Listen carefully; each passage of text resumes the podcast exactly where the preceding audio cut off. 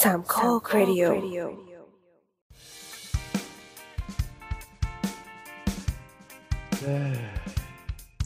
สวัสดีครับ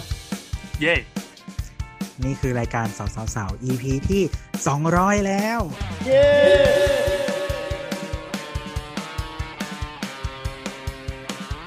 อ่ะสวัสดีเราก็เจอกันผ่านซูมกันอีกแล้ว เออ EP นี้เป็น EP ที่ 200 ซึ่งจริง ๆ เราควรจะมาตั้งวงล้อมกินหมูกระทะ หรืออะไรกันใหญ่โตมโหฬารใช่ไหมแต่ไม่ครับ 200 นี่เราเจอกันแบบไกลๆผ่านซูม เออ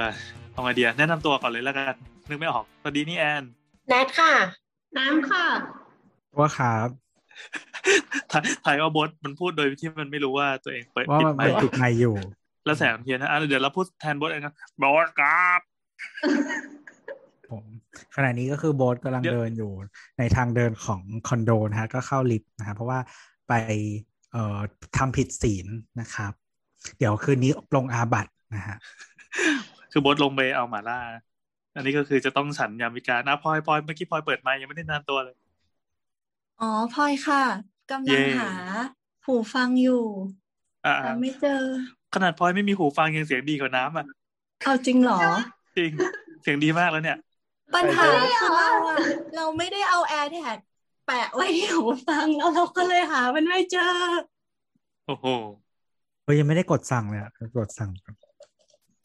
อ่ะครับ แล้ แล้ว ว ก็ ก็ วันนี้เรามีแขกรับเชิญ ครับ ใช่ แขกรับเชิญที่เราเจอมันมาสามคืนติดแล้วเนี่ย เราปอยดิ เราต้องพูดหรอกว่า เนี่ยมันเป็น อ่า EP พิเศษ EP ที่สองร้อยของเราเราก็ เออ เลย ชงนี่ชงให้ดูใหญ่ๆ ๆ ครั อะ บ ไรบางอย่างที่ช่วยแบบเหมือนทำให้เรารู้สึกว่า เฮ้ยสาวสาวสาวยุคแรก ๆ ที่เราทำ EP ต้นๆอ่ะ เป็นยังไง ตอนนั้นเรา เออ เรารู้สึกว่าช่วงแรก ๆ ที่เราทำอะเราเชิญเชิญแขกอะมาเยอะบ่อย เออการเชิญแขกมัน เอา ง่าย คำหนึ่ ดี ง เราก็นั่งฟังกันเดียว ไม่คือมัน ใช่ จะมีเหมือนแบบ คือมันมีการเชิญแขกมันมีหลายรูปแบบ อย่างเช่นว่าขี้เกียจคิดไม่ออก หรืออยากรู้จริง ไม่ไอ้คำว่าอยากรู้จริงๆมันคนเอามาเป็นช้อยแรกไม่ใช่เหรอวะ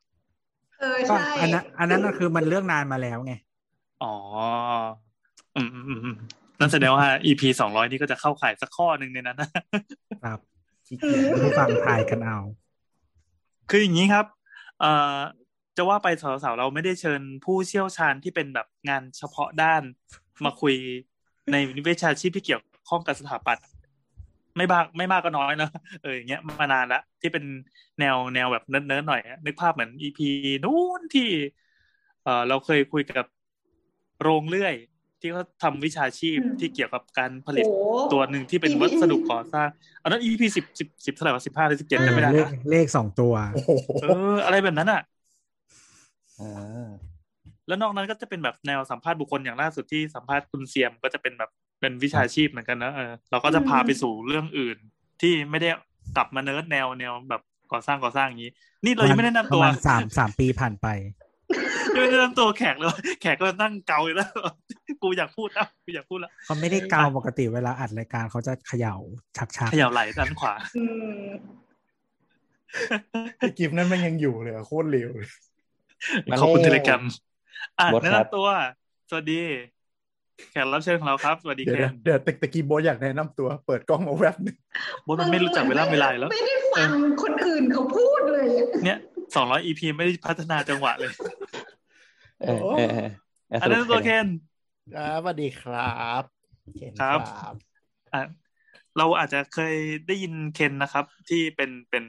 อ่าหนึ่งในผู้ดำเนินรายการอีกสองรายการที่อยู่ในเครือสามโคกเรดิโอเนี่ย แต่ว่า แม่นแม่น เอาจริงๆจนถึงขนาดเนี้ยเราไม่ได้คุยเรื่องแบ็กกราวของเคนเลยว่าไอ้ไอ้คนเนี้ยมันเป็นใครวะที่อยู่ก็โผล่มา แล้วก็ไปพูดไปอะไรต่อมีอะไรเป็นแบบเป็นนักนักพิมพ์ค้นหา ในในขณะที่กำลังอ่านรายการอยู่เคนก็จะเป็นคนที่ก็แก๊กซึ่งมันดันสอดคล้องกับนิสัยของตัวพอดีทั้งสองคนนี้ก็เลยโบ๊ะบากันได้ ก็เลยกลายเป็นรายการเทคจ็อกซึ่งคุยกันเรื่องไอทีนะ แล้วก็มีรายการคุณหมอขาที่เคนก็จะเป็นหนึ่งในในทีมงานด้วย เป็นค เป็น นแผน ไท ก ย ถาม อืม เป็นแผนกถาม ๆเป็น คนขาย สามัญชนที่ต้องมานั่ สี งแปล ที่ตูด ภาษา ทำยังไงครับ นี่จะบอกว่าอีพีล่าสุดที่เพิ่งอัดไปเมื่อคืนเนี่ยหนุกหนุกหนุกเดี๋ยวลองฟังวันอังคารนี้ยังไม่บอกว่าเรื่องอะไร นี่ นี่ อ่ะ ว่า พิมพ์ขายของ อะไร นะ อะ มัน ขายของวนไปวนมา จิ้น อะไรนะ อยู่อยู่ อะไรนะ พอพูดเรื่องทีเจตัวกับทีเจเคนแล้วน้ำก็ยิ้มกุ้มกิ่มขึ้นมา เธอจิ้นเหรอ ไม่ได้จิ้นแต่ว่าก็มันก็ได้เพราะว่าแก ไม่ได้ ใส่ตาแบบวิบวับเป็นประกายมากบอกเลย เดี๋ยว เอ ก่อน อรู้เลยอ่ะว่าไม่ได้คิดเรื่องดีแน่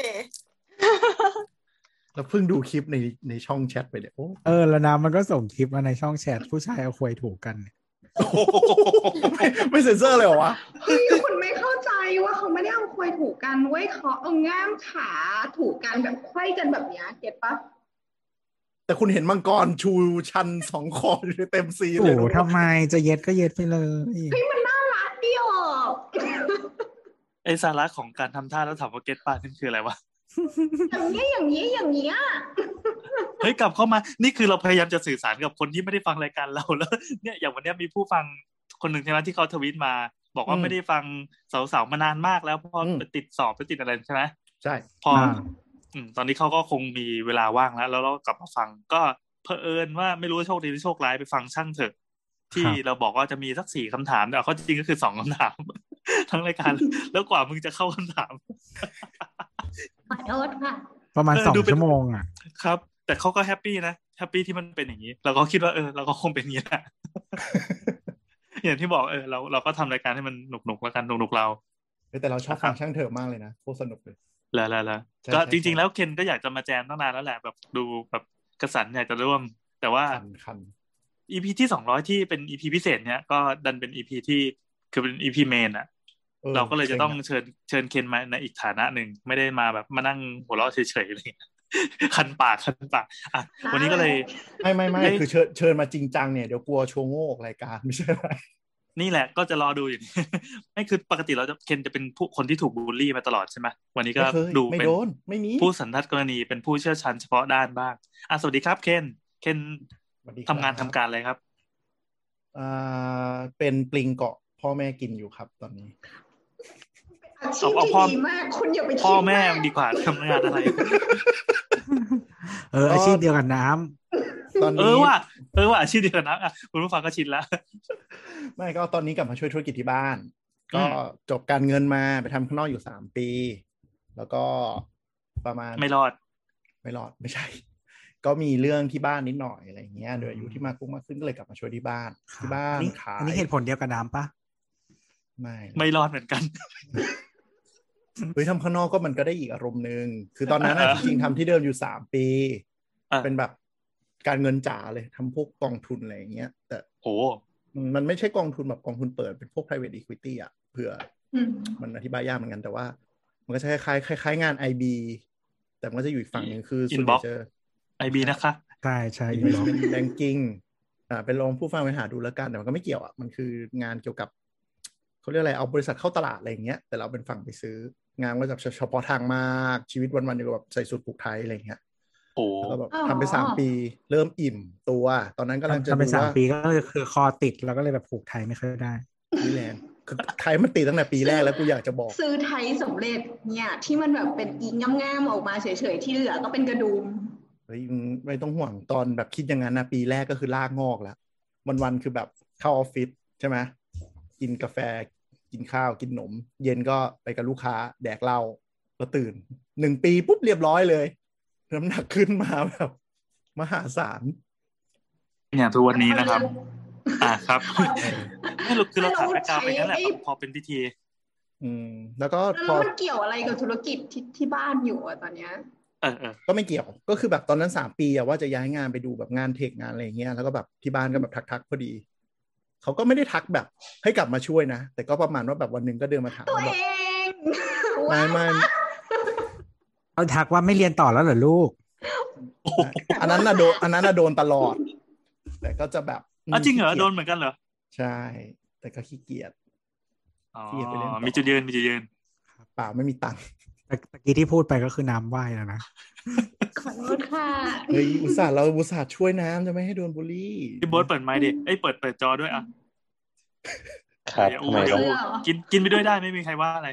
เอาไม่ไม่ไม่มีอะไรก็ก็ฟังอยู่ฟังเขียนเล่าอยู่ไง ไม่เชื่อ อร่อยอะ เรามาเข้าเรื่องกันเถอะครับ อืม เอ่ออ่ะแล้วตอนเนี้ยคือพอกลับมาทำที่บ้านเนี่ย มา อืม ที่บ้านน่ะทำอะไร ทุกอย่างเลย เพราะว่ามันเป็น SME นึกออกไหม หมายถึงงานของที่บ้านเออธุรกิจที่ ไม่ บ้าน ไม่ ไม่ใช่ว่ามึงทำหน้าที่อะไร ทุก เอ้า อย่าง ก็ทุ นี่ ก คื ค อน ถามกลับมากลับมาทำอะไร เอาเอาที่บ้านก่อนดิเอาสเกลใหญ่ให้นึกภาพออกก่อนแล้วที่บ้านทำอะไรทำทุกอย่างแล้วมันเป็นซีพีหรือไง นี่ไงมันจะไม่โดนบูลลี่ตรงไหน ที่บ้านขายหินขายทรายครับ หินกับทรายสองอย่างใช่ไหม ใช่สองอย่างเลย เอ่อมันมันจัดเป็นเป็นเป็นสินค้าประเภทอะไรวะเนี่ยหินกับทรายเนี่ย วัสดุก่อสร้าง คือเราส่งเราหินทรายที่เอาไว้แบบทำพวกอะไรอะถมที่เนาะแลนฟิลแล้วก็ผสมปูนอะไรอย่างเงี้ย อืม อ๋ออ ม มีทั้งหมดมีแค่หินกับทรายสองอย่างเลยใช่ไหม แม่น หรือว่ามัน แม่น มีอะไรที่แบบแบ่งยิบย่อยลงไปอีก ก็จะมีประเภทย่อยๆ แต่ว่าก็จะมีจริงๆ SKU ก็มีแค่แบบเจ็ดอย่าง อืม เจ็ดอย่างนี้สามารถแบบแบบอยู่มาได้ตลอดห้าสิบปีเลยใช่ไหมอยู่ ใช่ เปิดมานานยัง เปิดมาห้าสิบละ เฮ้ยจริงเหรอห้าสิบจ จ ริงเหรอ ริง ตัว ๆถ้าย กตัว บ เล ริ ข ษัท ขึ้นมามั่ว บริษัทมันจดทะเบียนมาสามสิบปี แต่ว่าแบบเริ่มทำอันเนี้ยก็ตั้งแต่แบบรุ่นอากงอ่ะ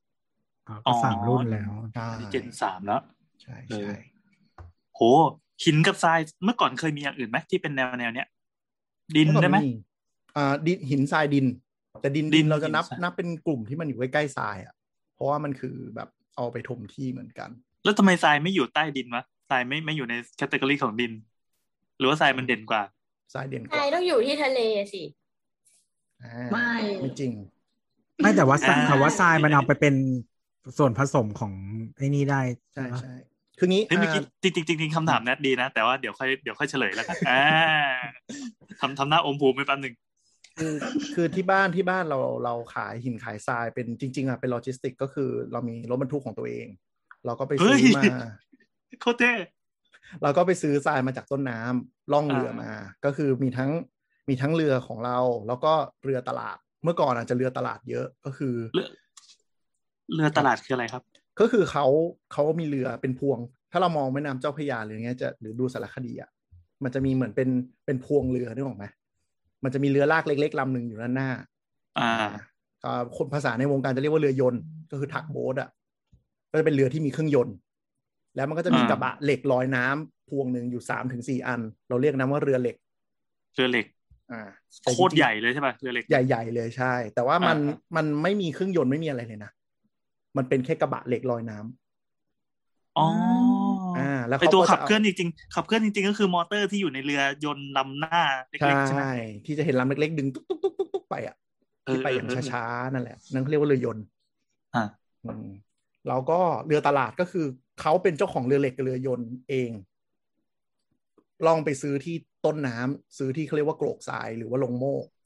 ซื้อแล้วก็มาเล่ขาย เฮ้ยมีศัพท์ใหม่เพียบเลย เออ เออเออเอออันนี้ไม่รู้ โกรกทรายลงโม่ คือ อ่า คือเราเราไม่รู้ว่ามันจะมีจุดที่ต้องไปซื้อขายทราย คือเราเข้าใจมาตลอดว่า เคยได้ยินว่าคือไอ้แม่น้ำเนี่ยมันจะสามารถตื้นเขินได้ใช่ไหมเพราะว่าเวลาน้ำท่วมหรือน้ำหลากน้ำอะไรอย่างเงี้ยมันเสาะควบทรายมา แต่ ทราย ใช้ ริ แม่ ม แม่น้ำตื้นนะแต่ตื้นเขินไม่เคยดี อันนี้ที่เคนจะไปรับก็คือ ที่เขาเรียกว่าท่าทรายใช่ไหม ใช่ ของเราเป็นท่า อืม ของเราเป็นท่าทราย อ๋อ สถานะ อ่า ของบริษัทที่ทำอยู่ตอนนี้ก็คือเป็นท่าทราย แม่ อันนี้อยู่เอ่อบริษัทอยู่แถวไหนครับ อยู่ตรงพระรามสามครับในกรุงเทพ เอออยู่ในกรุงเทพแล้วเวลาเราไปซื้อซื้อทรายมาจากเมื่อกี้เรียกว่าโกรกทรายใช่ไหมหรือหรือเรียกว่าอีกอย่างว่าอะไรนะ ก็ส่วนไหนเรียกว่าโกรก คือเดี๋ยวนะ เอาถ้าเล่าให้ฟังคือต้นต้นทาง อ่า เลย คอน นะ เซ็ปต์ ว่าเขาเอาทรายมาเนี่ย เออ มันจะมีทรายที่เขาไปขุดขึ้นมาขาย เรียกว่าบ่อทราย อ่า ะ บ่อทราย ก็คื นี่ อ เป็นเป็นเป็นแบบแบบแห้งหรือเปียกคืออยู่ในดินหรืออยู่ในน้ำ อยู่ในดินเอาเอาง่ายๆคือ สมมติเขาไปซื้อที่ดินที่ดินล้างๆมาเลยหลายร้อยไร่ อ่า แล้วเขาก็เอาดิกเกอร์อะแมคโครอะขุด อืม ปักปักปักปักเจาะเจาะเจาะเจาะลงไป พอเจาะลงไปได้นิดนึงปุ๊บไอช่วงแรกก็คือตักขึ้นมาขายก่อนได้ ตักอะไร ตักทรายเลย ตักซ้ายเนี่ยดิน อ๋อหมายหมายหมายความว่าการเลือก อืม ทรายจะต้องเลือกไซส์เป็นที่ที่เป็นทรายอยู่แล้ว ไม่ใช่ว่า ใช่ ขุดไปข้างล่างแล้วเจอทรายซ่อนอยู่อะไรอย่างนี้ใช่ไหม เอ่อไม่ไม่ไม่มันคือเวลาที่ดินในเมืองไทยส่วนใหญ่มันก็จะเป็นข้างบนเป็นหน้าดินหมดแหละ พอขุดลงไปนิดนึงปุ๊บก็จะเริ่มเป็นทราย อ๋ออัน มั นี้ นเป็นเล เป็น เวล ธรรมชาติอยู่ ด้ แล้ว เพ เหรอราะว่าเราเหมือนเคยได้ยินว่า ต้องอธิบายก่อน การ ว่า ขุด ขุดเลเวลแต่ละเลเวลมันได้วัตถุดิบ ใช่ ไม่เหมือนกัน ใช่ นะ ใช่ เออ ใช่ อย่างข้างบนมันอาจจะเป็นดินร่วนอย่างเงี้ย เขาก็เอาไปขายสวน ถูกต้อง อืม อืม เราจะเรียกว่า ถูก เวลาเอาพื้นดินทั่วไปในในในที่ราบเมืองไทยเนี่ยข้างบนมัน อ่า จะเรียกว่าหน้าดิน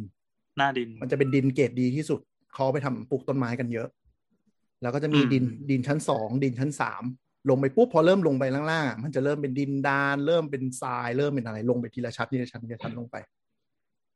อืม อันนี้คือภาคกลางเลยใช่ไหม ใช่ อย่าง โอ้ ทราย พวก เรา ชน ก็ บุรีอะไรเงี้ยใช่ป่ะ อ่าชนบุรีก็เยอะ แต่ของเราจะล่องไปเอาตามแม่น้ำเจ้าพระยาขึ้นไปแถวอยุธยาบางบาน บางบาน อืม คือทรายมันจะมีหลาย เพระว่ สาย ไก่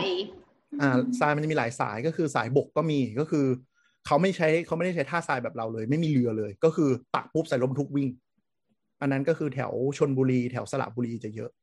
อ๋อเพราะมันไม่ติดแม่น้ำขนส่งก็ ใช่ ทางบกไปเลย ถูกต้อง หมายความว่า ใส่รถพ่วงวิ่งเลย มีบ่อทรายแล้วก็ไซส์ไหนที่จะใช้ก็มามาจิ้มที่บ่อทรายแล้วก็ตักไปส่งเลย ใช่ อย่างนี้ ก็คือ เออ เบื้องเบื้องต้นน่ะเขาจะต้องเปิดหน้าดินก็คือขุดขุดหน้าออกก่อน พอมันเริ่ม อ่าลึ ลึกลงไปมันจะเริ่มเหมือนเหมืองแล้วมันจะเป็นเลเวลเลเวลลงไป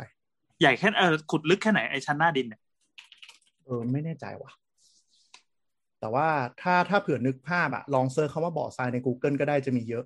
มันก็จะขุดจนหน้ามันเตียนก่อน พอมันเตียนปุ๊บ มันจะเริ่มเป็นเหมือนทะเลสาบที่ที่มนุษย์สร้างแล้วนึกออกไหมเวลาเหมือนทำบ้านจัดสรรอะ คือคือขนาดเป็นร้อยไร่ก็คือใหญ่อย่างนั้นเลยใช่ไหม ใช่ใช่พอมันเริ่มเป็นบ่อปุ๊บ มันก็จะเริ่มมีน้ำขัง มีฝนตกมีอะไรเริ่มขังปุ๊บ อ่ะ มันก็จะเริ่มตักไม่ได้ เขาก็จะเอาสิ่งที่เรียกเรียกว่าเรือดูดเข้ามา เรือดูดทรายเงี้ยนะ ใช่ มันก็จะเป็นแบบคล้ายๆเราเห็นหนังสมัยก่อนที่มันเป็นเรือเรือเหมือนใกล้ๆเหมืองอะหน้าที่มันก็คือดูดขึ้นมา มันคือธุรกิจเดียวที่เหมืองใช้เลยอะ อืม ลองลองเซิร์ชคำว่าเรือดูดทรายเรือดูดโคลนก็ได้ คือคือมันชื่อว่าเรือแต่หน้าตามนไม่เหมือนเรือ มันจะเป็นแบบ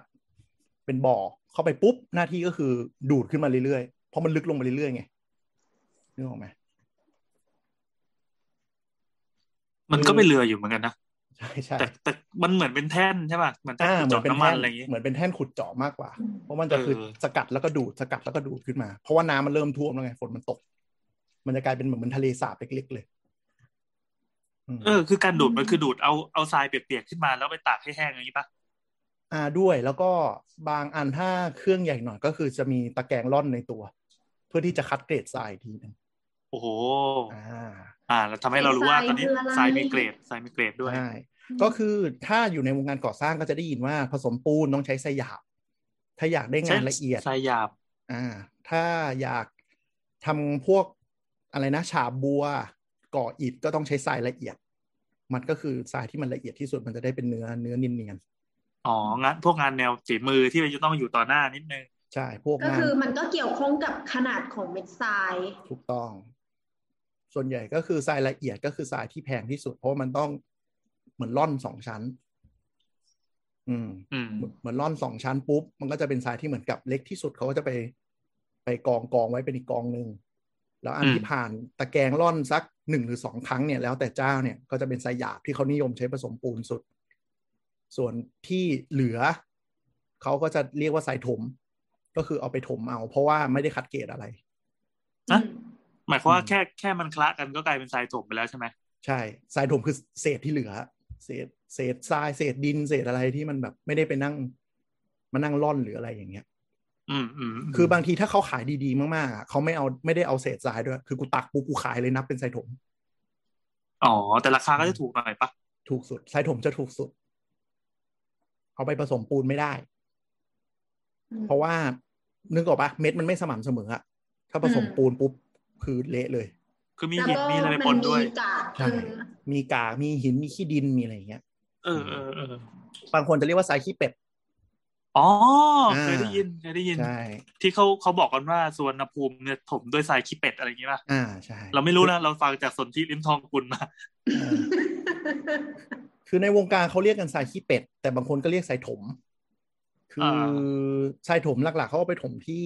ทรายขี้เป็ดเนี่ย จริงๆมันเหมือนเป็นเรียกแบบเรียกทรายทรายเน่าๆอ่ะเกรดแย่สุดอืม เป็นการเหยียด ม คือคือคืออย่างนี้เหมือนกับอย่างทรายถมบางท่า มันอย่างที่เราบอกก็คือมันเกิดจากการที่เขาไปร่อนเป็นทรายหยาบร่อนอะไรแล้วแล้วค่อยเป็นทรายที่เหลือ อันนี้คือกากเลย อ่า ไม่แต่ว่าอันเนี้ยมันจะดีเพราะมันผ่านตะแกรงร่ออ้านว เข้าใจความหมายปะ อืม คือไอ้พวกหินก้อนเบิ่มเบิ่มๆหรือเศษปูนเศษเน่าๆอ่ะ มันโดนมันโดนกรองออกไปก่อน มันไม่มีเดบรีประหลาดอะไรอย่าง เอ นี้ อ แต่ถ้าทรายขี้เป็ดที่บางท่าที่เขาแบบไม่มีไม่มาล่อนอ่ะ มันอย่างนั้นเลยคือเน่าเลยแบบ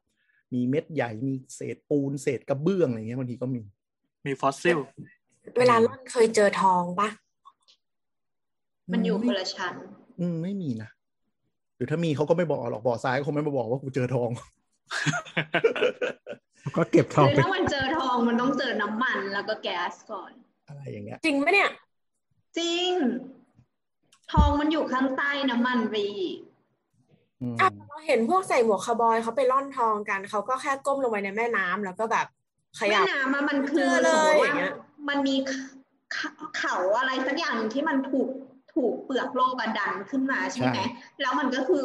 ไอ้พวกแร่ธาตุที่อยู่ข้างใต้มันถูกดันขึ้นมาแล้วมันถูกน้ำที่มันเข้าไปทำรอยแตกอะซอกเอาแร่ธาตุไหลออกมา มันไม่ได้มีแต่ทองมันมีธาตุอื่น ๆ ที่มันไม่สามารถพบเห็นบนเปลือกโลกด้วย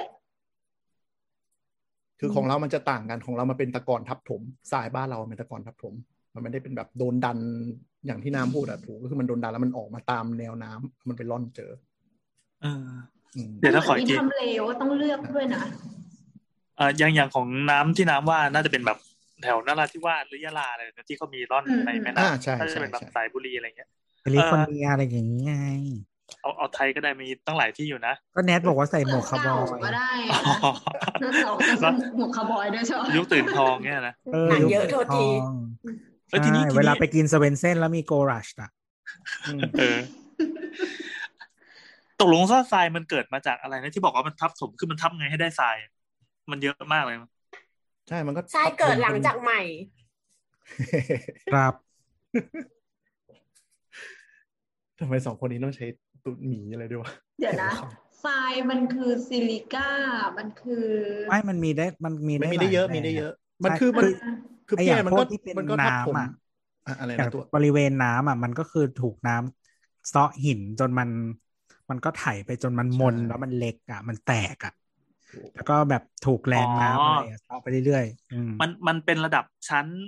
อ่าชั้นชั้น ชั้นใต้ดินที่มันมีน้ำไหลผ่าน แล้วพอมันไหลเรื่อยมันก็กิ้งกิ้งเซาะจนจนไอ้พวกเนี้ยคือเศษแล้ว ใช่ คือป่นจนจนจนกลายเป็นอย่างนี้ ที่เป็นปรากฏการณ์ที่อยู่ใต้ดินใช่ไหม อ่า อ่ะ มันอัอาน จ นี้คื จะ อทรา อย ยู่อยู่เหนือดินก็ได้ ก็คือ มันเหมือนการเกิดทรายริมหาดเลยแต่มันแค่เป็นแม่น้ำ แล้วสายนิมหานมันเกิดจากอะไรวะสายนิมหานก็คล้ายกันก็คือ จะเป็น ำ หิน ำ ก็ มา ได้ วน หรือมันจะเป็นขี้ขี้ไอ้พวกอะไรวะตัดอะไรไม่รู้อะแล้วก็พวกแบบปะการังหรืออะไรเงี้ยที่มันแตกอ่ะ ก็คือได้หมด อ่ สุดท้ายก็ย่อยยุ่ยออกมาเป็นอย่างนี้ ใช่ใช่ ก็คือโดนน้ำซัด โดนกระแทกกันก็เล็กลงเล็กลงเล็กลงเล็กลงเรื่อยๆจนกลายเป็นเม็ดเม็ด จริง ๆ เป็นลกระแท ม กบ่อยก็จะเล็ก เป็นลมก็ได้ พวกลม อ่าใช่ เป็น ลมก็ได้ ไอ้พวกที่เป็นเหมือนแบบเขาเรียกอะไร valley อ่ะเขาเรียกว่าภาษาไทยว่าอะไรวะ ภูเขา เอออะไรแบบนั้นอ่ะ ที่มันจะมีทำให้คือมันแห้งใช่ไหม เราเรียกวันเล่ แค่มันผีไง เออมันมันจะแห้งแล้วแล้วทีนี้ก็คือ มันพอเป็นช่องอ่ะ อืม ลมมันก็จะยิ่งพัดแรงต่างๆ มันก็จะไถพวกเศษอะไรเงี้ย จนมันละเอียดอ่ะ กิ้งไป เป็น สักหมื่นแสนล้านปีมันก็จะกลายเป็นทราย เอออะไรอย่างนั้น อ่าอ่าอ่าโอเค อ่า เราได้ได้รู้แล้วว่ามันคือแหล่งเงินแหล่งทองมันแพงไหมเนี่ยไอ้พวกทรายพวกเนี้ยมีราคาบอกไหม อืมมีมันก็จะมีราคาที่แบบ มาเป็นทอดๆ คือต้นทุนการทำบ่อทรายนี่คือค่าที่ดิน อ่า ค่าที่ ซื้อที่ ดิ ดิ น นที่มันแย่ๆหน่อย นะแล้วคุณก็ต้องขอใบอนุญาต อ๋อ เพราะว่ามันเป็นเรื่องของกรมทรัพย์ อืม พอมันเริ่มแตะกรมทรัพย์เนี่ยก็ก็ก็จะเข้าใจกันเนาะว่ามันไม่ได้มีอะไรง่าย เข้าใจอะไรครับ เข้าใจว่าอะไรเหรอก็คือมันก็เขาก็เป็นหน่วยงานราชการที่มา คือ ดูแลอะไรแบบนี้ เขา คือ ก็ เรา พ ไม่ ยายาม รู้ ปกป้องทรัพยากรของเรา ๆ เออ คือเราไม่ ใช่ รู้เราไม่เราไม่รู้เรื่องบ่อทรายเขาไปขอใบอะไรกันยังไง แต่มันจะมีต้นทุนเยอะ อย่างถ้าคุณทำบ่อทรายหนึ่งเนี่ย ที่สักประมาณร้อยห้าสิบไร่ในจังหวัดที่ไม่กันดานมากอาจจะนครปฐมหรือขึ้นไปทางอยุทธยาอะไรแถวนั้นน่ะก็ อ่า ได้ยินว่าก็แบบกำไว้สามสิบสี่สิบล้าน อ่าสามสิบสี่สิบล้านนี่คือค่าที่ดินหรือว่าไม่เกี่ยวกับค่าที่ดิน ค่าขออนุ ค่า ญาต ที่ดินค่าที่ดินค่าที่ดิน อ๋อ แล้วก็รวมอนุญาตรวมอะไรอย่างนี้ด้วยนะ เท่าที่เข้า อ่ะ ใจ เราแต่เราไม่รู้รายละเอียด อ่าอ่าอ่า ของในฐานะเราเราเป็นหยีปัวก็คือพ่อค้าคนกลางคือกูไปแล้วมึงมีของให้กูกูก็ซื้ออะ อ่าอ่า กูมาไง เออ อ่า ประมาณนั้น เออพอเสร็จปั๊บก็ขุดไปแล้วพอพอขุดไปนานๆปั๊บมันจะใช่ไอแบบที่สุดท้ายมันจะเป็นแกรนด์แคนยอนเลยปะ ถูกต้อง ที่ มัน ที่ จะ ขุด กลาย เข้าไปลึกมากจนกลายเป็นน้ำลึกๆเลยอ่ะ ใช่จะกลายเป็นทะเลสาบแบบใหญ่โคตรๆอ่ะ แล้ว แล้วก็สวยขึ้นมาแล้วก็อยู่ๆก็ มีคนไปกระโดด เอ เล่น อ มันก็อาจจะสวยบ้างไม่สวยบ้างอะไรอย่างเงี้ย สมัยก่อนก็คือ พอหมดแล้วเขาก็จะปล่อยเน่าทิ้งล้างไว้อืม อ่า ก็เหมือนอยู่หลังต่างๆป้าที่แบบ ที่มัน ใช่ ก็ ใช่ จะ เหมือน มี เหมื แบ อน บอย่างที่เชียงใหม่หรือว่าที่ชลบุรีที่มันกลายเป็นที่เที่ยวอ่ะ ใช่ใช่ อืม เขาจะทิ้งไว้ อืม ทิ้งไว้เลยก็คือ คือยังเป็นกรรมสิทธิ์ที่ดินแต่ไม่รู้จะทำอะไรแล้วมันทำอะไรไม่ได้แล้วอะจะถมที่ก็ไม่ได้เพราะขุดจนลึกแล้ว ครับเพราะ ก็จะ ก็คือทำเป็นคาเฟ่ อ่าจะบอกว่า ใช่ ที่ ใช่ นครปฐมเป็นสถานที่ท่องเที่ยวเลยนะ แล้วก็มีเด็กไปจมน้ำตายด้วย ก็ที่ที่อะไร วะที่ที่มันเป็นเหมือนแบบที่ไหนชนบุรีป้าที่มันเป็นแร่ขาวๆหรืออะไรสักอย่างอ่ะ อ่านี่มันเป็นพิษปะ เออที่มันเป็นพิษอ่ะ เออ ใช่ใช่ แล้วคือคือคนไปถ่ายรูปแล้วมันจะดูสวยเหมือนเป็นแบบหิมะหรือซัมติงอ่ะ เออ แต่ว่าคือมันเป็นแร่แร่ที่ที่มีพิษอ่ะ ประาณ ไม่รู้เป็นอะไรใยหินหรือแนวแนวๆนั้นอ่ะ คือ ยิบซ้เอคืออ เป็น เอ เอ อ อแต่มันเป็นพิษ แต่ว่าของของทรายยังไม่เคยได้ยินรีพอร์ตอย่างนี้เพราะมันไม่ได้ไปสกัดแร่หรืออะไรด้วยแหละ แต่เวลาเขาจะซื้ออะไรเขาจะต้องสำรวจก่อนนะก็จะมีเครื่องสำรวจทางธรณีวิทยาว่าตรงนี้มีทรายมีดินมีอะไรประมาณเท่าไหร่ก็จะมีขั้นตอนของเขาไป อืม แต่หลังๆบ่อทรายก็จะเริ่มประยุกต์มาอ่าให้เลี้ยงปลาบ้างทำสวนน้ำทำรีสอร์ทก็มี ก็มีบ้าง อืม ก็คือมันทำอะไรได้เยอะขึ้นในยุคนี้อะนะเออแต่สมัย ยุค ก่อน อิน ก็ ส จะ ตา แบบ แกรมมา อ่ายุคอินสตาแกรมยุคยุคเหมือนกับพอมันมีอินเทอร์เน็ตอ่ะคนมันก็จะรู้ว่าเฮ้ยเออกูมีที่แบบเอาปลามาลงทำกระชังถูกๆอะไรอย่างเงี้ยเมื่อก่อนมันนึกออกมาบ่อทรายเขาไม่มาซื้อที่ดินติดถนนใหญ่หรอกเปลืองตังค์ไตหาเขาก็จะเข้าแบบเป็นลึกหน่อยบางทีคนไม่รู้ไงแต่พอเดี๋ยวนี้มันมันรู้เยอะขึ้นมันก็เริ่มมีคนแบบเออไปขอเช่าที่เลี้ยงปงเลี้ยงปลาท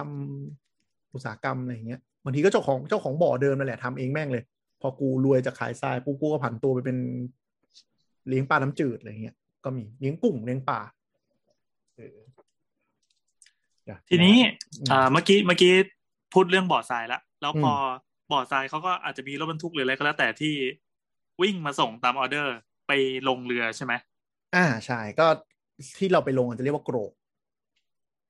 โกรกก็คือเหมือนเหมือนเหมือนที่ถ่ายทรายจากบกลงมาในน้ำ ใช่ใช่ใช่ เออ ก็คือถ้า แล้ว เรา เราต เป็ ร น งตรงข้ามกับโกรก อืม เป็นอะไร หมายความว่า ขาขึ้นเนี่ยเรียกว่าท่าปะ อ่าอย่างของผมมันเรียกว่าท่าขึ้นของ ท่า แต่ ขึ้น โกรก ของ โกรกเขาจะเอาไว้เรียกว่าลงของ อื แต่จริงๆมันก็ โรไว้ เหมือน ลง กันอะมันหน้าที่เหมือนกันแหละ แต่ส่วนใหญ่คือเจ้าของบ่ออะเขาจะไปดีลกับ ถ้าเขาไม่มีโกรกของตัวเองเขาจะไปดีลกับโกรกว่าฉันขอมาเช่าลงตรงนี้ อ่าอ่าอ่า อืมเขาก็จะเอารถบรรทุกมา อาจจะจ้างรถบรรทุกบ้างหรือรถตัวเองมีรถบรรทุกของตัวเองมาส่งตามโกรกที่นัดหมายกันไว้ แล้วก็ขึ้นไปเอาของอืมเมื่ มั อน ก่อนเรือ มันเยอะ า มันเยอะก็หมายความว่ามาทิ้งไอ้เป็นไอ้สามกระบะใหญ่ๆโคตรๆอ่านั่ นั่นใช่ไหม ใช่ เราอยากรู้ว่าคือมีตัวเลขตัวเลขปริมาตรหรือตัวเลขอะไรสักอย่างไหม มี ว่ามันมีใหญ่ มี ขนาดนี้อ่า ก็อย่างสมัยก่อนเรือ เดี๋ยวนี้มันใหญ่ขึ้นเรื่อยๆ คือสมัยก่อนเรือเหล็กลำหนึ่งที่เราเห็นนะไซส์ปานกลางปานกลางอาจจะสักประมาณสามถึงสี่ร้อยตันอืม สามสี่ร้อยตัน ใช่ ก็ถ้าวัดเป็นคิวประมาณสัก เวลาสูตรที่เราคิดเร็วๆ ก็คือหนึ่งจุดห้าตันเท่ากับหนึ่งคิวหนึ่งลูกบาทเมตร อืม ก็สามสี่ร้อยตันเรือก็จะลงมาประมาณสักสองร้อยถึงสามร้อยคิว เอ่อรถบรรทุกหรือรถรถที่ขนทั่วไปมันประมาณกี่คิวอะ รถบรรทุกที่เราเห็นถ้าเป็นรถสิบล้อ ก็จะส่งประมาณสิบคิว อันนี้คือแบบ อ๋อ แบบ แบบถูกกฎหมายถูกน้ำหนักเออ ดอกจันเยอะจังวะโครงการนี้ ใช่ใช่แต่ถ้าหกล้อก็จะประมาณห้าถึงเจ็ดคิว จริง ๆ แล้วส่งทางน้ำมันต้นทุนถูกกว่าปะ ถูกกว่าถูกกว่าเยอะเลย อืม คือแต่แต่มันก็แล้วแต่เพราะว่า เอ่อถ้ามันใส่รถใหญ่มากๆ ต่อเที่ยวก็อาจจะถูกกว่า คือรถพ่วงแบบพ่วงใหญ่อย่างเงี้ย อืม เขาก็ใส่แบกมา เดี๋ยวเดี๋ ก็ ยว คือแล้ว เดี๋ยว แต่ กฎหมา เดี๋ยวตรงนั้นเล่าให้ฟังดีกว่าว่ามันว่ามันว่ามันมีอะไรตรงไหนยังไงทำไม ก็คือพลิกบรรทุกน้ำหนักเกินหรือเปล่า ใช่ คือวง จ การ ริงๆมันแล้วแต่ว่าไปส่งที่ไหนด้วยปะเช่นแบบ ถูก อย่างที่บอกว่าชนบุรีหรือไม่ก็ อันนี้คือเอาจากจากเหนือลงมา ใช่ เพื่อจะมากระจายลงในกรุงเทพ ใช่ใช่ อ่า ไม่ไม่แต่ว่าถ้าบรรทุกน้ำหนักเกินพิกัดเอออะไรนะวิธีคิดต้นทุนมันก็จะไอ้นี่ไงเพราะมันจะเกิน ถูก นั่นแหละคือปัญหา อืม อ่ะเดี๋ยวอันนั้นก็คือคือเดี๋ยวเล่าเล่าเล่าไปถึงโกรกใช่ไหมคือสมัย อ่า ก่อนก็เดี๋ยวพูดถึงเรือตลาดเรือตลาดก็หมายถึงว่า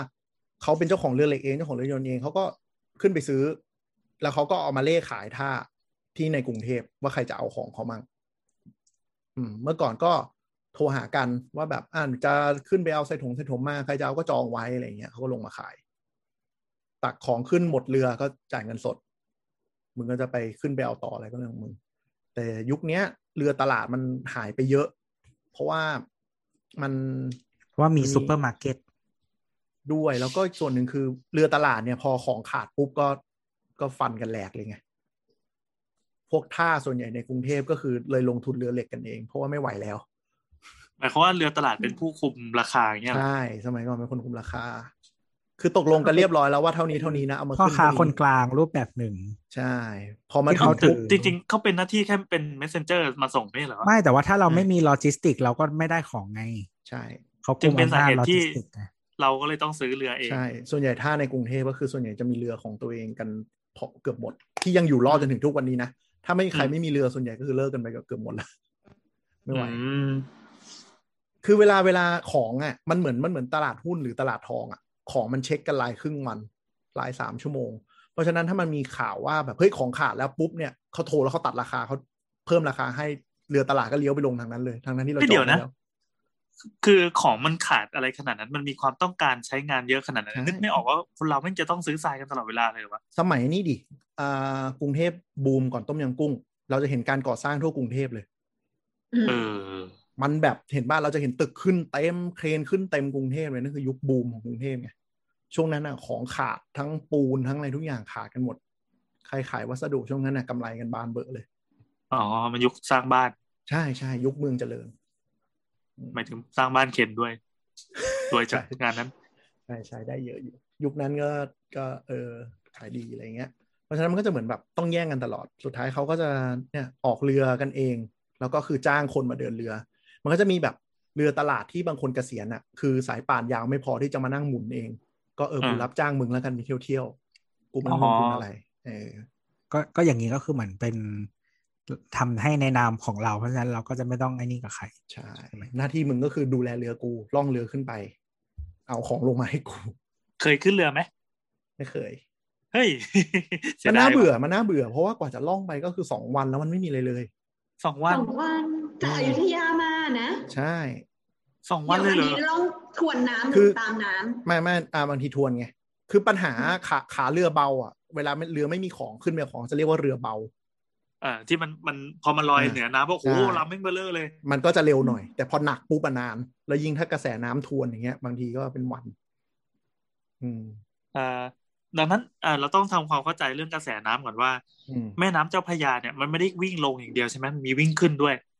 มันมี เข้าใจ โอ้ ถูกไหม คนคนเรือเนี่ยต้องมีต้องต้องเก่งด้านเรื่องนี้เลย เรื่อง เออยังไง เรื่เรื่องแบบดูน้ำเขาจะมีเขาเรียกว่าอะไรวะกรมเจ้าท่าเขาจะมีปฏิทินน้ำพวกนี้เขาต้องดูให้เป็น อ่าแล้วไอ้พวกที่บอกว่าน้ำขึ้นน้ำลงอะไรอย่างงี้ใช่ไหม ใช่ ระดับแม่น้ำ น้ำขึ้น เจ้าพระยา มันจะ วันนี้ มีน้ำทะเลหนุนอะไรอย่างนี้เปล่า อ่า วันนี้น้ำเยอะน้ำน้อยล่อง แล้ แล้ว วแล้วก็คนเดินเรือเขาจะต้องรู้เลยว่าล่องน้ำแม่น้ำเจ้าพระยาคือล่องไหน อืม คืออา เขาเชี่ยวชาญรูทนี้เขาก็จะไปไปอีกรูทหนึ่งไม่ได้ ต้องฝึก เอ่อรูทมันมีมากกว่าหนึ่งรูทปะ อ่า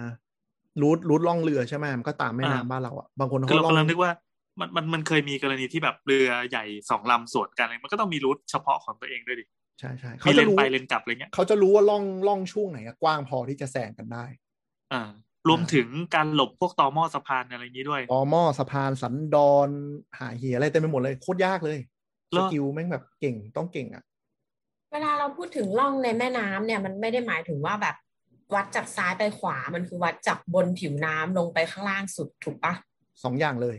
คือมันเป็นตัววีนึกออกไหมล่องน้ำเพราะฉะนั้นคือคุณต้องรู้ด้วยว่าล่องน้ำมันกว้างขนาดไหนและมันลึกขนาดไหน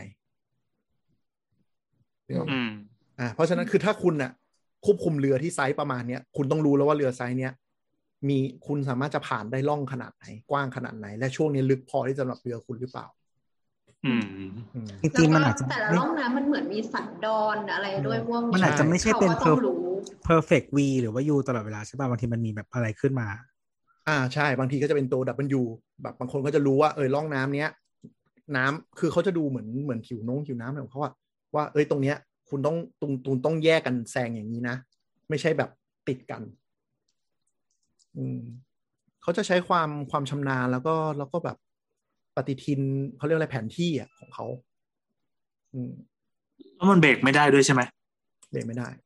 เรือโยนต์ แล้วมั อะ น ต้องเก่ง มันเคยมีอุบัติเหตุนะเหมือนในหนัง ที่อะไรก็ไม่รู้ข้างใต้มันครูดเรือกูรั่วแล้วอุ๊บอย่างเงี้ย โอ้ บ่อย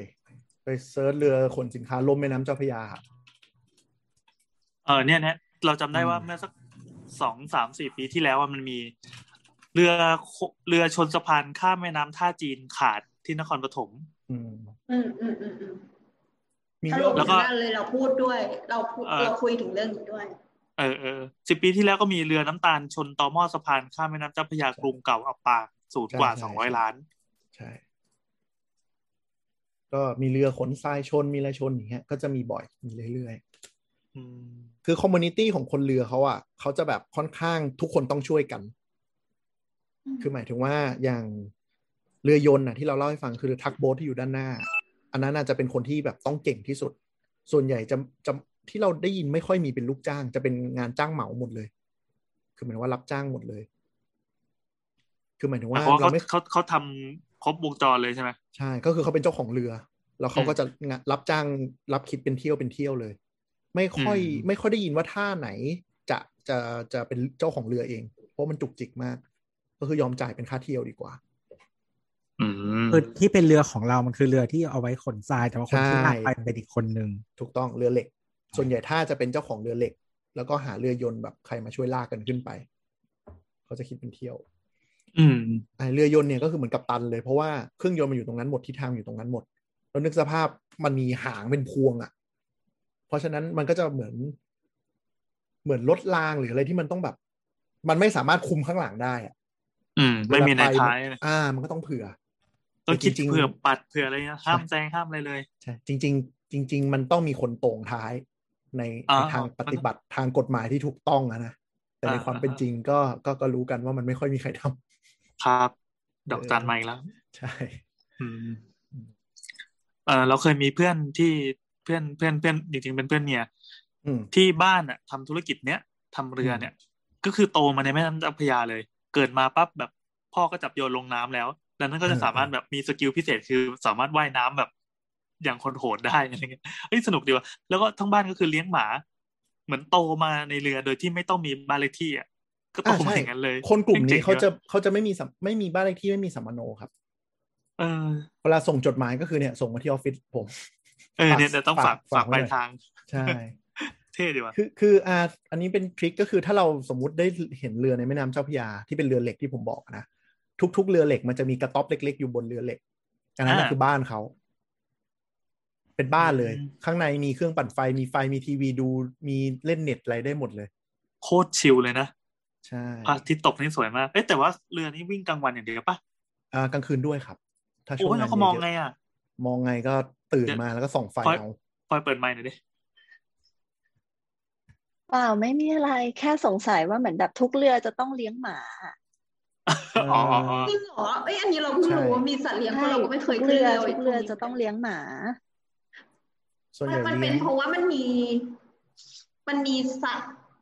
แบบพวกหนูบนเรืออะไรอย่างงี้ป่ะเลยต้องเลี้ยงหมาเลี้ยงแมวอะไรอย่างเงี้ย อ่าด้วยส่วนหนึ่งคือเซนส์สัตว์พวกนี้มันไวเพราะฉะนั้นมันเกิดอะไรผิดสังเกตเนี่ยมันก็จะเห่าบ้างอะไรบ้าง เกิดมี ไม่ เสียง เป็นไร ดัง เราจะ สียงอไ เลี้ยงนกแก้วมาคอเราอยากเป็นกัปตันฮูก หาย เออหาย เออ แต่จริง ๆ เราว่าส่วนหนึ่งอ่ะมันอย่างคนเรือเราหลายคนก็ไม่ได้เลี้ยง แต่เราว่าคนเลี้ยงมันคือมันเบื่อ สมัยก่อนอ่ะ สมัยก่อนมันเบื่อจริงๆนะเว้ยมันล่องแบบเทงเต้งไม่มีอะไรทำเลยอ่ะ เออ แต่สมัยนี้มันน้อยลงเพราะว่ามีเน็ตมีสมาร์ทโฟนมีอะไรไงแต่เนี่ยพวกรุ่นใหม่ๆมาที่เป็นวัยรุ่นหน่อยเขาก็ไม่ไม่ต้องเลี้ยงหมูเลี้ยงหมาแล้วกูมีสมาร์ทโฟนสบาย บางคน ดู มันก็ YouTube ใช่ใช่มันก็จะมีคนบางกลุ่มที่ชอบงานประเภทนี้ คือกูไม่ชอบเข้ากะประจำอ่ะ กูเทงเต้งอยู่บนเรือ แต่เวลา อืม ทำงานของคุณคือยี่สิบสี่ชั่วโมงนะ ถูกไหมเพราะเรือมัน อ่า ล่องไปอะคุณก็ต้องแบบ alert ตลอดอืม โห แต่บางคนเขา ครับก็จะสนุกไง เพราะว่าแบบ ถ้ามันไม่มีอะไรมันก็ไม่มีเลยเลย เฝ้าเฝ้าเฉยๆอะไรอย่างเงี้ย มันหลับในไม่ได้เลยนะ หลับในไม่ได้ไหมจริงๆเขาจะผลัดกันนอน เพราะว่าพวงหนึ่งอย่างที่บอกมันมีสามลำสี่ลำใช่ไหมส่วนใหญ่แล้วก็ อ่า พวงหนึ่งก็จะเป็นเนี่ยสี่สามสี่คนต้องไปด้วยกันเขาจะผลัดกัน ก็เปลี่ยนกะเอา พักใช่ เออเออเออหนุกดีว่ะ แต่ว่าทุกลำมันจะมีบ้าน เพราะว่าแต่ละคนจะได้อยู่บ้านหลังนั้น ไม่ต้องมานั่งแย่งกัน อืม อืมแล้วส่วนใหญ่เขาก็จะมีชีวิตเป็นครอบครัวกัน หลายคนก็คือพอเป็นเด็กโตมาก็เพราะมันโตมากับเรือบางทีเขาก็แบบเอาโตมาไม่รู้ทำอะไรก็เดินเรือ ต่อ อืม โอ้อยากไปทัศนศึกษาในเรือแบบนี้มั้างวะ ลองลองดูมีมีสารคดีเรื่องเรื่องเรื่องเรือลำเลียงพวกนี้เยอะอยู่เหมือนกันลองไปดูได้ ถ้าฝรั่งฝรั่งเรียกว่าเรือบาร์ช B A R G E เมืองไทยเมืองไทยเราจะเรียกว่าเรือเหล็กเรือเหล็กเรือขนทรายเรือขนของ อืม อ่ะ อันนี้เรื่องทรายนะ บาชมันไม่ได้แปลว่าเรือมันมันแปลว่า บาร์ชมันแปลว่านั่นแหละ bush not bush คือ มันก็ คำ แปล ว่า ว่า คือ โบทแต่ว่าแต่ว่าเรา มันเป็น มันเป็นอย่างเงี้ย เป็นคล้ายๆพัดเดิลใหญ่ๆอะใช่ไหม ใช่มันจะคือเหมือนมันจะเรียบเรียบๆอ่ะ เออนั่นแหละเราจะเรียกว่าบาร์ชอืมส่วนใหญ่หลัก ๆ ก็คือไม่ไม่ไม่มี เรือท้องแบน ไม่มีเครื่องยนต์ เออเรือท้องแบน ประมาณนั้น ใช่ เพราะมันแปลว่า flat bottom boat มันเล็กกว่าเบลใช่ปะ อ่ะเบาคือนู่นเลย ออกทะเลเลยเบอร์เริ่ม อืม เขาจะเอาบาร์ชนี่แหละ ขนจากในเมืองออกไปปากน้ำไปทะเลแล้วค่อยขนขึ้นเรือใหญ่เรือเรือเรือเบาต่ออืมอย่างพวกเรือน้ำตาลเรือข้าวอ่ะที่ล่องในแม่น้ำก็คือเขาเอาจากต้นทางออกตามแม่น้ำปุ๊บออกอ่าวไทยแล้วก็ไปขึ้นเรือใหญ่ อืม เรือแร่อะไรเงี้ย ครับ แต่ส่วนใหญ่ทรายจะไม่ไม่เอ็กซ์พอร์ตในไทย ทีนี้ทีนี้ อืม อ่าล่องมาแล้ว พอมาถึงพระรามสาม ครับ เขาจอดยังไงวะ ก็จอด เบรกก็ไม่มี ริแม่น้ำ มัน แล้ว คือมันชะลอหรือว่ามันยังไง คือหรือว่าหรือว่าจะต้องเอาไปดึงดึงท้ายเพื่อเพื่อหน่วง ใช่ใช่ก็เอาเรือมาปุ๊บมาลอยกลางน้ำก่อนแล้วค่อยๆลากมาเก็บทีละลำ เวลา อ๋อหมายถึงว่าต้อง ต้ ต้ อ อง ง มี ต้องมี เสียงเรือ ปะ อะ อะไร ไร นะ นะครับ อะไรนะ เวลาถอยหลังต้องมีเสียงวะแบบ เออ ดื้อดื้อดื้อดื้อดื้อดื้อดื้อ ก็เขาเขาเขาก็จะอ่าบีบบีบบูดอะไรของเขากันไปอ่ะ มีโปร ปิ เซ ด ส ปิดออฟ เออ มันก็จะมีเสียงบืดบืดปีดอะไรอย่างเงี้ยเขาก็จะไปลอยแล้วค่อยๆดึงเข้ามา ดึงเข้ามาดึงเข้ามาอืม อืมผมฟังดูไม่ซับซ้อนเลยตอนแรกคิดว่าจะอลังการกว่านี้ คือจริงๆมันมี มันมีเรืออีกลำจากท่าที่ออกไปรับใช่ไหมไปดึง หรือว่าเรือที่ลำที่ เรือน ำมา เรือที่ แหละ พามานั่นแหละเรือที่พามา อ๋อเขาก็ปลดปลดปลดไอ้เชือกเรืออะไรสักอย่าง ใช่ ออก ก็ ก่อน ทิ้งเรือที่ขนไว้กลางน้ำใช่ไหม ใช่ แล้วก็เอา ลอยไว้ ดึง ก่อน ดึงมาให้มันทีละก้อนที่มันสามารถจัดการได้อย่างนี้ ใช่ พอดึงดึงเข้ามาปุ๊บเอ่อเวลาเดี๋ยวนะรูปเว็บที่เราส่งให้ที่บ้านเราอะถ้ากดขึ้นมาตรง heading เว็บอะซ้ายมืออะนั่นเรียกว่าโป๊ะ โป๊ะก็คือเป็นเหมือนโป๊ะลอยน้ำเลย แต่ไอ้บนหัวโป๊ะอะก็จะมีรถอ่าเขาเรียกว่าอะไรนะ คือภาษาไทยอะเรียกว่ารถแมคโครซึ่งแม่งโคตรผิด มัน รถ เพี้ยน แบ็ค มา โฮ จาก ไม่เหรอ มันรถ Backhoe มันเพี้ยนมาจาก Backhoe แบ็คโฮแต่ไอ้ อ่าร รถเนี้ยมันก็ไม่ได้เป็นแบ็คโฮ อ้าว อืม เออพอรถแบ็คโฮมันคือรถที่ด้านหน้ามันเป็นแบบ เป็นรถตักอะแล้วข้างหลังข้างหลังเป็นตัวดิกเกอร์เขาเลยเรียกว่าแบ็คโฮก็คือโฮที่แปลว่าจอบอะอยู่ด้านหลังของรถ โฮที่แปลว่ากะหรี่ เออ B A C K H O E อะครับแบ็คโฮคือคนไทยอะเรียกผิด ไอไอที่เราเรียกที่คนไทยเรียกแบ็คโฮเรียกแบ็คโฮกันเนี่ย มันคือเอ็กซ์ a เวเตอร์อะรถขุดดินอะ รถขุดรถขุด เออมันคือรถรถขุดอะ ใช่ ภาษาอังกฤษเขาเรียก excavator เขาเรียกรถ มันมีรถขุด อืม มีหลายไซส์รถขุดเล็กรถอะไรอย่างเงี้ย อ่าแต่ถ้าคุณไปไปบอกคนในวงการว่าแบบเอาเอ็กซ์คาเวเตอร์หรือรถขุดนะ ไม่มีใครรู้จัก คือถ้าคือถ้าคุยกับคนที่ที่เขาเรียกว่าอะไรอ่ะ ให้บริการอะไรพวกเนี้ยที่เขาเป็นเจ้า อืม ของ แล้วก็มาอะไรอย่างเงี้ยบางทีอาจจะไม่รู้จักแต่ว่า ถ้าคุยกับคนขายอ่ะ จะรู้ อ่า เขาจะรู้ว่าเรียกว่าอะไร คนขายหมายถึงว่าแบบพวกที่เป็นแบบเขาเรียกว่าอะไร เซลล์เครื่องจักร ต้าโกเบโกอะไรพวกเนี้ย อ่า ยี่ห้อ machinery ที่มันขายอะใช่ อันเนี้ยเขาจะรู้จักเขาจะเข้าใจว่ามันคือ excavator เออ เขาก็จะเรียกถูก ใช่ แต่ถ้าแบบคนทำงานไม่มีใครรู้จักก็จะเรียกเรียกแบ็คแบ็คโฮถ้าเรียกถูกหน่อย แต่ถ้าเรียกได้ยินบ่อยจะเรียกแมคโครแมคโครแมคโคร ก็ติดปากดี ใช่ มันก็เป็นภาษาไทยอะ อ่ามันก็จะมีไอตัวเรียกแมคโครแล้วกันที่บ้านเรียกอยู่ชิละเรียกแมคโครเนี่ยมันก็จะอยู่บนโป๊ะ หน้าที่เขาก็คือก็เวลาเรือเข้าปุ๊บเขาก็จะเกี่ยวแล้วลากดึงเข้ามาเนก เอ อะ อ เออมันก็คือรถขุดตามไซต์ก่อสร้างอ่ะเขาก็อ่าเชิดคอขึ้นปุ๊บ แล้วก็โอเค โยนเชือกมาเชือกมาขึ้นแล้วก็ดึงปื๊ดลากเข้ามาในท่า ค่นั้นเลย แล้วเขาก็มีหน้าที่ตักจากเรือใส่บนรถ จากเว็บที่เราส่งให้เห็นบ้านรถรถคันซ้ายมือก็คือกำลังจอดรอขึ้นของอยู่ เขาก็จะเอาตัวตักเนี่ยลงไปในเรือ ตักแล้วก็ใส่รถแล้วเราก็ไปส่ง ทำไมบนฝั่งเราถึงมีน้ำน้ำด้วยอ่ะ บนฝั่ง อ๋อ ในรูปใช่ไหม อืม น้ำมันเอ่อขึ้นมาเพราะว่าข้างล่างมันไม่ได้ปิดสนิท อ๋อหมายถึงว่าเราไม่ได้เราไม่ได้ก่อกั้นทางตลิ่งอย่างนี้ใช่ปะ จริงกั้นอ่ะ แต่มันก็มีแบบซึมมั่งเซาะมั่งอะไรมั่งอย่างเงี้ยเก่าละเออประมาณนั้น ต้องอธิบายให้คนผู้ฟังเข้าใจไหม คือที่คืออันนี้รูปรูปที่บ้านก็คือจะมีเป็นเหมือนเป็นเป็นท่าเหล็กลงไปในแม่น้ำแล้วเราก็เอาเรือเทียบตักของจากเรือขึ้นมาใส่รถบรรทุก แล้วก็วิ่งไปส่ง แต่บนที่ตัวพูดตะเกียบนพื้นของออฟฟิศอะไม่พื้นออฟฟิศที่ว่ามัน พื้นในส่วนของโรงงานอะมันก็จะมีกองหินกองทรายด้วย อันนี้ก็คือเหมือนสต็อกสต็อกสต็อกบนบก เหมือนตักเสร็จปั๊บก็มากองกองไว้ก่อนตรง ใช่ ริมน้ำนี่แหละไม่ต้องไปไกล บางบางทีเราต้องรีบเร่งไปเอาของไงเราก็เอาเนี่ยขึ้นมากองไว้ก่อนแล้วรีบเอาเรือขึ้นไปเอาของ โห อ่าช่วงขายดีๆ อย่างนั้นเลยคือแบบกองกองกองกองกองแบบลงมาถึงเช้าเช้ามืดปุ๊บตักกองเสร็จเย็นออกพวงขึ้นไปเอาของต่อเลย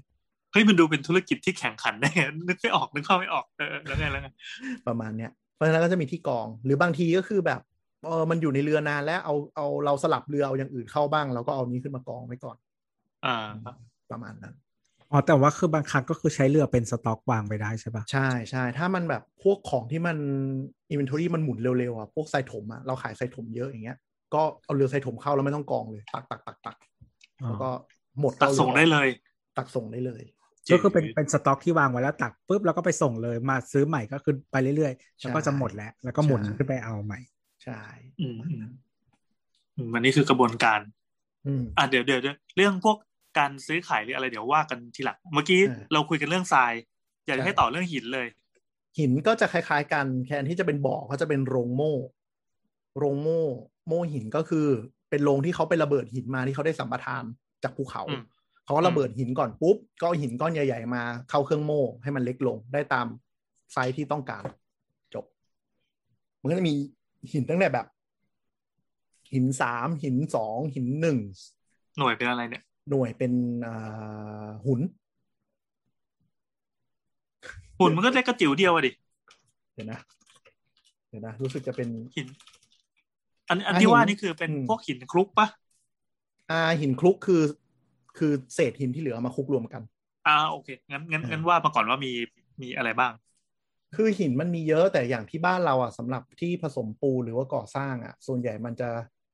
ไล่ตั้งแต่สิบอ่าหิน หินสองลงมา เมื่อก่อนเราขายหินสองแต่ว่าเราไม่ได้เราไม่ได้ขายแล้วโทษทีอ่าหน่วยหน่วยเป็นนิ้วนะครับสอง อ๋อ สองก็คือสองนิ้วสองนิ้ว ก็คือเม็ดหนึ่งเส้นผ่านศูนย์กลางน่าจะประมาณสองนิ้วบวก เฉ ลบ ลี่ย อะไร ส อ อย่างงงี้ นิ้วอ่า อ่า หินหนึ่สงองนิ้ว ก็คือหนึ่งนิ้ว อ๋อ ที่เราได้ยินบ่อยสุดจะจะหินหนึ่งหรือหินสามทับสี่สามทับสี่นิ้ว ทำไมเขาไม่เรียกเป็นหิน A หิน B อย่างเงี้ย อ่าเพราะว่าในวงการคือเขาไปใช้กับ A B กับ ตอบ เก ซี ต เรียส เกตการตลาดแล้ว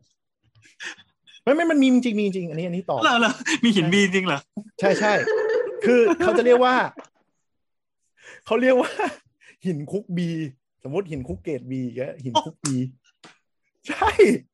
คลุกแล้วมันจะบินได้ยังไงอ่ะ ไม่รู้ คลุกคลุกแล้วก็บิน เออคือเหมือนกับเขาจะเรียกว่าเออหินกับเกรดไม่ค่อยสวยอย่างเงี้ยก็เป็นหินเกรดบี อืม อ๋อ อย่าพวนนะครับ หินเกรดบี เบาหน่อย ตอนเรา ข ตอ อน แท เรา รกขอ ทำ แทรก ครับ มันมีรายการหนึ่งเคยพูดเรื่องหินเดินได้ด้วยแหละ ชื่อแน ทนางนวล EP อะไรวะ ได้เหรอวะมีตรงนี้ก็ได้เหรอวะ แบบถึงหินอันนี้จะไม่บินแต่ว่ามันเดินหนีอืมเป็นหินที่เดินหนีได้ ประมาณนี้ แล้วก็ในตอนเขาก็จะมีแบบเล่าเรื่องแบบชนิดของหินอะไรอย่างเงี้ย ประวัติ อืม ไปแบบเกร็ดเล็กเกร็ดน้อยอะไรประมาณนั้นอืม อืมอืม ฟั อื ง ม กันดูได้ค่ะ สนุกดี ครับ หินบีครับ ตตอนตอนผมกลับมาทำใหม่ๆผมก็นั่งขำนั่นแหละแล้วทุกคนงงคุณขำอะไรวะไรสาระใช่ไหมอ่ะอันนี้อันนี้หิน ไอ้ ที่บ้านขายก็คือหินหนึ่งหินหินหนึ่งเนี่ย บางเจ้าจะเรียกว่าสามทับสี่แล้วก็อีกอันหนึงคือหินเกรดคือหินสามทับแปดแล้วก็หินคลุก ก็ ก็คือ คือ เศษหิน ขนาด หน่วยเป็นนิ้ว ขนาดของ นิ้ว เอ นิ้ว อหุ่นคือนิ้ว อ่าสามกับสี่ก็คือ สามในสี่ ส่วน นิ้ ข ว องนิ้วนี่ ใช่ อ่าก็คือหกหุน ถ้าสามถ้าแปดก็คือสามหุน ใช่ ทำไม ใช่ บ้าน ใช่ ทำไมบ้านเราแบบวัสดุแต่ละอย่างบางทีก็ใช้หน่วยเมทริกซ์บางทีก็ไม่ใช้เฮียอะไรก็ไม่รู้นะ อ่าใช่ก็คือคือจริง ๆ ก็ไม่รู้เหมือน กัน เมื่อก่อนเขาก็เรียกหินหินเนี่ยแหละหินหินสามหุ่นหินอะไรอย่างนี้แหละ แต่มันก็เปลี่ยนมาเป็นหินสามทับแปดหินสามทับสี่มันจะได้ตรงกัน อืม ใช่มันมาจากเหล็กก่อนนั่นนะเหล็กเขาโดมิเนตเรื่องขนาดหุ่นเหล็ก อ๋อ ท่ออะไรพวกเนี้ย ใช้กันจนชิน อ่าใช้สเกลเดียวกันแต่ว่าเวลาเวลาแบบก่อสร้างใช้เป็นเมทริกเนาะ ใช่แล้วมันก็จะมีหินหินที่เราไม่ได้ขายด้วย ก็จะมีหินพวกงานพวกงานแบบงานเขื่อนงานอะไรใหญ่ก็จะมีหินรางรถไฟหินเขื่อนหินอะไรพวกนั้นก็จะแบบ เบ้งเบ้งๆเลยนะ เบ้งๆเลยใช่เขาก็ เอา จะ แต่ มี อันนี้ตะไม่อันนี้ไม่ขาย แต่คือคล้ายๆว่าโรงโม่มันก็มีผลิตหลายไซ ใช่ ส์ ใช่ มาก ใช่เขาก็จะแบบถ้าโลโม่ใหญ่มากๆ คือเขาจะมีสต็อกหลายแบบให้เลือก คุณก็คืออ ม อยู่ที่ขนาดอะไรงานสเปคไหน แต่ถ้าโลโม่ที่ไซส์ประมาณกลางๆที่เราเอาก็คือว่าก็ไปสั่งไว้ก่อนว่า อ่าให้โม่อะไรประมาณนี้เดี๋ยวขึ้นไปเอา อ๋อพีออเดอร์ได้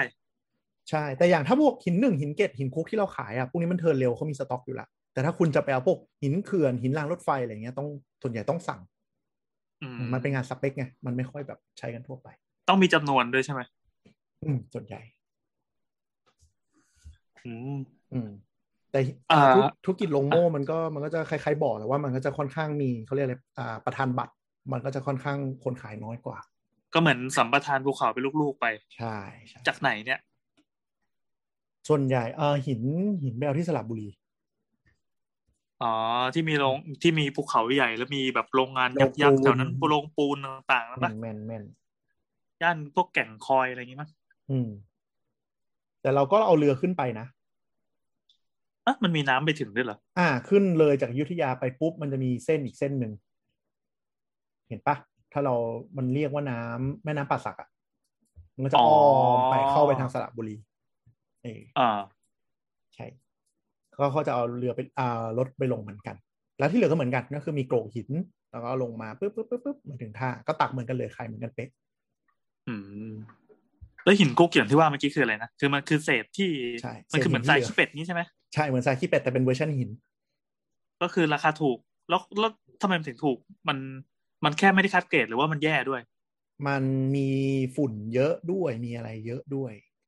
คือเนื่องจากมัน อ๋อ เป็นแบบ เวลาเวลาเขาโม่มันจะคล้ายๆเป็นแบบเอาก้อนเบิ่มๆลงไปแล้วก็เขยับขยับขยับขยับลงไปตามตะแกรงกึกกึกกึกกึกใช่ไหมมันก็จะเหลือแบบ เศษหินที่มันแบบ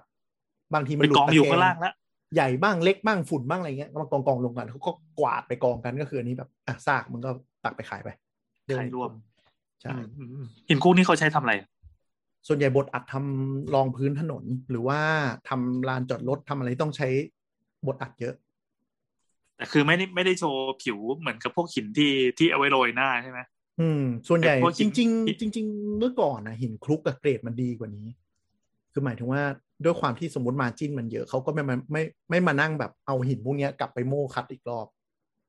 มันก็มันก็จะเป็นแบบ เวลาเราเห็นลานจอดรถอะที่เขาบอกว่าใช้หินคลุกลงได้เลยอะสมัยก่อนอะมันก็จะดูสวยๆหน่อยเป็นเม็ดๆหน่อย ใช่ อ่า จำได้อันนี้ความทรงจำวัยเด็ก แต่เดี๋ยวนี้ ใช่ อ่ะเอ่อผู้รับเหมาเขาจะบอกว่าอย่าไปใช้อะไรหินคุกอ่ะเพราะฝุ่นมันจะขึ้นเยอะมาก ใช่ใช่เพราะว่ามันแบบ พอเนื่องจากมันมันต้องหากำไรกันเยอะขึ้นพวกหินพวกนี้เขาก็เอากลับไปโม่ใหม่เพื่อให้ได้ปริมาณหินที่ขายได้ราคาเพิ่มขึ้นไงมันก็จะยิ่งเป็นฝุ่นหนักกว่าเดิม เป็นแบบเป็นผงๆเลยบางที แล้วบางทีฝุ่นมันไม่ได้เกิดแค่ในช่วงแรกๆอ่ะบางที ใช่ ใช้มานานๆปั๊บมันจะมีพวกหลุดล่อนสะเก็ดบินอะไรเงี้ยออกมาก็ ใช่ ฝุ่นก็ขึ้นอีก ใช่ใช่แต่มันก็จะเป็นหินประเภทที่เขาเอาไว้รองพื้นเพื่อรับแรงได้ดีที่สุด เพราะว่าเม็ดมันเล็กไง อ่า อ่าเขาก็จะเวลาเวลาทำถนนอย่างเงี้ยเขาก็จะเอาทรายลงก่อนปุ๊บ อืม แล้วก็เอาหินคลุกโรยชั้นหนึ่งแล้วค่อยเทคอนกรีตคราวนี้ก็จะแน่นปึกนะ อืม มันก็มีจุดประสงค์ของมันอยู่ แต่ถ้า อืม คุณจะไปทำลานจอดรถเปลือยๆเลยเดี๋ยวนี้เดี๋ยวนี้เราก็แนะนำลูกค้าว่าเอาหินหนึ่งหรือหินเกล็ดไปผสม ด้วยจะสวยกว่า อ๋อมันมันมิกซ์กันได้ใช่ไหม อืม บางคนเขาก็ลงหินคลุกก่อนให้มันแน่นไง แล้วเขาก็อ่ะผมก็เอาให้หินเกล็ดไปโรยฉาบหน้าหน่อย สักประมาณนิ้วหนึ่งมัก็สวย อ่า มันก็สวยแล้วพวกทำคาเฟ่อย่างเงี้ยแนะนำอย่างนี้เยอะ เออเออเออ อืม ของที่ร้านก็เหมือนกัน คือมันจะมีส่วนด้านหลังที่เป็นสนามหญ้า อืม แต่เดิมอ่ะสเปคมันเป็นกรวดแม่น้ำเว้ยอย่างสวยเลย แต่ อืม พอเช็คตังค์ดูแล้ว ไม่พอ ใช่ใช่คือ เราหินเกล็ดจิ๋วๆมาเออได้เหมือนกัน คือกรวดแม่น้ำหรือว่าพวกหินหินหินบ่อน้ำหินปลา หินตู้ปลาพวกเนี้ยเดี๋ยวนี้แพงมาก เพราะว่าเขาไปคัดเกรดกันสวยๆไง มีไหม สวนเส้น ที่ อะ ที่ร้านมีทำบ้างไหม ไม่ได้ทำเพราะว่าจริงๆเราส่งก่อสร้างเป็นหลักเราไม่ได้ส่งผู้จัดสวน อ๋อ คืองานคนละประเภทกันด้วย แล้วก็สเกลงานคนละแบบกันด้วยปะ ใช่ แต่แต่ เรา คุ เล่า ณก็คุณก็หิน อ่ะ เกล็ดไปลงได้ แต่ว่าเราไม่ได้มีพวกแบบนึกออกปะหินดำจัดสวนอะไรอย่างนั้นน่ะบางคนเขาจะเอาแบบหินแบบต้องสีดำทุกก้อนอะไรอย่างเงี้ยพวกนั้นไปเลยไปคัดเลยตันหนึ่งมันแบบราคาโดสามสี่เท่าอ่ะ คือใช้คนคัดปะ ใช่ต้องใช้คนคัด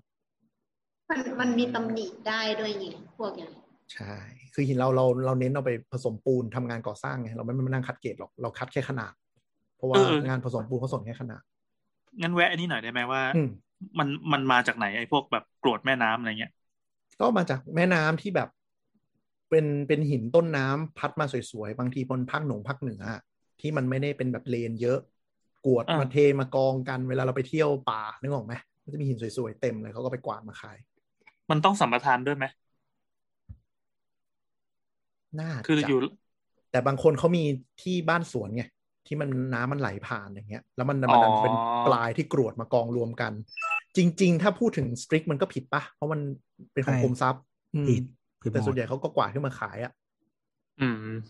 เออมันเหมือนปลาที่มันหลุดเข้ามาในถึงจะเป็นแม่น้ำหลวงเข้ามาในที่ดินคุณน่ะ ตามหลักมันเป็นของของของแผ่นดิน แต่คุณก็ตกเข้ามากินอยู่ดี คือ คือพวก อื หิ ม นสวยๆอ่ะ หรือว่า อืม สีอ่ะ มันต้องดูด้วยว่า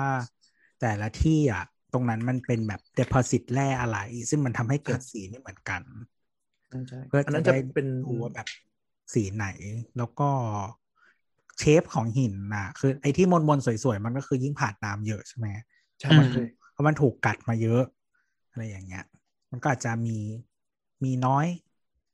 หา น้อย ยาก ก็ก็จะเรียกว่าพวก pebble stone อ่ะที่มันสวย อ่า ๆเลยพวกนั้นน่ะมีราคาแบบสุดๆเลย โอ้ยนึกถึงแล้วเสียดายตอนเด็กๆเคยไปเล่นน้ำหลังวัดอะมันเป็นท่าน้ำเป็นแม่น้ำแม่แม่น้ำเพชรบุรีนี่แหละแล้วมีแต่กรวดแบบนี้ทั้งหมดเลยอะ อ่า โคตรดีแล้ว แล้วสุดท้ายเขาไปลอกคลอง อืม ลอกคลองสุดท้ายแบบข้างล่างเป็นโคลนหมดเลย ก็คือพออยู่ในน้ำมันก็คือถูกถูกน้ำกัดนั่นแหละฮะก็ แต่ว่ามันมันยังใหญ่อยู่เนาะแล้วก็แต่ว่ากัดจนมันบนเชฟมันก็เลยสวย อืม ใช่ ก่อนที่จะเป็นทราย เมื่อก่อน ใช่ ไม่ค่อยมีค่านะ คือแบบไปตักตักๆกันมา เดี๋ยวนี้เริ่มมีค่าแล้ว เพราะทำตู้ปลาจัดสวนกันเยอะ ใครมีสวยๆเนี่ยขายได้เลย หากันขวักเลย พวกร้านทำสวนอ่ะ อืมอืม อืม อันนี้อันนี้เรายังอยู่ในหัวข้อขายอะไรอยู่นะหนุกดีเฮ้ยแต่แต่ดีรู้รู้ที่มาของวัสดุด้วย อืม แต่ว่ายุคนี้มันก็ทำเป็นวัสดุเทียมได้หมดแล้วนี่ทำไมของออริจินอลถึงยังแบบแพงและเป็นที่ต้องการมากกว่าเทียม เทียมยังไงเอ่ย มันทำเทียมได้ไม่ใช่หรอ พูดพูดถึงอะไรพวกทรายหินเหรอ หินน่ะ หิน หินตกแต่งอย่างเงี้ยเหรอ อืม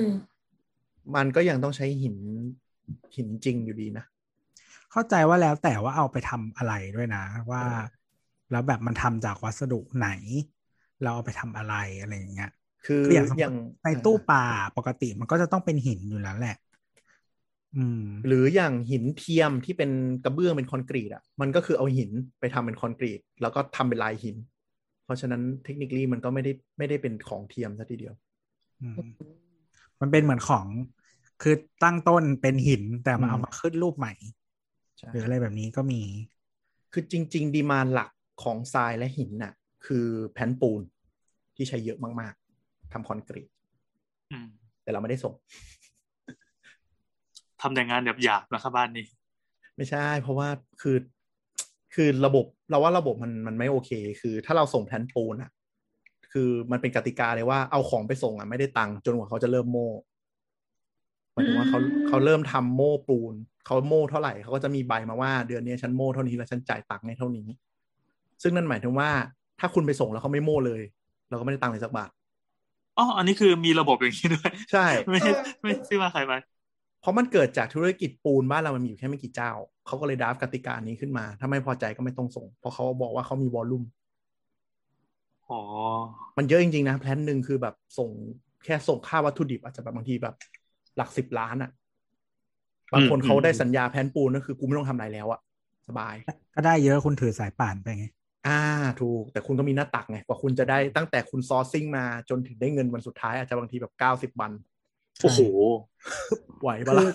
คือนอกจากมันจะมีเครดิตเทอมปกติแล้วใช่ไหมหมายถึงว่าที่ที่ในสัญญาว่า ฉันได้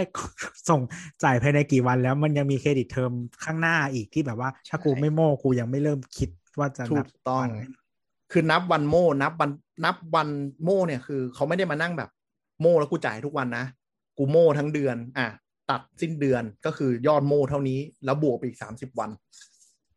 คือสมมติว่าไปสมมติว่าไปส่งของทิ้งไว้เดือนหนึ่ง อืม ผ่านไปหนึ่งเดือนก็คือสามสิบวันแล้ว แล้วก็เริ่มโม่ไปเรื่อยตัดยอดปุ๊บ หลังจากตัดยอดถ้ามีเครดิตเทอมอีกหกสิบวันก็คือผ่านไปแล้วสี่เดือน ถูกต้อง ถึงจะเริ่มได้เงิน เพราะฉะนั้นพวกที่ที่ที่เนี่ยส่งโม่อะจะต้องเป็นเจ้าใหญ่มากๆ แล้วต้องมีซัพพลายตลอดและ ถ้าวันไหนเขากรีงกลางมาของขาดโดนปรับ ค่าปรับอ้วกแพงกว่าค่าของ ตอนนี้ตังค์ก็ยังไม่ได้ ใช่ เพราะว่าเขา อ๋อ ปูนมันเข้าใจไหมมันต้องโม่ มันต้องรันตลอดเวลา ใช่ เพราะเครื่อง อ จัก ยู่ รมันรันไปแล้ว ถ้ามาหยุดมันก็เสียตังค์ ถูกแล้วมันโดนมาเป็นทอดๆ ก็คือถ้าปูนเขาส่งให้ไม่ทัน แล้วงานที่เขาเทมิกซิ่งที่ตึกมันดัน อ่า ไม่พอขึ้นมาเนี่ย มัน เขาก็โด เสี นปรับยหาย แล้ว แบบโอ้โหแบบมหาศาลไง เออเขาเขาโดนปรับเขาก็มาเอากับเราอีก ถูก แต่ผมอ่ะ อ๋อ ก็จะไปฟันกำไรช่วงนั้นเวลาของขาดเพอแผ่น อ่ะ ปู ก็ น จะ ก็จะโทร ส่งสปายที่เรามีอยู่ อ๋อ ให้เขาไป เพราะว่าเจ้าที่เขาเซ็นสัญญาส่งไม่ได้ เขาต้องรีบหาในตลาด เขาก็จะโทรมาหาเรา แพ ว่าง ช่ ก็ วย ยอม กูดู จ่าย ใช่ เพราะว่ามั นั่ น นคือเด็กดีเลย แต่มันไม่ได้แพงกว่าเยอะหรอก คือหมายถึงว่ามันไม่ได้แพงแบบเวอร์เพราะว่ามันก็มีคนพร้อมที่จะโดดมาเข้ามาอย่างนี้เยอะ แต่เรา อ่า เลือกที่จะไม่เซ็นแต่แรกไงเพราะว่ามันอย่างเงี้ยเราไม่ไหว อ่า ก็คุณคิดดูถ้าสมมติย้อนขายสิบล้านแล้วกว่าจะเก็บเงินได้สี่เดือนก็คือสี่สิบล้านอ่ะจมไปแล้วอันนี้คือแพนเดียวนะ อ่าอาศัยตีกินเอาดีกว่า ใช่ไม่ไหวหรอกอืม เออ อ่ะ อันนี้ก็หิน แล้วแล้วดินก็มีขายด้วยใช่ไหม ที่บอกว่า ใช่ ดินเป็นสับเซตหนึ่งของทรายนี่คือยังไงบ้าง ไม่เพราะว่ามันมันเรามองว่ามันได้มาเหมือนกัน ก็คือส่วนใหญ่เจ้าที่เขามีบ่อทรายอ่ะเขาก็จะมีหาหน้าดินมาขายด้วย บางทีเขาไปเปิดแปลงใหม่ ๆ ขึ้นมาก็มีหน้าดินมาขาย คือที่มาของดินนี่ก็คือการตักหน้าดิน ใช่ ขายเป็นล่ำเป็นสันใช่ไหมไม่ใช่แบบ ใช่ บ้านใครจะขุดบ่อปลาดินมาขายอะไรอย่างนี้ใช่ไหม มันก็มีด้วยมีด้วย คือมันมันมีอย่างอย่างอย่างของผมอะทรายเนี่ยไปบ่อประจำแต่ดินอะมันจะมีฟรีเอเจนต์คนหนึ่งวิ่งหาดินให้ เพราะดินมันน้อยไงในที่ดินแปลงหนึ่ง อืมอืม เพราะฉะนั้นก็จะมี คน ด้วยค่ะ อะไรนะ เอเย่นดิน ใช่ใช่ใช่ เอเย่นดิน คือคนเนี้ยเขาเหมือนกับไม่ได้มีบ่อของตัวเองแต่เน็ตเวิร์กเขาเยอะแล้วเขามีรถบรรทุกอยู่ในมือ เพราะฉะนั้นเขาก็จะรถบรรทุกไปตะวิ่งเอ่อวิ่งตะเวนซื้อหน้าดิน ในละแวกนั้นมาให้อะไรอย่างเงี้ย อ๋อ มันก็จะไปเป็นเชื่อมกับอาชีพแบบรับขุดดิน รับขุดบ่ออะไรอ อ่า ย่างนี้ อะไรอย่างเงี้ยเขาก็มีวิธีซอร์ซิ่งของเขา อ่าอ่าอ่าซึ่งมันก็มีเกรดของมันอีกใช่ไหม ใช่ มีเกรดส่วนใหญ่ก็จะแบ่งเป็นหลักๆคือหน้าดิน หน้าดินปลูกต้นไม้เกรดเนี้ยคือทำปลูกต้นไม้เลย แล้วก็ส่วนใหญ่ก็จะเป็นบางคนจะเรียกว่าดินซีแลกหรือว่าดินด่างอะดินดินซีแลก ดินดาน อ่าดินซีแลกถ้าทำสถาปนิกหรือทำบ้านเนี่ยเคยได้ยินมั้ง ได้ยิน น คือ อะไรวะ ด้ยินด่านนะรู้จัก อ่ามันก็จะเป็นดินที่เอาไว้ถมเป็นหลัก คือบางคนน่ะเขาถมถมที่อ่ะ บางคนเขาไม่ใช้ทรายเขาใช้ดิน มันก็จะมีบางคนเขาจะชอบทราย บางคนเขาก็จะชอบดินหรืออะไรแล้วแต่ มันมันมันมันคุณสมบัติไม่เหมือนกันเหมือน ใช่ ความร่วนหรืออะไรอย่างเงี้ย อย่าง ใช่ เคยได้ยินไหมว่าถ้าถมที่สำหรับการสร้างบ้านน่ะ มันต้องถมแล้วก็ทิ้งไว้ประมาณสามปี ให้ยุบเหรอ ใช่ ใช่ให้ยุบเพราะว่าไอ้ตัวไอ้ตัวรูของความร่วนของมันอะไม่เหมือนกันใช่ไหมถ้าทรายอะมันโดนน้ำมันจะแน่น อ่า แต่ว่าถ้ามีน้ำมามันไหลด้วย ถ้าคุณไม่ได้ทำพวกกั้นดินไว้อะมันก็ไป อืม อันนี้ข้อเสียของมัน แต่ว่าดินอะดินคือมันสามารถแน่นเองได้โดยการโดนน้ำแต่ว่ามันใช้ระยะเวลานานมาก นานกว่าทรายที่จะทำให้ตัวเองแน่น ก็รอให้อากาศมันออกไปก่อนอะไรอย่างนี้ ใช่ แล้วแสดงว่ามันก็ต้องมีเกรดของดินที่เหมาะกับการถมบ้านใช่ไหมเขาจะสเปคอะไรที่เป็นแบบว่าสมมติว่าใครรีบๆจะใช้แล้วอะไรเงี้ย ต้องเป็นดินอะไรอ่ะ ดินอะไรก็ได้ ถ้าแค่ถม คือส่วนใหญ่เขาจะใช้ดินซีแลกเพราะมันเริ่มเป็นดินดานเป็นเป็นดินที่ปลูกต้นไม้ไม่ขึ้น คือดินดินที่มันปลูกต้นไม้ขึ้นมันมีมูลค่าในการไปขายสวนขายฝ่ายจัดสวนไงเขาก็จะขุดตรงนั้นไปก่อน มัน ดิน ก็แพง ดินปลูกต้นไม้ดินชั้นสองพวกนี้ใช้ได้ปลูกต้นไม้ได้ เพราะฉะนั้นมันลงไปชั้นสามปุ๊บเนี่ยชั้นลงไปมันจริงๆมันไม่ใช่สามจริงๆอะมันลงไปอีกเลเวลหนึ่งมันจะเรียกว่าอ่าชั้นเป็นซีแลกละ พวกเนี้ยไม่มีแร่ธาตุปลูกต้นไม้ไม่ขึ้น แต่เอามาถมได้ดี อืมอืมอื อื ม มแล้วมันมันก็จะมีดินประเภทอีกประเภทหนึ่งที่อันนี้เตือนคนฟังไว้แล้วกันว่าจะถมบงถมบ้านเลย มันจะมีดินประเภทที่ขายถูกมากๆ ดินเลนอะไรดินอะไรอย่างเงี้ย ต้องไปดูจริง ๆ มันคือดิน กากดินที่แบบเขาทิ้งจากเป็นดินเคมีที่ตอนเจาะเสาเข็ม อืม มันจะเป็นดินที่โดนกรดมา คือพวกเนี้ยมันจะถูกมาก เพราะว่าจริง ๆเขาต้องหาที่ไปทิ้ง ยังไงยังไง คือเวลา โดนกด เวลาเจาะเสาเข็มตึกในเมืองถูกไหมฮะดินมันแข็งถูกปะเขาต้อง อ่า เทเคมีลงไปก่อน เพื่อให้มันหลอมมันละลายแล้วเสามันจะได้มุดลงไปได้ลึกๆ หลายสิบเมตรเลย เขาไม่ได้ใส่น้ำเฉยๆเหรอ ไม่ มันต้องเป็นเคมีเออ โอ้ เพราะฉะนั้นแล้วดินมันก็จะโดนดูดขึ้นมา เพื่อให้เจาะเข็มมันลงไปเรื่อยๆใช่ปะดินขึ้นมาตรงเนี้ยมันจะเป็นดินแบบปนเปื้อนอ่ะ พอมันปนเปื้อนปุ๊บเนี่ยไอเคมีเนี้ยมันมีหน้าที่ทำให้ดินมันอ่อนถูกปะ อืม มันตักมาปุ๊บ บางทีเขาไม่รู้เขาก็เอาไปขายคนที่จะต้องการถมบ้านอยากได้ถูกๆเขาจะมาให้ถูกๆเลย เหมือนเพราะจริงๆ คือกลัวขยะมาทิ้ง แปลงบ้านมึงเขาก็เทลงไปเทๆๆๆๆ แต่แบบนี้แบบนี้เขาก็มีเยอะแต่ว่าถ้าส่วนใหญ่เขาจะแนะนำว่าให้ถมเป็นเป็นเลเวลที่ลึกอะ ใช่ แล้วก็ถมด้วยดินดีข้างบน ให้มัน อ๋อ หญ้ามันสามารถขึ้นได้อะไรอย่างเงี้ย อย่างบางที่เขาก็ไอ้พวกที่เขาบริษัทที่รับทุกตึกหรืออะไรพวกเนี้ยเขาขายเศษตึกด้วย เศษตึกที่ถูกอะอืม อ่าแล้ว สำหรับการเนี่ยไปรองพื้นพวก เพิ่งเคยได้ยินคำว่าเศษตึก อ่า ก็คือมันตัวตัวตัวตึกวัสดุมันก็คือเคยเป็นหินดินทรายมาก่อน ใช่คอนกรีตนั่นแหละ ก็ก็ในวงการเราจะเรียกว่าอิฐหักอิฐหัก อ่า อ่าก็คือ มันจะมีป้ายป้ายแบบอ่าบ่อที่ดินนี้รับทิ้งเศษวัสดุนะ อ่า ห้ามทิ้งขยะ ใช่ใช่ก็คือ มัน เอา เชิญเอามาทิ้ง หัก ที่นี่ เอาอิฐหักมากองกองกองกองอ่ะแล้วกูเวลาไปถมที่กูก็เอาอันนี้ลงมันจะได้แน่น เออ ปึ๊กเลย สมกระดินอะไรอย่างนี้ ใช่ อ่า แต่คือปัญหาของไอ้ดินดินเคมีที่เราบอกอะเนื่องจากว่ามันเหมาะกับที่มันลึกมาก ๆ คือมันเหมือนว่ามันมันเราเจาะชั้นใต้ดินเยอะหน่อยอะเอาพวกนี้เอามาเทถมได้ แต่ถ้าคุณเป็นบ้านอะแล้วมันบ้านบางทีมันถมแค่สูงไม่กี่ไม่กี่ไม่กี่ ไม่กี่เมตรนึกออกไหม อืม ไม่เออมันก็จะดินพวกเนี้ยมันก็จะร่อนเร็วมันก็จะยุบเร็ว หรือบางทีน บางทีก็ น เม จะ ตร ไ เดียวหกสิบเซนอะไรอย่างงี้ ใช่ อ๋อ เนี่ยอันตรายต้องดูเป็นคือมันไม่ใช่ใช้ไม่ได้ แต่ว่าคุณต้องใช้ลึกหน่อยแล้วไม่ใช่เราไม่ใช่ตัวบทอัดด้านบน ต้องระวัง อืมอืม คือบางทีเขาไม่รู้ไงเขาเอาดินอะไรมาเทเทเทเท เออประมาณนี้แต่ดินดินก็จะไม่ได้เน้นขายเท่าไหร่ปะ เออหลังๆเริ่มขายเยอะเพราะว่างานแลนด์สเคปมันเริ่มเยอะขึ้น อ๋อแสดงว่าต้องเลือกเป็นใช้หน้าดินแบบที่ปลูกต้นไม้ได้ด้วย ใช่หน้าดินหรือ ครั ดิ บ นชั้นสองที่โอเคหน่อย งานจัดสวน อ่า แต่บางคนมันก็เอาไปใช้เป็นดินถม ก็มีคือหมายถึงว่า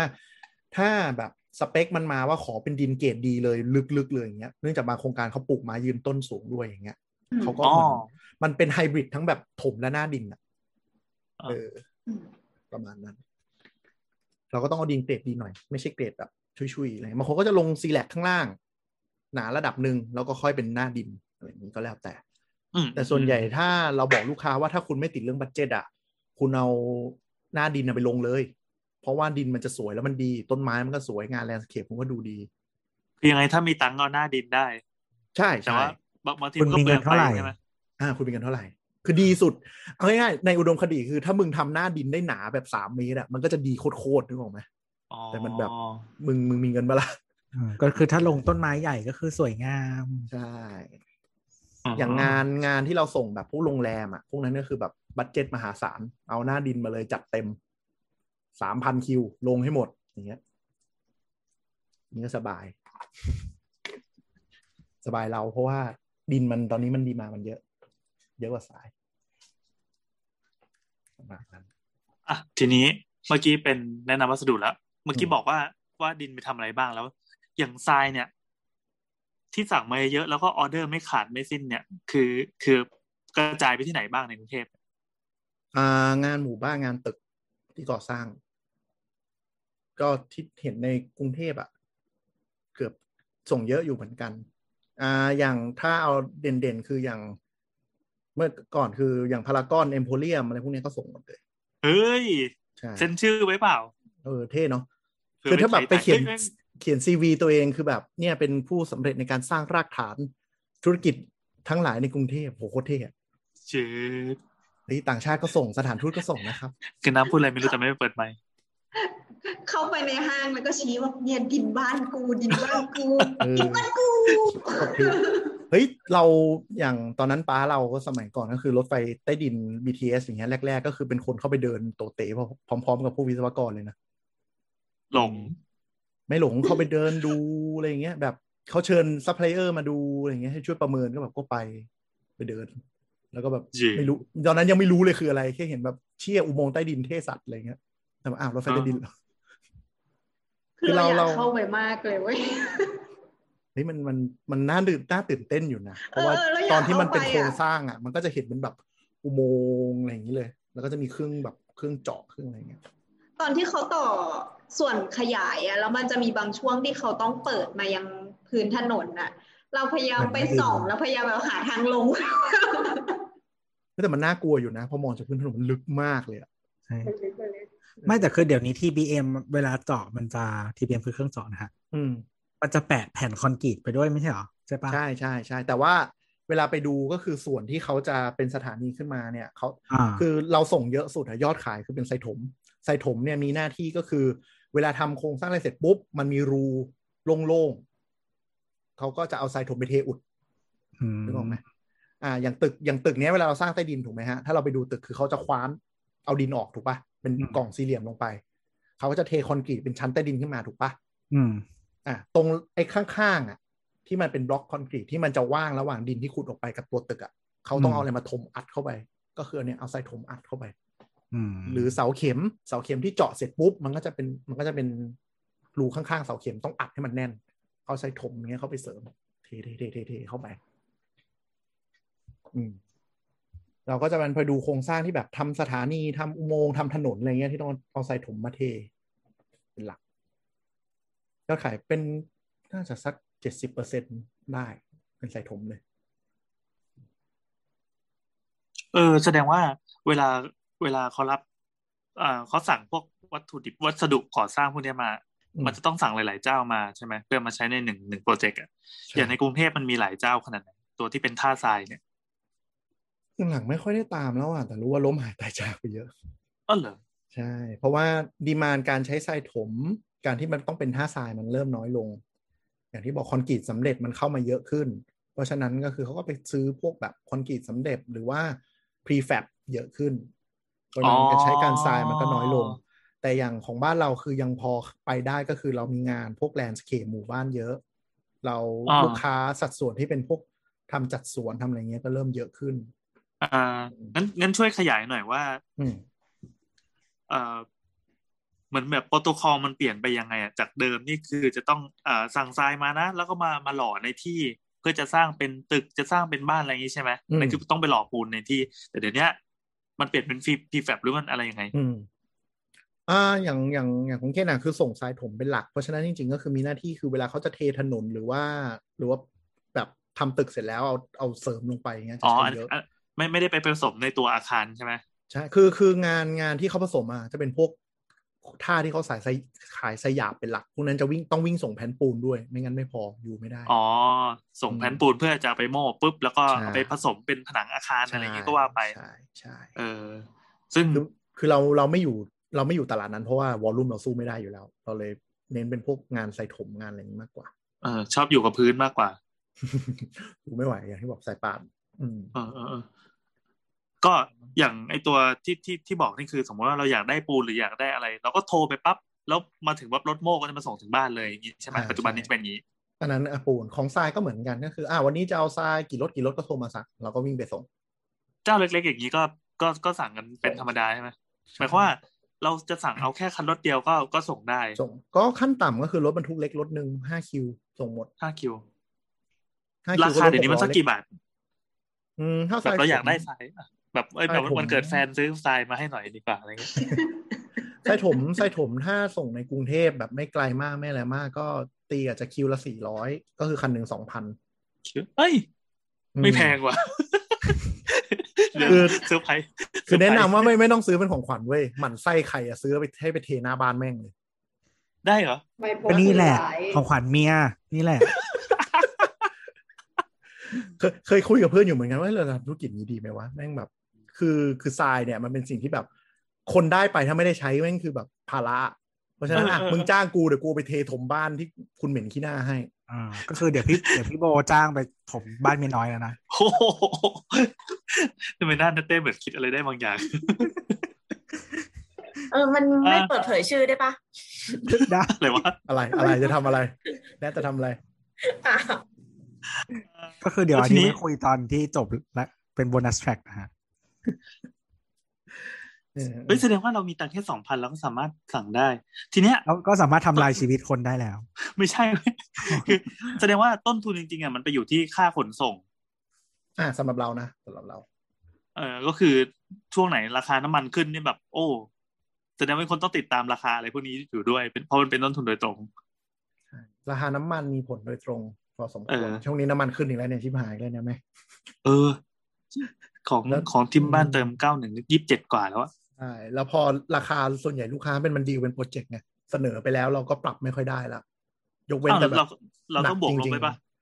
ก็ใช่ใช่ๆเราเราเผื่อไว้ แต่ก็คือแบบ เราก็ไม่อยากให้มันขึ้นนึกออกมากูเผื่อไว้ แล้ว แม่งขึ้นเยอะกว่าที่คิดอย่างเงี้ย อย่างสมมติเราดีดแบบดีเซลอย่างเงี้ยเราอาจจะดีดไปสักแบบยี่ห้าอย่างเงี้ยเดี๋ยวนี้มันไล่ไล่ไล่ไล่ไล่ขึ้นมา อะไรอย่างเงี้ยอืม อืม แล้วแล้วคือสภาพการตอนเนี้ยนี่มาถึงเรื่องที่ว่าปัจจุบันเนี้ย ครับ ที่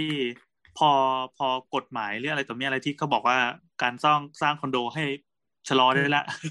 อืม ผลกระทบคือยังไงบ้าง ขายไม่ออก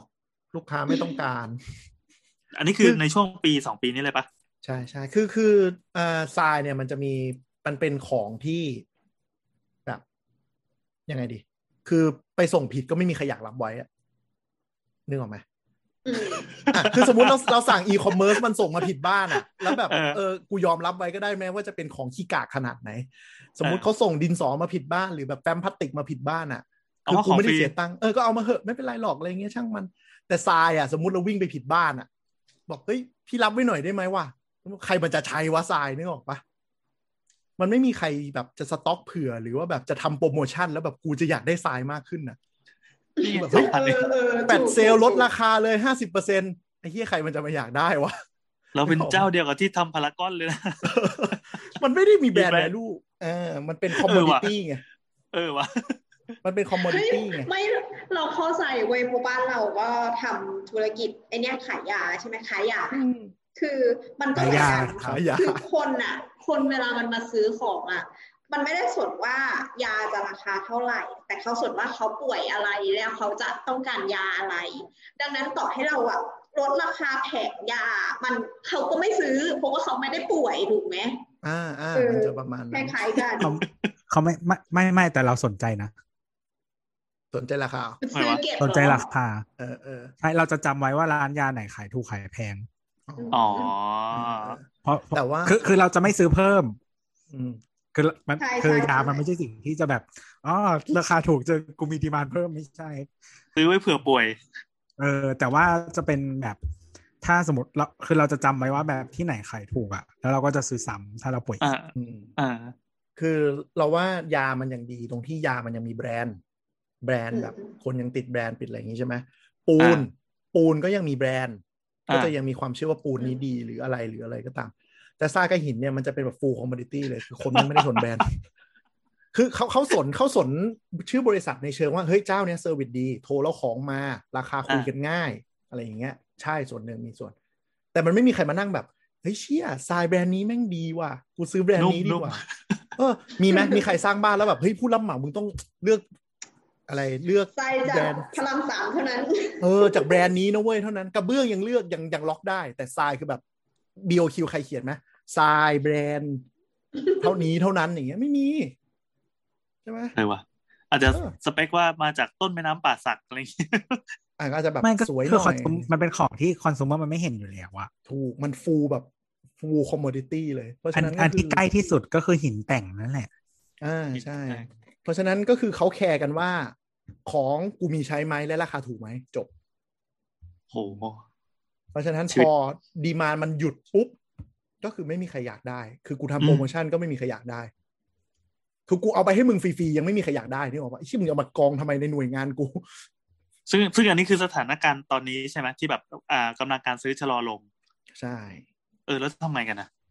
มันดองได้ไหมอะของของมันวางไว้แบบวางไว้นานๆแล้วเน่าไหม ได้ ทรายอะ ไม่ล่าง ฮะ ไม่เสีย นี่คือข้อดีเลย ทิ้งไว้ คน อย่าง ดี เงี้ยขายไม่ออกกูก็ทิ้งไว้อย่างเงี้ยแล้วก็นั่งดูโอ้เงินกูไปจมกับไอ้กองเฮี้ยนี่ อยู่ที่คือคือนึกออกไหมคือคืออย่างงี้ คือ เงิ ระ น บบ ที่อยู่หลังบ้านเนี่ยนะ คืองี้ระบบที่บ้านเนี่ย เวลาคนเรือเขาขึ้นไปเอาทรายเราก็ต้องให้ค่าเที่ยวเขานึกออกไหมถ้าเราไม่ให้เขาล่องเลยอ่ะ เราก็ต้องมีแบบขั้นต่ำให้เขา ซึ่งมันกลายเป็นคอสของเรา เพราะฉะนั้นเราก็ อืม ต้องพยายามอยากให้เขาขึ้นไปเอาของอ่าคือบางบางบางท่าเนี่ยเขาไม่มีระบบเงินเดือนไม่มีระบบขั้นต่ำเลยคือค่าเที่ยวร้อยเปอร์เซ็นเพราะฉะนั้นไม่มีงานมึงไม่มีรายได้ แต่พวกนี้เขาจะให้ค่าเที่ยวเยอะ แต่ของเราอ่ะ เราเน้นว่าอ่าเราเราเลี้ยงลูกน้องได้เรามีซีเคียวซัพพลายได้อะไรเงี้ย ก็จะมีเงินเงินเดือนให้แล้วก็มีค่าเที่ยวให้ อ่าแล้วก็จะมีขั้นมีขั้นต่ำให้ ว่าเออถ้าคุณแบบไม่ได้ล่องล่องไม่ถึงเป้าอย่างเงี้ยก็อ่ะยังมีได้ประมาณนี้อยู่ เพราะฉะนั้นคือบางทีเราก็ต้องยอมให้ล่องแล้วเอาของมาสต็อก เพราะว่าเราก็เหมือนกับไม่อยากมาเสียเปล่าตรงนี้ แล้วบางทีเราก็จะมานั่งดูกองทรายที่มันแบบ เริ่มงอกขึ้นเรื่อยๆแล้วก็แบบ อืมเอาไงต่อดีวะ ปีนเล่นได้ไหม ฮะ ปีนเล่น อ่าหมาปีเล่นประจำเลย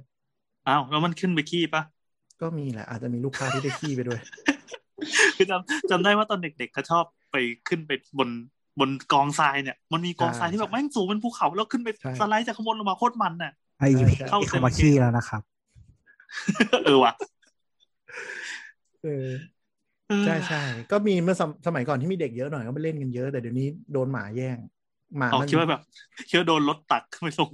หมามันจะวิ่ง ตามบ้าน วิ่งไปออกกำลังกาย วิ่งแบบตึ๊ดตึ๊ดตึ๊ดตึ๊ดตึ๊ดแล้วก็กลิ้งเดินออกมาฟิว เออเนี่ยมันสนุกมากเว้ยอยากให้ลอง สนุกสนุก เดี๋ยวเดี๋ยวไว้ น่า ไปเที่ยวพระรามสามจะขอไปสไลด์หน่อย สสมัยก่อน ที่สมัยก่อนที่ข้างบ้านไปนที่ลกล้างก็จะมีทั้งทั้ง เต่า เที่ยทั้งแลนอะไรอย่างเงี้ยขึ้นมาสไลด์เล่นบนกองทรายด้วย น้องเต่าไง เต่านี่เต่านี่ไม่รู้อ่ะเมื่อก่อนอยู่ที่โรงแรมไม่เคยเจอเต่าเลย แต่เจอตัวพวกอ่าอันเนี้ยอะไรนะเฮี้ยเยอะ เยอะมาก อยู่เป็นรังเลยงูกับเฮี้ยเนี่ยเยอะ แล้วเขาก็จะมาเล่นบนกองทรายด้วยนะตัวแบบตัวแบบสามเมตรอะบางทีแบบ การเล่นของมันคือไงวะขึ้นไปข้างบนแล้วสไลด์ลงมาอย่างเงี้ ยเหรอ ใช่ใช่ใช่เขาขึ้นไม่ เขาสนุกว่ะ เขาขึ้นไม่พึงแดดไง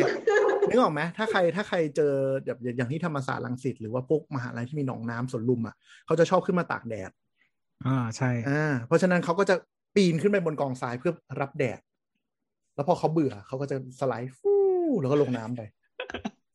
เจ๋งว่ะแค่นี้ก็เป็นสารคดีได้ ชี แล้ว วิต ว่ะ ดีดีๆอ่ะ เออ ชีวิตดีมาก อะไรอย่างเงี้ย ดูงูเล่นทรายอะนะดูงูเล่นทราย อาจจะมีไข่งูอยู่ในทรายหรือเปล่า งูงูไม่ค่อยขึ้นสายงูแม่งขึ้นบ้านเลย อ๋อ อ๋อ แต่ากลัวมากสมัยก่อนนี่แบบทั้งแมลงร้ายสัตว์ร้ายนี่เยอะมาก แต่ตอนนี้ที่ข้างบ้านมันเดเวลลอปไปแล้วก็เลยโชคดีหน่อย ไม่ค่อยมี อื ละ มเออแล้วแล้วอย่างเงี้ยคือไอเหมือนว่าถ้าถ้าเป็นโรงไม้โรงเลื่อยที่เคยสัมภาษณ์อ่ะเขากลัวปลวกเขากลัวไฟไหม้ อืม แต่ทรายหินดินเนี่ยกลัวอะไรหมายความว่าที่ที่มันเป็นศัตรูของไอตัววัตถุดิบวัสวัสดุก่อสร้าง ค่ เนี่ อย ยอะมันยังกลั ไม่ วไมี ก เลย ลัวคนแอบเข้ามาตักทราย เออ แต่จะตักขโมย ก็ ก็ยั มาง ไม่ ตัก ค่อย ไป มี ยังไงอะ เออ ถุงเนี้ย ว่าขายไม่ออก แล้วแบบวิ่งหนี ไม่ไม่เอ่อ ถ้ากลัวมันเป็นสุดถูกแกง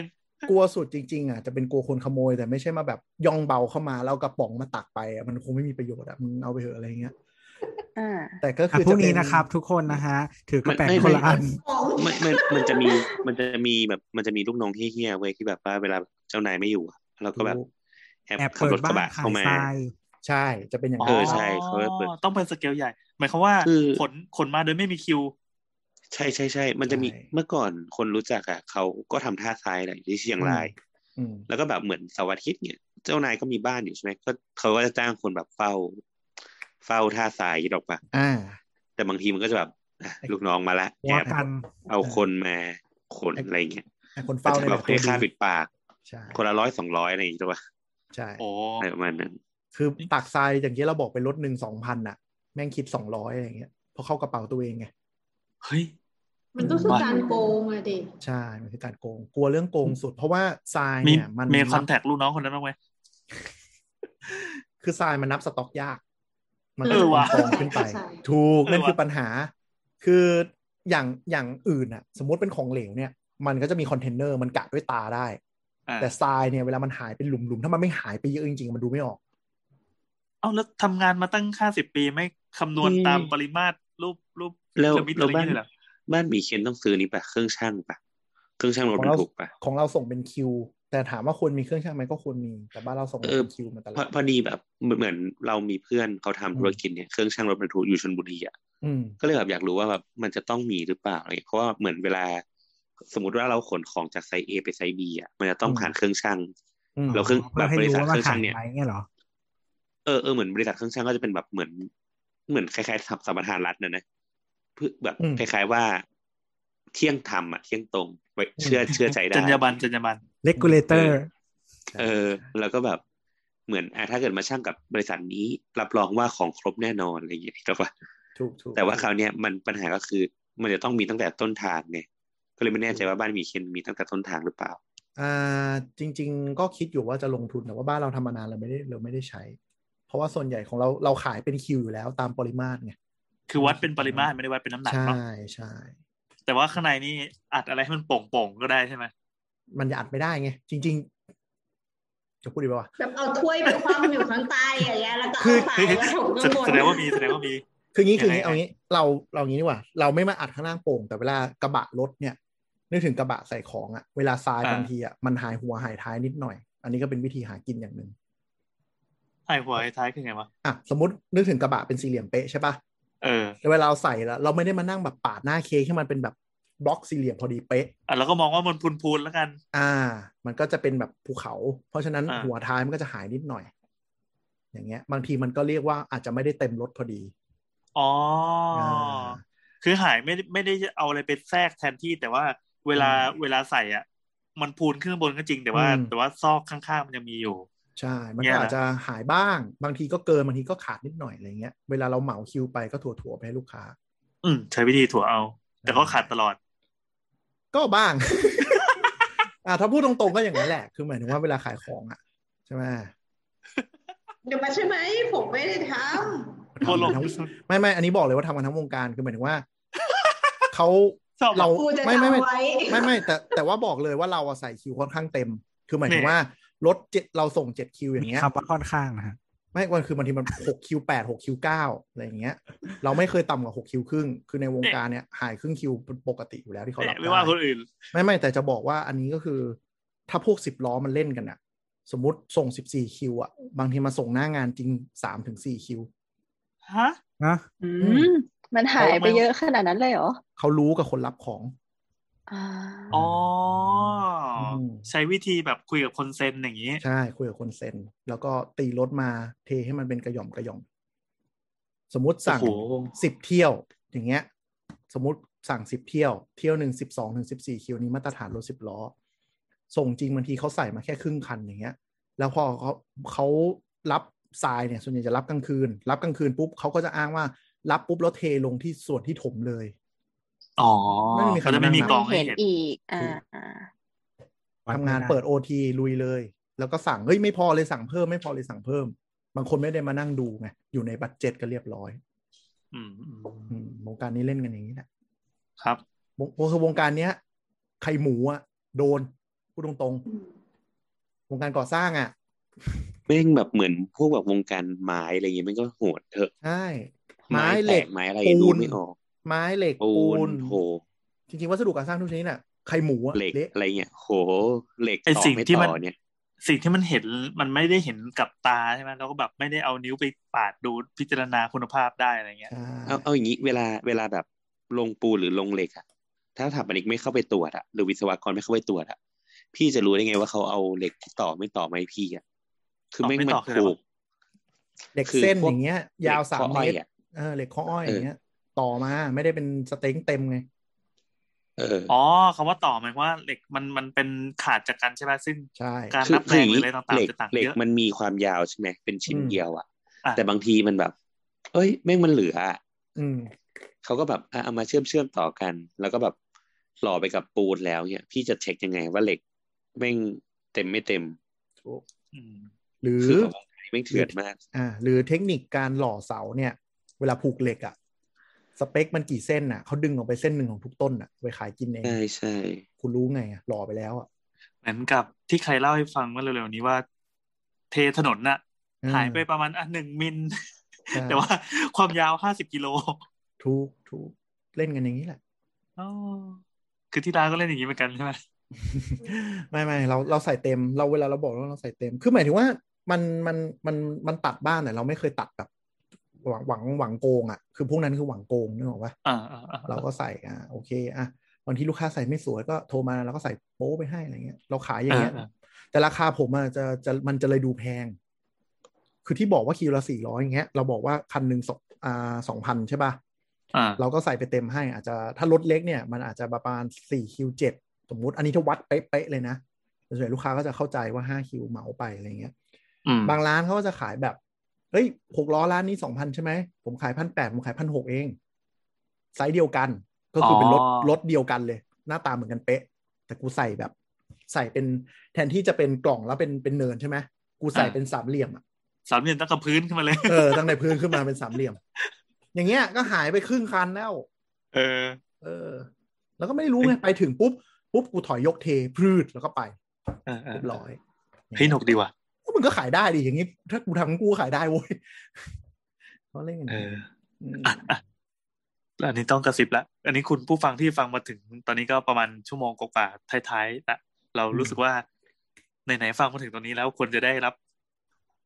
คอนเทนต์ที่น่าจะหาฟังจากที่อื่นไม่ได้ อืม มีเรื่องอะไรที่ต้องกระซิบคุยกันอีกไหมครับ ที่พูดได้ที่พูดได้อ่ะโอเค มันโอเราเราเข้าใจแหละว่าเราอยู่ในที่เนี้ยมันมีสิ่งที่พูดไม่ได้อยู่เยอะ อันไหนที่พูดได้แล้วรู้สึกแบบโอ้แม่งเป็นเคสที่เคยผ่านมาแล้วอ่าหรือว่าเพื่อนในวงการเพื่อนของเพื่อนของเพื่อนของเพื่อนเจออะไรอย่างงี้ก็ได้ เป็นคนใสๆครับ ไม่ค่อยเอ จ้า ไม่ก็จะบอกว่าจริงๆ วงการวัสดุก่อสร้างเนี่ย คือถ้าใครหมูใครไม่ใช้กันเล่นกันหนักจริงบอกเลย อันนี้บอกไปแล้ว อืมแล้วก็แนะนำว่าไม่แนะนำว่าเจ้าของโปรเจกต์เจ้าของบ้านหรือคุณทำบ้านคุณผู้ฟังทำบ้านอะ อ่ะ แนะนำว่าโผล่เข้าไปเช็คอะไม่ต้องมีความรู้อะไรก็ได้ทำเป็นแบบอยู่ๆก็โผล่ไปเช็คอะบ่อยๆ แค่นี้ช่วยได้เยอะแล้ว เฮ้ยแต่การการไปเช็คเนี่ยแม่งก็ระวังเพราะว่าถ้าเกิดเขาจับได้ว่าหมูเนี่ย ก็โดนเหมือนกัน โดนหนักกว่าเดิมอีก ใช่ อย่าอย่าอย่าแบบ อย่าไปทำตัวตอบเยอะแต่ทำเป็นว่าเออขอเข้ามาดูหน่อยอะไรอย่างเงี้ย คือคืออย่างนี้เว้ยหมายถึงว่าเวลาเวลาเช็คหน้างานถ้าแบบไม่รู้จริง ๆ อะไรอย่างเงี้ยก็อย่างที่เคนบอกอะก็คือแบบไปเช็คไปดูแบบ เออเป็นยังไงบ้างเนี่ย อ่า เข้าไปแบบเหมือน ให้เขารู้ว่า เอ้ยกูมองมึงอยู่นะเว้ยอะไรอย่างเงี้ย อ่าใช่ โอเค แต่ว่าอย่าไปแบบ อย่าโชว์โง่อย่างงี้ เอออย่าโชว์ มันก็ไม่ อย่า เชิงแต่บางทีลูกค้าบางคนจะแบบ จู้จี้จุกจิกเยอะ อ่าม มากๆอย่างเงี้ย มัน ซึ่ง มันมันจะ บง มี ที ประมาณนี้อยู่ ซึ่งบางทีผู้รับเหมาเขาจะแบบเอ้ยตอนแรกกูก็ว่าจะแบบอ่ะอารมณ์อร่วยให้มึงหน่อยอย่างเงี้ยแต่ถ้ามึงแบบจู้จี้จุกจิกกูมากกูเล่นมึงดีกว่าอย่างเงี้ย อืม เออก็จะมีเหมือนกันอะไรเงี้ยแล้วก็จริง ๆ มันในวงการสถาปนิกจริง ๆ มันมีอาชีพที่เรียกว่า เอ่อไซต์อาร์เคเต็กก็คือสถาปนิกคุมไซต์นี่แหละ อืม ไซส์ โอ S I เค T E นะครับ ไม่ใช่ไซส์แบบ SIE โบ๊ท S I T E SITE ครับ ก็คือไปจะคอยไปเช็คให้เรา คือเวลาเวลามีเวลาเราจะสร้างอาคารหนึ่งอาคารเนี่ย มันจะมีเขาเรียกว่าเป็นตารางเวลานะว่าแบบวันนี้จะทำอะไรบ้างวันนี้จะทำอะไรบ้างทำอะไรบ้างอย่างเงี้ยอันนี้ผู้รับเหมาจะเสนอมา แต่ถ้าเกิดเราจ้างไซต์ไอเทคเขาจะเข้าไปช่วยดูตารางใหม่ จะช่วยแบบไป manage เรื่องการจ่ายเงินจ่ายงวด แบบอ่ะผู้รับเหมาจะเทปูนเมื่อไหร่ผูกเหล็กเสร็จเมื่อไหร่ คนพวกเนี้ยจะเข้าไปดูให้ อืม แล้วก็คือเขาจะอยู่ฝ่ายแบบฝ่ายเจ้าของนะ่ะเออแต่แน่นอนมันก็จะต้องมีค่าค่าใช้จ่ายเป็นรายเดือนอะไรเงี้ย ซึ่งแน่นอนว่าก็ต้องมาเวทเอาแล้วว่า ค่าใช้จ่ายที่จ่ายไปมันคุ้มกับการจ้างเขาหรือเปล่าอย่างเงี้ยเพราะอย่างที่เคนบอกสมมติว่า เจอถมไปเรื่อยๆอ่ะ อันนี้ก็เสร็จเหมือนกัน อย่างเรา หรือว่าโดน จ้าง ดึงเหล็ก เราเราจ้างบริษัทออกแบบเนี่ยเขาสามารถทำเอ่อคุมไซส์ให้เราพ่วงไปเลยได้ไหม ปกปกติปกติถ้าเป็นออฟฟิศออกแบบเลยอะครับ มันจะแบ่งเป็นสองสองสองอัน เพราะว่ามันเป็นเรื่องของแมนอาที่ไม่เหมือนกันนะเนาะ อืม เออแต่ว่าไอ้คือปกติดีไซเนอร์จะช่วยดูได้บ้าง คือเช่นแบบเช็คว่าแบบตรงหรือเปล่า แบบการปรับเปลี่ยนหน้างานมันกระทบกับการออกแบบหลักหรือเปล่าอะไรเงี้ย แต่โอเค หมายความ การที่จะไปช่วยดูแบบเหล็กผูกเท่าไหร่อะไรเงี้ยมันคือการการการเสียแรงอะแรงต่อวันอะเออ อันนี้มันดูเป็นอาชีพเหมือนตรวจบ้านเลยใช่ไหมเป็นอาชีพจู้ เอ จี้ อ เล เอย อเออเออมันคืออาชีพ ใช่ ตรวจ ใช่ บ้านอะ ตรวจบานตรวจบาน โอ้ ซึ่ง แล้วแบบ ซึ่งวิ คนทำ เอ่อผู้รับเหมาก็จะเกลียดใช่ไหม โคตรเกลียดคือเพื่อนนะแบบ คือเพื่อนที่ทำทำสายไอเทคอะโคตรดุดุเฮี้ย ใช่ใช่ แบบแม่ง มัน ด่า ต้องแก แบ ล้ บ งแกล้งแกล้งแกล้งทำตัวบวมด้วยป่ะต้องแบบเบ่งตัวให้ดูมีบารมีดูแบบอะไรอย่างงี้ด้วยป่ะ มันมีหลายสายอ่ะมันมีหลายสายแบบ ถ้าเกิดเป็นโปรเจกต์ใหญ่มากๆอะไรเงี้ย พวกนี้ก็จะดุบ้าง แต่บางทีก็จะแบบแกล้งโง่แต่แบบรีพอร์ตคนเนอร์อะไรเงี้ยก็มี มันมันต้องมีวาทศิลป์ ไม่บางทีมันเข้าไปในไซต์อ่ะ พวกแบบบางทีคนงานหรือรับเหมาหรือว่าแบบ เขาลองของ โฟร์ แล้ว แม อ่ะ นอ่ะ เออมันลองของ ได้ มันมันต้องมีวัดพลังกันก่อน เอ เอ อ อเขาจะเขาอยากรู้ว่าเรารู้แค่ไหนบางทีมันก็แกล้ง เออ ทำผิดอย่างเงี้ย แล้วก็ดูว่าเราอ่ะทักไหมถ้าไม่ทักก็แอบ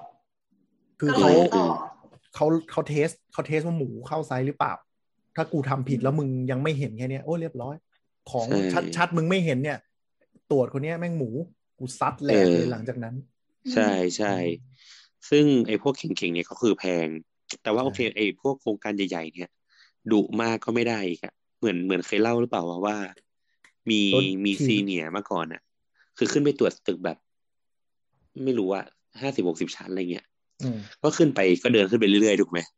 อืม คราวนี้เหมือนก็ไปจู้จี้กับเขามากอะผู้รับเหมา อืม ก็เลย แบบเดินมาถือแบบมา แต่ว่าพอแบบกลางแบบออกมา ก็เป็นปืนวางอยู่บนแบบ อืม แถมให้ อืม ก็ก็เป็นอันรู้กันว่ามึงอย่าเยอะ อันอันนั้นยังใจดีนะ ถ้าสมัย หรืก่อบอาง น ทีก็อยู่ๆแบบว่ามีเขาเรียกว่าอะไรอ่ะ นู่นนั่นนี่ตกลงมาเฉียวเฉียวๆบ้าง โอ๊ย ใช่ อุบัติเหตุจ้า หรือหรือจริง ะไอย่าเย ๆ เหมือน อันนี้คือคนใกล้ตัวโดนเหรอ นี่คือกำลังจะ ไอ้แบบนี้คนนั้นเขาจัดกล้ามบึกอะ คือจะบอกว่ายุคยุคเนี้ยยังคูกันนะ ถ้าสมัยสมัยป้าเราทำสมัยก่อนสมัยอากงเราทำอะคือมันพูดจาไม่เข้าหูแม่งทีตกตึกเลย ใช่ใช่ใช่ใช่ อืม มี ตาย มี ปะ มีผู้รับเหมา ตาย ผู้รับเหมาก็จะพูดว่าแบบ ผู้รับเหมาจะพูดว่าแบบ เออ ตึกนี้สูงเนาะอะไรเงี้ย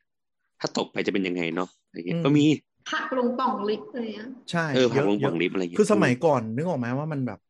ไอดีนิตี้คนมันไม่ได้เยอะมาก มันแบบไม่ได้มีมือถงมือถือนู่นนี่นั่นอะบางคนก็ตายหาไปแบบไม่รู้ตัวก็เยอะ สมัยก่อนคือไปกวนตีนเขามากก็ถีบลงไปเลยนะ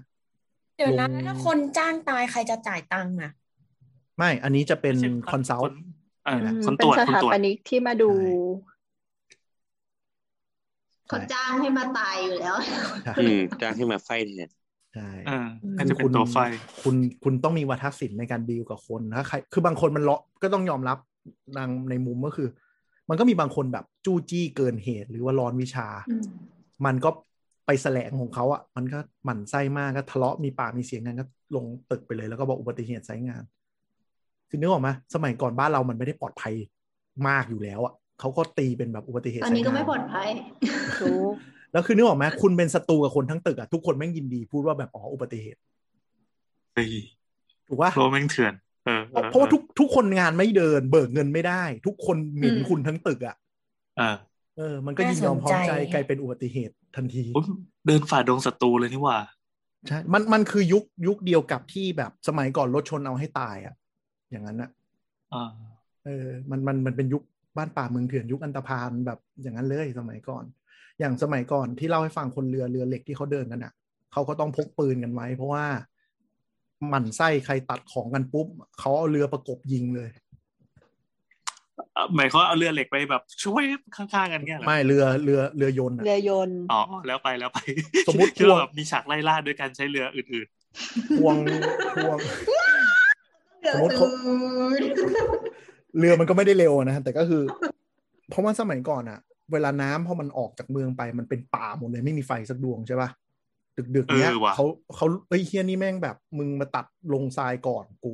เพราะสมัยก่อนยิ่งยิ่งเครื่องจักรมันไม่หนักอะใครตัดคิวได้ลงก่อนก็ได้ของก่อนนึกออกไหม อ่า เขาแย่งแซงคิวกันระดับเรือเลยทีนี้เฮ้ยมึงมาตัดหน้ากันอย่างเงี้ยแม่งไม่ได้คุยกันปุ๊บมันจะมีเจ้าถิ่นอยู่ พอออกนอกเมืองมันไม่มีไฟสักดวงอะล่องล่องๆไปก็ โดนยิงถีบตกน้ำเลย อืม อืมแล้วเมื่อก่อนไม่มีมือถืออะไม่มีอะไรไม่มีไลน์จะตรงจะตามรู้ตัวอีกทีก็คือแบบออกข่าวอย่างเงี้ย อีกสามวันมาเจอกลางน้ำสักที่หนึ่ง ใช่อะไรอย่างเงี้ย เยอะเลย เถื่อนมากวงการเนี้ยเถื่อนมาก คือก่อสร้างคุณก็รู้สมัยก่อนแบบอืม สสมัยนี้ก็ยังเป็นคือก่อนก่อน อืม พ่อเสียเว้ยพ่อไปดิวเรื่องไม้ อืม น่าจะแบบชายแดนสักที่อ่ะ อืม เออก็โดนเอาปืนเอาปืนขู่ อืม แบบพูดไม่เข้าหูอะไรเงี้ย ใช่ อาราบอยไม่โดนบ้างเหรอบ ทเออ จริง ๆ จริง ๆ ก่อนแบบก่อนพ่อเสียเงี้ยเอ้ยก่อนตอนพ่อเสีย อาตมาขอบินท บาท ใช่ใช่ใช่ก็มีจริง ๆ ก็มีญาติญาติๆมาถามว่าจะทำแบบไม้ต่อจากพ่อไหมอะไรอย่างเงี้ยก็บอกว่าเออไม่ทำดีกว่าอะไรเงี้ยพอเราแบบ ไม่ได้ไปยุ่งอ่ะแล้วเราก็รู้ ไม่ ว่า อยา เรา กยุ่ง เข้าไปเป็นหมู่ ทางทางโลก ไม่ใช่หรอกเราเรารู้ว่าเราเข้าไปก็เป็นหมู่อ่ะ แต่ แล้ แต่ วแบบวงการไม้ มัน น ไม่งั้นมันต้องมี เที่ยว พี่ อะ เลี้ยง ใช่ พี่ เออ เลี้ยง เรา ก่อนหลายๆปี หลายปี ถู มากๆกเพื่อ ถูก เก็บประสบการณ์ก่อน ใช่ อารมณ์เหมือนแบบไต่ไต่ขึ้นเรื่อยๆเป็นมือขวานานๆอะไรอย่างงี้ ใช่ อืม ใช่แต่เราแต่เรากล้าบอกเลยนะว่าไม้เนี่ยน่าจะเถื่อนสุด ไม้เถื่อนเถื่อนเถื่อนมากเถื่อนมากๆ ไม้ไม้นี่น่าจะเถื่อนสุดในหมู่วัสดุก่อสร้าง คือคือไม้มันเป็นแบบพวกแบบเขาเรียกอะไรฮะคนคนใหญ่ๆโตๆอ่ะทำมาก่อนอ่ะ ใช่ มันคือเจ้าพ่อเจ้าพ่อท้องถิ่น เออมันคือ สมัยก่อน ใช่ใช่มันคือเจ้าพ่ออ่ะทุกวัน อืม อืม พ่อเลี้ยงพ่อเลี้ยง เฮ้ยนี่เขา แล้วคุณ เขาเรียงติงลี่ดิ แล้วคุณติ๊กนี่เขาเป็นคนซอฟๆแบบนั้นได้ไงอ่ะ ในวงการที่ดู ไม่แต่ เถื่อน เขาสืบทอดกิจการไง เออแต่พี่ติงลี่ถือเท้ากิจการไง อืมเขานุ่มนว เขา ล อาจจะโหดก็ได้ เราไม่รู้ เออ เออ เออ ดู เรา คร่าวๆก็ได้นะ เราไม่ได้รู้จักเขาในฐา เรื่ นะ อย แบบ นี่ก็คือเป็นหลุมลงไปขุด เออ แต่ว่า อะไรอย่ง แต่ เงี้ย ว่า เป็นต้น แต่ว่าธุรกิจวัสดุส่วนใหญ่ยุคยุคประมาณยุคเราอ่ะ มันจะต้องมีฝ่ายแบบเนี่ยฝ่ายดูแลหลังบ้านกับดูแลหน้าบ้านอะคือคนหน้าบ้านก็จะต้องแบบเดี๋ยวนี้ก็ต้องโปรเฟชชั่นอลขึ้น ลูกค้าก็ เออ จะเป็น ทำให้ บริษัท เป็นบริ ม ษัท หาชนมหาชนอะไรอย่างเงี้ย คุยเรื่องบงเรื่องบินเรื่องราคาเรื่องอะไรแบบที่มนุษย์เขาคุยกัน แต่พวกหลังบ้านส่วนใหญ่มันก็จะดีลกับพวกเนี้ยซัพพลายคนงานเรื่อง จุกจุกจิกจิกๆที่มีคนในเครื่องแบบจัดการอะไรอย่าง เฮ้ย เงี้ย คุณจะบอกว่า เอาแล้ว มันมีคนใน เอาแล้ว เครื่องแบบโคตรโกงเหรอ เขาไม่ เครื่อง โก แบบอะไรครับ เครื่องแบบ คนใน ก เค ย รื่องแบบก็พยาบาลไง เออ นี่ไง เอางี้เอางี้ นักเอางี้ งานกวาดถนนอย่างเงี้ย เราเราใช้เราใช้คำนี้ดีกว่าว่าเขาใช้ดุลพินิษเจ้าหน้าที่และอำนาจของเขาในการ ดูแลรักษาคุณภาพของเครื่องจักรอย่างถี่ถ้วน คุณแก้มันดีขึ้นใช่ไหม ภาษาราชการเลยว่ะ เออคือว่าเราเหมือนดวมอะไรมาสักอย่าง ประมาณนั้นน่ะ ก็คือ เขา ก็ แบ คือบ เขา ป ไม่ ก เขา ปก เขา ป้ ไม่ องผู้บริโภค ปกป้องคนไทย ใช่ใช่เขาไม่ได้ทำอะไรผิดอ่ะ แต่แค่แบบ เฮ้ย เจ้านี้ไม่คุ้นเลย เรียกมาดูหน่อย เออ ว่ารถสภาพดีไหม รักษผลประโยชน์เพื่อคนไทยให้มากที่สุด ใช่ อ่า เ คือ เหรอ รถกูเนี่ย ป้ายแดงเลยนะ ไม่มีอะไรผิดสักอย่างเลยนะ ก็แบบเอามาดูตรวจสภาพตรวจสภาพ เลี่ยงแม่งทั้งวันอ่ะอย่างเงี้ยก็ก็มันเป็นอำนาจของเขา ตรวจสภพ อ่ะ ซะหน่อย เออ ก็นี่ไง มัก็เ ป้ายแดงอ่ะขับได้ไงอ่ะ ฮะ โดนละ คือไม่เกินเวลาขับได้ อืมรอทะเบียนอยู่ แต่แต่แต่ ทำท่าไอเลิฟยู อะไรอย่าง ใช่ เงี้ย ทำชอบทำได้เลย อ่ามันก็ มินิฮาร์ทมินิฮาร์ท มินิฮาร์ดมินิฮาร์ด มันก็มันก็จะเป็นอะไรอย่างนี้ ถ้าผู้ผู้ประกอบการขนส่งเนี่ย เป็นทุกคนคือต้องยอมรับว่ามันแบบนั่นแหละ เรื่องปกติแล้วกัน ปกติที่ไม่ปกติเอางี้ดีกว่า เออปกติใช่ไหมปกติ เออ อืมอะไรอย่าง ป เงี้ ก ย ติคือพบเห็นได้ทั่วไป อ่า ในแผ่น ก็ ดิน คือเป็น นี้ คน เท่า ดี นั้นนะ ถ้าคุณไปทำที่ต่างประเทศคุณก็จะต้องเข้าระบบเขา ครับผม เฉพาะ ก็นี่ ประเทศ ระบบ นี้ ของ เท่านั้น เรา นี่ระบบ เอ ของเราอถูกต้อง คือส่วนตัวเราอยากให้เข้มงวด เพราะว่ามันจะได้เป็น อืม เป็นสแตนดาร์ดเดียวกันเป็นรูเดียวกั ถู น กต้อง แต่ถ้าแบบคุณ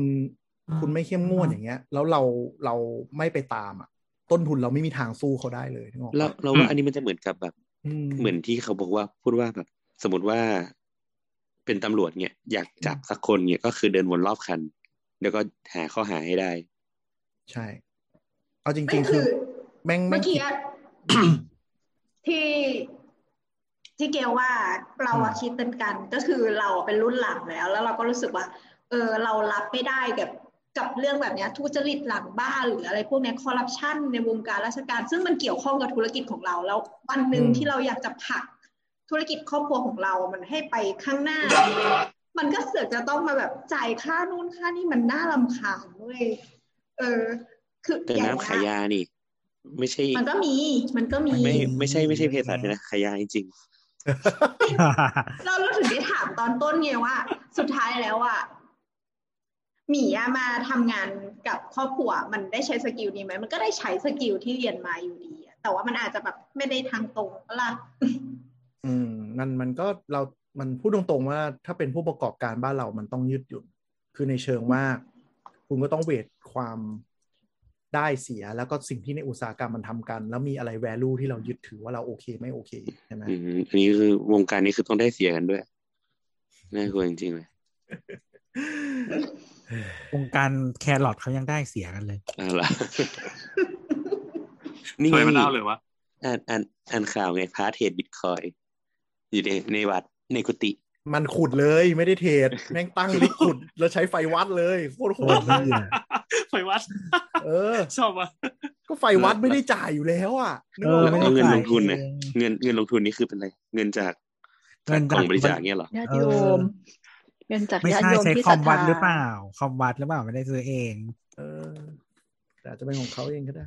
แต่จริง ๆ ที่เรากลับมาทำที่บ้านอ่ะที่เราปวดหัวสุดคือเรื่องคนมากก ว่า คือคือแบบยอมรับว่าจากทำงานไวท์คอลล่าที่นั่งโต๊ะอะแล้วเรามาลงมาตรงเลเวลเนี้ยก็จะคนพบว่า โอ้โห นานาจิตที่มันจะเกิดได้อะไรอย่างนี้เลยอะ มันทรีตกับคนคนละวิธีกันใช่ไหมหมายถึงว่า อืม พนักงานเรา หัว คิดด้วยอีกแบบหนึ่งถูกไหม พนักงานเราด้วยคู่ค้าด้วย คืออย่างของเราอะ่ะ เราเป็น SME เราก็จะดีกว่า SME เยอะใช่ไหมแล้วเราก็คนพบว่าคู่ค้าหลายคนที่เป็นแผนกจัดซื้อนะ เป็นซอร์ซิ่งเนี่ยแม่งยังไม่รู้เลยว่าตัวเองซื้ออะไร คือไม่รู้ว่าตัวเองซื้ออะไร ตัวเองสั่งอะไรแล้วมันใช้ยังไง แต่กูมีหน้าที่คือ หาที่ถูกที่สุด หรือและหน้าที่กูคือทำเอกสารและติดต่อนึกออกไหมคือวงการก่อสร้างอะคนสั่งคือนายช่างนายช่างหรือโฟร์แมนถูกปะเขาเป็นคนรู้ แต่บริษัทก็จะไม่ให้โฟร์แมนติดต่อกับซัพพลายเออร์เอง เพราะว่าอาจจะอ่าเดี๋ยวมีมีนอกมี เดี๋ยวมันดีล อก กัน เจ้าด้วยเป็นอ่าก็จะให้ผ่านจัดซื้อ ซึ่งจัดซื้อส่วนใหญ่ก็จะมีหน้าที่แบบทำเอกสารกับแบบเก็บข้อมูลอะไม่ได้มีความรู้ใน ก็ไม่รู้ เองหน้างานเออ เออ ไม่รู้เรื่องหน้างานอีก สิ่งที่เกิดขึ้นคือมีงานหนึ่งเร็วๆนี้เราหลุดไป เรายื่นเรายื่นไปแล้วว่าเอ๊ะทำไมไม่เลือกเราวะ ราคาเราก็แบบดั้มลงมาแบบเพื่อสู้แล้วช่วงนี้เศรษฐกิจไม่ดีใช่ไหมเราก็เลยแบบเฮ้ยถามตรงๆเลยพี่ว่ามันแบบเฮ้ยทำไมมันเราว่าเราคิดว่าราคาเราสู้ได้ด้วยนะไปไปๆมาๆคือเขาก็ไปจี้กับลูกน้องเนื่องเราเรารู้จักหัวหน้าเนื่องมาดีกว่าหัวหน้ามาหลายสิบปีอะไรเงี้ยเราเออไปที่ลูกน้องเว้ยไอ้เทียไปไปๆมาๆคือเขาราคาที่เขาไปเทียบอะของเราขายเป็นคิว ซึ่งหนึ่งคิวเท่ากับหนึ่งจุดห้าตัน อืม อ่าคู่แข่งขายเป็นตัน มันเลยถูกกว่าเราห้าสิบเปอร์เซ็น เอ้า แล้วจะซื้อไม่รู้จะซื้อไปเลือกที่เจ้าเป็นตัน เพราะว่าเห็นตัวเลขแล้วเทียบกันมันถูกกว่า อื เอ้า ม จริงๆ อ่านไบโคเทชันก็ต้องรู้แล้วว่ะ เอ้ยนั่นแหละ นี่คือความเป็นจริง จะซื้อเราหลายคนก็บางทีสั่งของมาก็ไม่รู้ว่านายช่างเข้างานหรือเปล่า แต่ให้เราไปส่ง เราก็ต้องโท เอ้ รไป ย เช็ ก็ ค วิ่งรถเปล่าดีวะ อืม เออเราก็ต้องโทรไปเช็คกับช่างไงว่าแบบพี่เข้าไหมอะไร มันเสียเวลาเรา อ่า มันมีบางบริษัทที่ ค่า แบ ใช้จ่าย บ หมดเลย อ่าบางทีมันมีบริษัทแบบที่คนรุ่นใหม่มาทำมันจะแบบไม่ให้นายช่างคุยกับซัพพลายเออร์เลย ต้องดีลผ่านจัดซื้อทั้งหมด สิ่งที่เกิดขึ้นคือนายช่างเปิดอ่า PR ไปที่จัดซื้อถูกปะจัดซื้อเขาก็ต้องทำเป็น PO ส่งมาให้เราถูกปะ อืม แล้วไอ้จัดซื้อมันลืมคราวเนี้ยเสียหายเลยเพราะหน้างานไม่มีของใช้ทั้งวันหนึ่งวันฟรี โอ้ไม่ เขาก็จ่ายค่าแรงไป ๆใช่ เสียค่าแรงเปล่า ใช่ ไม่ก็ก็คือแสดงว่าหมายถึงว่า internal system อะเขาดีไซน์ไม่ครบลูกเพื่อให้ ใช่ เพื่อให้งานมันรันได้ ใช่ เนี่ยก็คือรันไม่ได้ ใช่ มันมันมีอีกแบบหนึ่งก็คือแบบพวกอย่างเงี้ย มันใช้คนทำแล้วคนอ่ะ เสือกไม่เข้าใจเลย ว่าตัวจุดประสงค์ตัวที่คุณทำอ่ะมันคือต้องยังไงอะบางทีเขาก็ไม่ประสานงานกัน เพราะว่าเราอยู่เทิร์นกีอ่ะ อืม อืม พวกอย่างเงี้ยก็หลุดหลุด อืม บ่อยมาก แล้วมันเป็น human error อ่ะมันก็แบบ ใช่ใช่ มันอยากจะด่า แต่ว่ามันก็แบบด่าไม่ได้อะไรเงี้ย เราอย่างเราอะซิสเต็มของเราเวลาขึ้นขึ้นให้ลูกน้องขึ้นของอะคนขับรถขึ้นของเนี้ยเราก็จะออกออกเหมือนออกออกสปีกเกอร์ว่าแบบอ่ะทะเบียนนี้ขึ้นของนี้นะ มันก็จะเป็นขั้นที่หนึ่งแล้วว่ามึงขึ้นอะไรถูกปะอย่างที่สองใบใบรายการที่เป็นแบบมันเราบ้านเราเรียกว่าชาร์ตก็คือมันจะเป็นรายการว่าคุณมาเซ็นรับงานออกไปเนี่ย บนชาร์ตก็จะเขียนด้วยว่าให้ขึ้นอะไรไปที่ไหน อันที่สามตั๋วส่งของก็มีไปที่ไหนขึ้นอะไรสามเลเวลนะ แม่งก็ยังผิด ผิดได้ขึ้นผิดมั่งอะไรมั่งบางทีแบบใจลอยอะไรอย่างเงี้ย ไม่ได้ไม่ได้งงตั๋วก็ไม่อ่านกูแบบเดินมาหน้าที่คือกูเซ็นหยิบแล้วไปเซ็นหยิบแล้วไป บางที สมมติมีไซส์หนึ่งเงี้ย เราให้เขาวิ่งแบบทั้งวันใช่ไหมคือ process ของเราคือ เราขึ้นของไปส่งที่ไซต์ตีรถเปล่ากลับมารีบขึ้นของวิ่ง รถคันหนึ่งควรจะได้ในกรุงเทพเนี่ยควรจะวิ่งได้สามเที่ยวในยุคนี้สองถึงสามเที่ยว คือรถมันติดมากเงี้ย เพราะฉะนั้นมันต้องแข่งกับเวลาตลอด อืม บางทีไปกลับมาเงี้ยสองเที่ยวแรกให้ไปที่หนึ่งเที่ยวสามเปลี่ยน เราบอกแล้วนะว่าเปลี่ยนก็ไม่ได้ใส่ใจก็กลับไปที่เดิม แล้วก็เหมือนที่เราเล่าว่าทรายมันเป็นของที่ของไปเกินนะไม่มีใครอยากได้ อืม ตีรถกลับอย่างเงี้ย คือมันไม่ได้แบบ เอาไปแถมเกินแล้วเราจะบอกว่าเฮ้ยพี่ รับรับหน่อยแล้วกันถือว่าแถมอะไรเงี้ยลดให้อะไรอย่างงี้นะไม่มีไม่มีใครอยากได้แบบกูไม่เอาโวยเอากลับไป ก็มาทำอะไรอไอย่งงี้ย เพราะว่าของพวกเนี้ยมันมีค่าค่ากำจัดอยู่เว้ยค่าขน ใช่ ทรายออกไปจากสายอีก ใช่ แบบเปลือง ใช่แต่ถ้าเป็นลูกค้าประจำที่เขาแบบใช้เรื่อยๆก็อ่ะเดี๋ยวผมรับไว้ให้นั่นก็โอเค แต่มันก็จะมีลูกค้าประเภทแบบ ก็จบ มึงเสี งาย นแล้วว่ากูต้อง ไม่ กูต้องเสีย มันมีลูกค้าประเภทที่กูก็ใช้เรื่อยๆ แต่มึงเสียรู้กูแล้วมึงต้องให้กูฟรี โอ้ไม่ง อ๋ ใจ อ หมาว่ะ ของฟรีด้วย ใช่ประมาณว่าแบบอ๋อ ถ้าพลาดแล้วใช่ไหมคะก็เทก็เทไว้ละกัน แต่แบบอันนี้เราไม่ได้สั่งนะ อืม แต่กูใช้ กูไม่จ่าย โอ้ไม่งใจหมาว่ะ ใจหมามาก เราก็แบบเออกูยอมตีรถเปล่ากลับไอสัตว์เสียค่าน้ำมันก็ได้อะไรอย่างเงี้ยแล้วพอแล้วพอมันพลาดนะ กูไม่ส่งมึงเฮ้ยมึงไม่มีของใช้แม่งทั้งวันเลยต้องเล่นกันอย่างเงี้ย มันต้องเล่นให้เขาสำนึกนึกออกปะเพราะเขาเล่นกับเราก่อนอย่างนี้เลยคือถ้ามึงกวนตีนมากูกวนตีนกลับ เพราะว่าถ้าแบบเราเราคืออยู่ในวงการเราถ้ามี attitude ประมาณว่าแบบทำงานถวายลูกค้าทุกอย่างปุ๊บนะโหมันมันบี้แบบเละเลยอะคือวงการเราเป็นวงการแบบใครพลาดเอาเปรียบอะ หมูอะอืม นึกถึงมีงานหนึ่งคือแบบเราอะสั่งสั่งรถปูนมาลง แล้วปูนเนี่ยมันเป็นอะไรที่แบบปูนสำเร็จจากโรงงานอะคือมัน อ่า สมมติว่าเราบอกบอกว่าเฮ้ยรถมาเข้าตอนแปดโมง อืม เราก็จัดคนงานมา อ่ะแปดโมงปุ๊บรถมาปุ๊บพวกมึงทำทำทำทำทำทำกันทั้งวัน อันเนี้ยคือวางแผนไว้อย่างนี้ ทีเนี้ยปูนมันมีข้อจำกัดหลายอย่างหนึ่งคือ ถ้ามันออกมาจากโรงงานปุ๊บว่ามันมีระยะเวลาของเนื้อปูนที่จะผสม ใช่ ด้วย คือมันจะต้องพอดีหลายอย่างมาก ใช่ใช่ มันต้องพอดีคือเราสเปคเวลานี้ เขาต้องผสมเขาอาจจะผสมก่อนแล้ว แล้วก็กะเวลาในการเดินทางให้รวมอยู่ในการผสมปูนพอมาถึงแล้วเป็นปูนที่พอดีกับการใช้ แล้วก็ห้ามเกินด้วยเกินปูนเสีย อืม เออ ทีเนี้ยมันมีงานหนึ่งก็คือสั่งมา แล้วก็ปูนเนี่ยมันก็แบบปันปันปันมาตลอดทางเว้ยแล้วเราก็รอ เราก็กะว่าเออแปดโมงอะมันต้องมาแล้วเป็นเก้าโมงยังไม่มาสิบโมงยังไม่มาเที่ยงไหมยังไม่มาปูนเสียแล้ว อืม กูเสียแล้วงานเราก็เสียด้วยผลงานแล้วก็นั่งแก่วมาแบบครึ่งวันแล้วอะ่ ะ เออ ปรากฏว่าไปตามก็คือรถปูนแม่งโดนตำรวจเรียก ความรู้สึกตอนนั้นคือแบบนั่งมอไซค์ไปแล้วอยากต่อยตำรวจมาก ใช่ นะแบบกูแบบเอาหมวกกันน็อกฟาดตำรวจได้ไหม ใช่ คือเราอ่ะ เราเกลียดเราค่อนข้างไม่ชอบรถปูนมาก เพราะว่ารถปูนจะเป็น priority สูงสุดของไซต์ก่อสร้าง ถูก และ คือ เพราะฉะนั้น มั ปัญหามันจะบังเกิดทันทีถ้าหน้าไซต์แม่งลืมว่าสั่งปูน เอ เอ อ อ แม่งลืมมาสั่งปูนแล้วสั่งสายเข้าด้วย แล้วรถไฟก็จะไปแบบ อ้าวกูลงไม่ได้กูต้องรอมึงอย่างเดียวอะไร เงี้ย โมโหมาก แล้วบางทีก็คือแบบ เขาก็พูดประมาณว่าแบบ คือคนซื้อเขามีอติจูประมาณว่าแบบ หน้าที่มึงก็รอส่งเขาหน้าที่มึงดี มึงไม่พอใจมึงก็กลับไป แล้วมึงค่อยมาส่งกูคนทีหลัง อย่างเงี้ย เออเราก็แบบเราก็จะโอ้โหอะไรวะพี่ คือขายของกันอย่างนี้เหรอคือเฮ้ยพี่ช่วยเคลียร์แบบ ให้รถปูนเทฝั่งเนี้ยแล้วมีจุดลงแล้วพี่ค่อยโกยได้ไหมงานมันจะได้เดินอย่างเงี้ยเราก็ต้องแบบไปส่งคนอื่นต่อแล้วมีออเดอร์เยอะแยะอย่างเงี้ย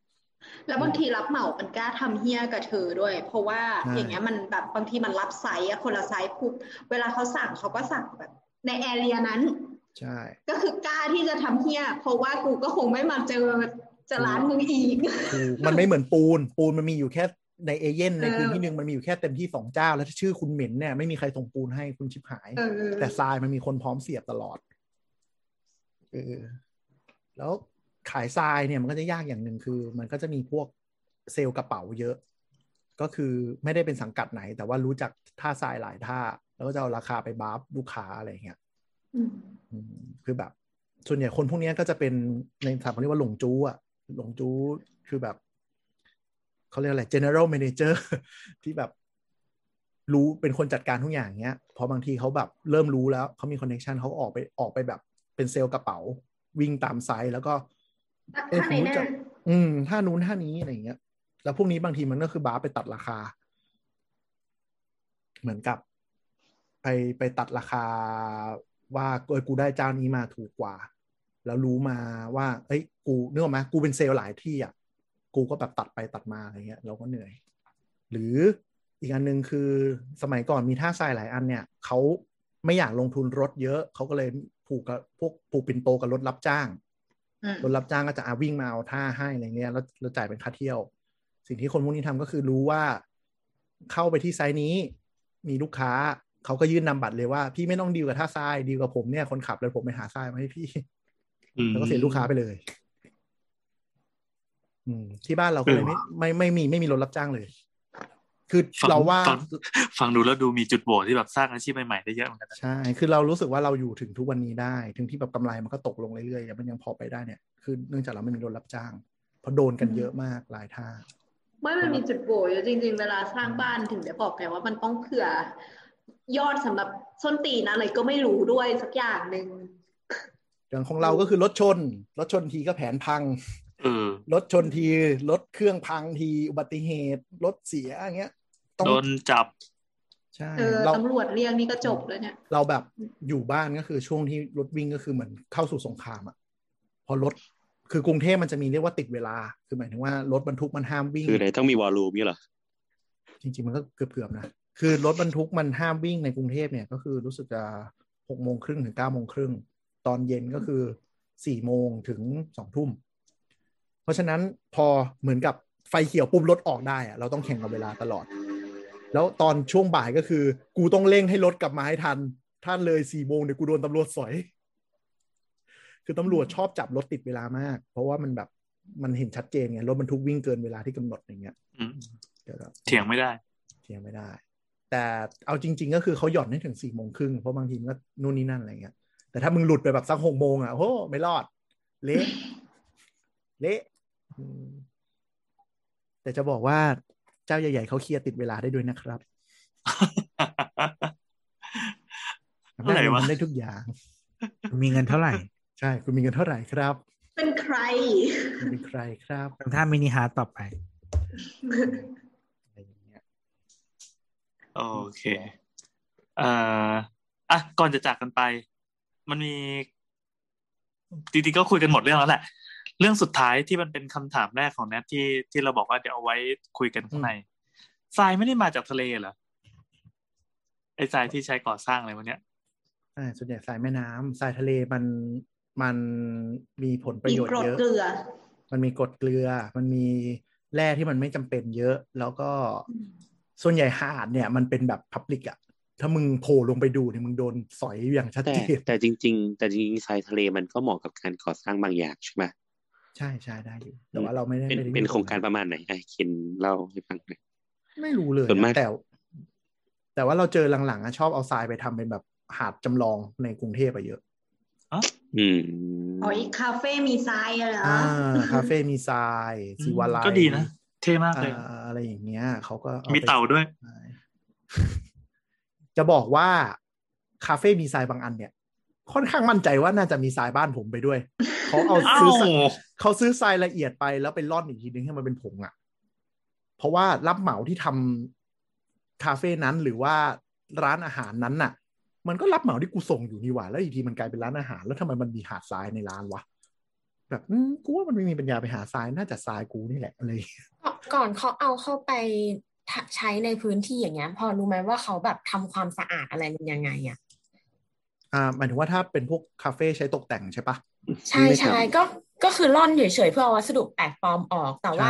ไอ ใช่ใช่แค่นั้น เยี่ยวหมาชักสกัดอะไรอย่างเงี้ยมันก็คื ไม่ อ ไม่ อยู่ ไม่ไม่ อยู่ในนั้น ไม่ถูก ไม่ ถู น่าก ไม่น่า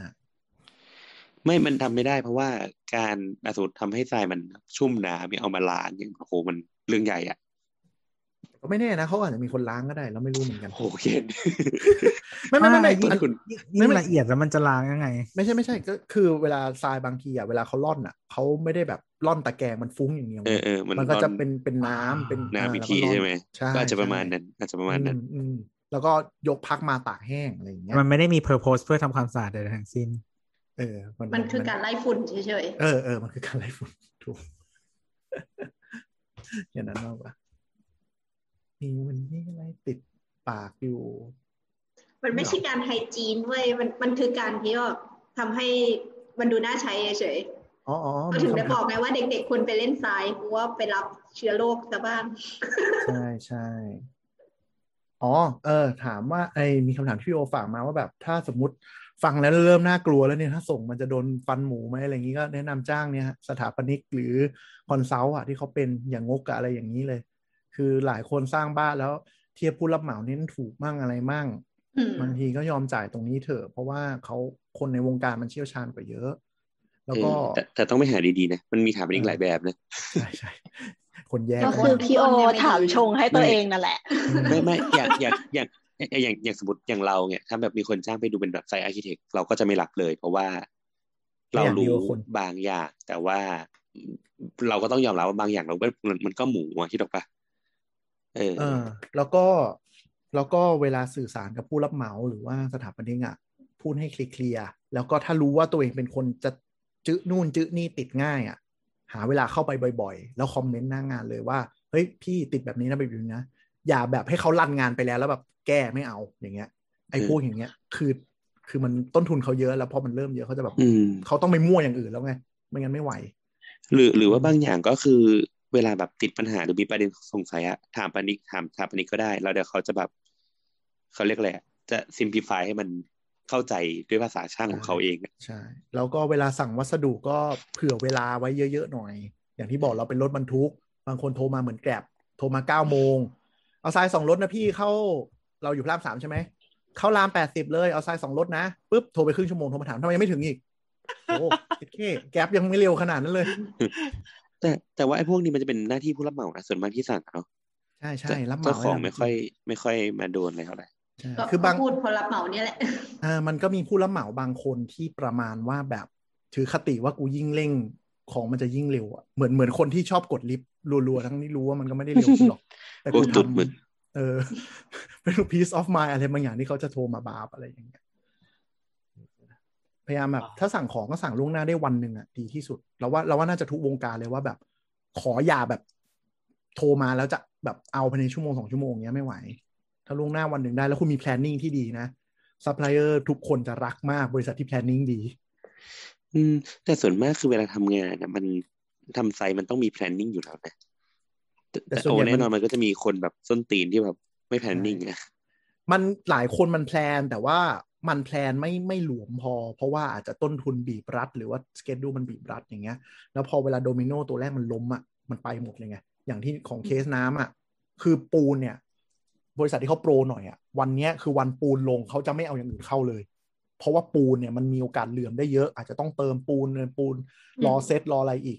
เขาจะไม่ให้เข้าอะไรไปเบียดในไซส์เลยเขาเขาก็จะล็อกไปเลยว่า อย่างถ้าเป็นตึกใหญ่เงี้ยสามวันเนี้ยคือวันปูนเข้า กูจะไม่สั่งเงินเข้าเลย เหล็กไม่เข้า วัสดุไม่เข้า เพื่อจะได้ไม่ต้องมาตีกันอย่างเงี้ย อืม เราก็จะทำงานง่าย คือเขามาแจ้งเลยว่า โอเคสามวันเนี้ยยังไม่เอาเข้าเลยนะ เขาจะเอาปูนเข้าให้จบก่อนอืม อันนี้คือเป็นเรื่องแบบบริหารจัดการไซต์อย่างแท้จริง ใช่ ไม่ถ้าถ้าลงแท็กคอนอะสมัยเรียนอะมันจะมีวิชา construct management น่ะ ก็เรียนเรื่องนี้นะ เรื่องการจัดการไซต์ด้วย เออแต่นั่นแหละมันก็เป็นอีกสกิลหนึ่งเนี่ยคือในวงการทำอันนี้มันก็มีหลายสกิลนะ ใช่ เป็นส ก็ กิ เห ล มือน ที่สำคัญ ทุกๆ แล้วก็อีกส่วนหนึ่งคือเราว่าแบบ คนทำงานทั้งช่างหรือแรงงานบ้านเราก็ตูนหมึกด้วย คือกูวางสเกน ดูกูแพลนนิ่งกูโคดิเนตเรียบร้อย วันนั้นแม่งเมาไม่มาเนี่ย จริง เชี่ยกูโคตร เอ เก อ ลียด เออ ทำไมเจออะไรแบบนี้กันวะ หรือหรือของเรา มีมี ก็คือ มี ส่งวัสดุลูกค้าให้เบอร์คนรับเป็นนายช่างคนนี้มาโทรไปนายช่างแม่งไม่ตื่น แล้วใครจะทำเรา รับ อยู่ คือในชีวิตตั้งแต่เจอรับเหมามาน่ะต้าพูดเลยว่าหกสิบเปอร์เซ็นแม่งมีปัญหาเมา อืม คืองงแม่งมึงทำไมเป็นมึงต้องเมา ใช่เมาเมากันไม่มีคนรับผิดชอบเลย วงการเนี้ย เป็นไรก็ไม่รู้ เฮ้ยคุณบูลลี่วงการเหรอ อืมจริงปะล่ะ ก็ก็เออก็ใช่แต่แต่แต่อย่างเราเราก็จะไม่แบบไม่ได้ไปอยู่หน้าไซต์เยอะเหมือนน้ำไงน้ำทำแบบ อืม รับเหมามาก่อนไงเออน้ำก็น่าจะเจอปัญหาสารเลวพวกนี้เยอะกว่า เยอะมาก อ๋อ แล้วก็ปัญหานี้ขอเล่านิดนึง ปัญหาคือไม่จ่ายตังค์บ่อยมาก นี่ คือเนื่องจาก นี่เราเหมือนเปิด EP สองร้อยไม่ให้เคนบ่นเลยว่าอ่ะมา ไม่ไม่ อันนี้อันนี้ขอบ่นคือเนื่องจากวัสดุประเภททรายอ่ะมันเป็นประเทศที่ใช้แรกสุดและใช้หลังสุด คือมันยังมีข้อดีตรงที่ ตรงที่เหมือนกับ ไอ้พวกที่ส่งแรก ๆ อ่ะเขาก็จะไม่ค่อยไม่กล้าจ่าย เพราะว่าเดี๋ยวมันงานมันขึ้นตึกต่อขึ้นเลยไม่ได้นี่หรอกไหม อืม แล้ว อ่า ตอนจบอะมันเป็นงานถนนถนนอย่างเงี้ยเราก็เร่งขึ้นมาจ่ายได้ แต่ปัญหาคือไอ้บางทีตอนที่มันโปรเจกต์มันเสร็จเนี่ย คือทรายเนี่ยมันลงไปใต้ดินแล้ว กูไปยึดของคืนไม่ได้ อ๋อ คือไม่มีไม่หนีไม่จ่ายอย่างแท้จริง ไปยึดวงกบประตูแทน เออ ก็ไม่ได้ดิ ก็ผิดกฎหมายดิ จริงๆนะ ไม่ใช่ของเรานี่ ปูนปูนกับทรายเนี่ยจะโดนเหมือนกันนั่นคือแบบพอมันจบแล้วก็ กูไม่รู้อะกูไม่จ่ายมึงอะมึงทำอะไร เขา กู เขาจะ ได้ เป็นอย่างเงี้ยเขาจะแบบ อย่างสมมติว่าที่ไว้ใจได้ เขาจะใช้วิธีเปิดเครดิต อืม ก็คือส่งของก่อน เงินยังไม่จ่าย ใช่ เออ แต่ว่ามีสัญญาใจกันอยู่นะแบบเคยทำงานด้วยกันหรือว่าแบบเอองานก่อนๆเนี้ยก็มีพฤติกรรมที่ดี เป็นลูกค้าชั้นดีอะไรอย่างเงี้ย อืม ส่วนใหญ่ก็ เออ ต้องมีเครดิต เพราะว่ากว่ารับเหมาก็จะได้เงินลูกค้าก็นาน ถ้าจะอยากได้วอลลุ่มก็ต้องมีเครดิต แต่ถ้าไม่มีเครดิตก็อาจจะเป็นเงินสด ก็ก็จะแบบ เวลาเจอลูกค้าใหม่ก็จะแบบ พี่ผมขอเงินสดก่อนนะ ลูกค้าจะแบบว่ากูก็ไม่มีตังค์กูขอเครดิตได้ไหมทุกคนก็จะแบบเออเอาไงดี ไม่ วัดกัน มันมันก็ต้องเข้าใจอีกฝ่ายหนึ่งบาง ใช่ บาง ใช่ เจ้าก็คืออย่างรับเหมาที่เขามาติดต่อกับ อืม ร้านวัสดุอ่ะ ก็คือเขาก็ต้องได้งวดมาหมุนเหมือนกัน อืม บางทีมันมันเป็นงวดของอีกไซส์หนึ่งไม่ใช่ไซส์นี้หรอก ใช่ แต่ว่า ใช่ ของอะต้องไปทำแล้ว เพื่อที่จะเบิกงวดต่อไปอะมาวนหมุนต่อไป อ๋ออี อีกอะไรเงี้ย แต่แต่จริง ๆ ไอ้พวกเนี้ยก็อันนี้เราต้องบอกแบบบอกคนถ้าจะสร้างบ้านอะไรเงี้ยก็ต้องพูดตรงๆว่า บางอย่างแบบก็อย่าไปสงสารเขามากอะคิดออกปะคือคือหมายถึงว่า ใช่ ไม่ไม่เพราะมันมีคนที่แบบให้เบิกงวดไปแล้วก็ผู้รับเหมาก็เชิดไปเลยก็มีอะ โดนเยอะ คือเรามองว่าอย่างงี้คือต้องมองว่าเข้าใจ แต่ว่าไม่การการยอมไม่ใช่การใจดีไงคือเข้าใจเพื่อให้งานมันไปต่อ ถูก อืม ถูกแล้วก็บางอย่างก็คือเหมือนถึงว่าเขาเรียกว่าตกงวดอะสมมติว่าบอกว่าจะทำสิ่งนี้ให้เสร็จถึงจะเบิกเงิน แต่บางทีอะมันเกิดปัญหามากมาย เต็มไปหมดหน้าใสอะไรเงี้ย ก็คงต้องมาคุยกันเป็นเหตุเป็นผลอีกทีอะไรเงี้ยว่า สมมติว่า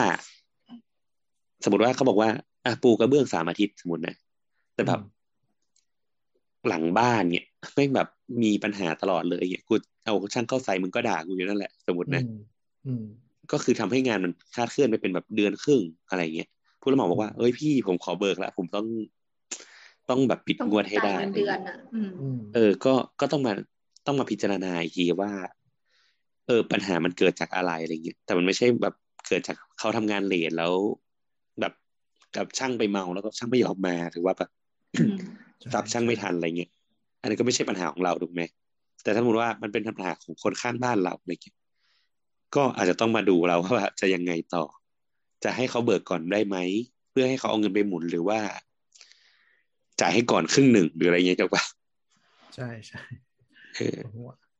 หรือว่าจริง ๆ ก็ง่ายสุดก็คือปรึกษาปรึกษาสถาปนิกที่จ้างออกแบบอะ ถูก เขาเขาก็จะมาช่วย ไม่ไม่ไม่อันนี้อันนี้ อันนี้จริง ๆ อันนี้จริง ๆ เพราะว่าก็จะช่วยพิจารณา เพราะบางทีลูกค้าก็จะไม่รู้ว่า ๆให้เขาดูงานงวดก็ได้ เออคิดออกไหมเออพวกเนี้ยก็จะช่วยได้ เห็นไหมครับ เริ่มเห็นข้อดีของการจ้างสถาปนิกแล้วใช่ไหมครับ จัดรายการมาหลายปีขนาดนี้ยังไม่เห็นข้อดีกันไม่ว่างไง ขายของขายของ สรุปผิดไหมเนี่ยโฆษณาเนี่ย เอออันนี้อันนี้อันนี้ ไม่ อธิบาย ไม่ แบบ ไม่ ภาพรวม อันนี้ ทั่วไป อันนี้โฆษณาถึงวิชาชีพก็ต้องมี ใช่ใช่ใช่จริง ๆ ตอนนี้ใจจริงอยากโฆษณาปากสั่นแล้วเนี่ย ไม่จริงๆสภาต้องให้ให้เงินค่าจ้างกูในการอธิบายแบบ ให้คนทั่วไป ทำ เข้า ไม ใจ เขาต้องให้มึง เออ เพราะว่า ที่เขาเก็บ เพราะ ห้า ว่า ร้อยนั่นแหละที่มึงพูดเยอะอ่ะ ไม่ใช่ ไม่มันมันโดนสี่พันนี่มันโดนสี่พัน เออเออสรุปต่อยังโบสไปต่อยัง ยังไม่ได้ต่อเลยเฮีย เนี่ย คือสภาก็ยกเลิก อันเนี้ยครับ อนุโลมให้ผมแล้วกัน แอร์แอร์มีปัญหาอะไรอีกเช่นมี ก็คื ป อ ระเด็น โด ไห น น พุทธสมาคมฟ้องแทน ข้อหาแต่งตัวเหมือนพระ ด้วยด้วยเสื้อของยูนิโคลสีส้ม เออแล้วนี่ก็ชอบใส่เสื้อสีส้มไม่รู้เป็นอะไร แต่โครงการเรามันมันก็ส่วนใหญ่เนี่ยถ้าแบบเล่ามันมันๆก็มีโกงแบบโกงโหดๆเยอะอะเช่น อืม แบบ อืม จ่ายเงินเราไปถมที่ดินตรงนึงอย่างเงี้ย แล้วก็ไปปล่อยข่าวในวงการว่าเดี๋ยวห้างจะมาเปิด จะมีอะไรมาเปิด แต่จริงๆคือจ้างไปถมที่บ้านตัวเอง แล้วไปปล่อยข่าวแล้วปั่นราคาแล้วขายที่ดินทิ้ง เออ เอ้า ใช่ โอ้ยชอบมากเลย เออก็ น่า ก็ ทำเนาะ ใช่ก็คือเหมือนกับอ่ะเนี่ยเนี่ยเป็นที่ดินเป็นที่ดินปลูกบ้านกูกูซื้อไว้สมัยก่อน กูก็เอ้ยเฮียทำอะไรดีวะอ่ะงั้นจ้างมาถมที่ดินละกันถมถมถมถมแล้วก็ไปปล่อยข่าวในในหน้ากันในวงการว่า อ๋อเนี่ยเดี๋ยวสมัยก่อนโลตัสโลตัสจะมาเปิดตรงนี้นู่นนี่นั่นอะไรอย่างนี้ถมถมถมถมถมไปก็แบบอุ้ยมีรถถมจริงจังเลยนู่นนนั่น เสร็จปุ๊บก็แบบพอปัดราคาขึ้นปุ๊บราคาดีก็ขายปุ๊บแล้วสุดท้ายก็คือ พอถมเสร็จก็ทุกอย่างก็หายไป ไม่เคยมีข่าวไม่เคยมีอะไร แต่กูปันราคาที่ดินไปเป็นแบบหกเจ็ดเท่าแล้วอะไรอย่างเงี้ย ดีว่ะ เออ เฮ้ยนี่มันนี่ ชี้ มัน ช่องรวย การ เหรอ น่าทำว่ะ ใช่ เออ ว น่าง จะ การอสังหาหรือวงการบิตคอยน์วะ ไม่มี เนี่ย ใครพูดว่าเป็นความชั่วเลย ใช่ ถ้าแบบเนียนๆหน่อยก็แบบ ไม่ใช่มันมันมันผิดตรงไหนอะก็มึงโง่เชื่อเองอะ เออ ใช่ใช่ ไม่ ก็ คื คือ อแบบจริง ๆ เราอาจจะมีที่สามสิบไร่แล้วเราถมอะถมแค่สี่ไร่อะ ถูก ที่อ เขา ยู่ ทำ ตรอย่าง ง ก นั้น ลางเว้ย ใช่ แล้วที่เหลืออีกยี่สิบหกไร่อะเราก็แบบไปปั่นราคาขาย ให้มันดูมี ถู โม ก เมนต์ในที่ดินอ่ะ คนมันก็แบบบิลี ถู ฟ กต้องถูกต้องแล้วก็มีบางคนนี่เลยก็คือ เพื่อนบ้านคือกูไปถมที่ให้ แล้วก็ขายแปลงตัวเอง คือไปถมบ้านข้างๆบอกว่าเออคิดให้ถูกๆเดี๋ยวช่วยถมให้เพราะกูจะถมที่ดินกูด้วย แต่กูเอาดินเอาอะไรอะเข้าแปลงข้างๆของเพื่อนบ้านก่อน เพื่อจะขายที่ดินตัวเอง เข้าใจปะสร้างแอคทิวิตี้ว่า แปลงเนี้ยห้างจะมา มึงมาซื้อแปลงนี้ไว้ดิ อืม เออแต่แปลงกูอ่ะไม่ได้ทำอะไรเลย แล้วก็ไอ้ที่ไปถมบ้านข้างๆ ก็คือ กูไม่ได้ออกสักกระบาทนึกออกไหม เพื่อนบ้านจ่าย เพระว่เออเพอเพื่อนบ้านจ่ายแต่คือเดี๋ยวกูช่วยให้กูคิดมึงราคาแบบเพื่อนบ้านกัน แต่จริงๆกูปั่นที่ดินขายราคาตัวเอง ใช่ถ้าอยากเนียนก็เริ่มใส่ลัวนิดนึง อะไรอย่างเงี้ยมีเยอะ ลูกหลานนี่รอนมัส เออ นี่มัน หรือ วงการคริปโตวะเนี่ย หรือหรือหรือโหดโหด สมน้ำหน้ามึงโง่เองอ่ะ อ่า หรือโหดโหดก็มีเราเราคุยกันใช่ไหมว่าทรายเนี่ยมันต้องมาจากบ่อมาจากอะไรใช่ไหมอันเนี้ย อ่า บางทีไปสำรวจที่แถวนั้นแม่งเป็นที่รกร้างที่แบบต้นต้นไม้ยืนต้นขึ้นไม่เยอะกำลังสวยๆกูตากไปขายแม่งเลยจ้า ดื้อๆเลย เจ้าของ โบยดิ ที่ น ไม่ได้เข้าไปดู เออ เข้าไปทีอ้าว ชิบหายหน้าดินกูหายหมดแปลงเลยเรียบร้อย อันนี้ทำกันแบบเยอะแยะทั่วทั่วไป ใช่ ทั่วไทย ต่างจังหวัดต่างจังหวัด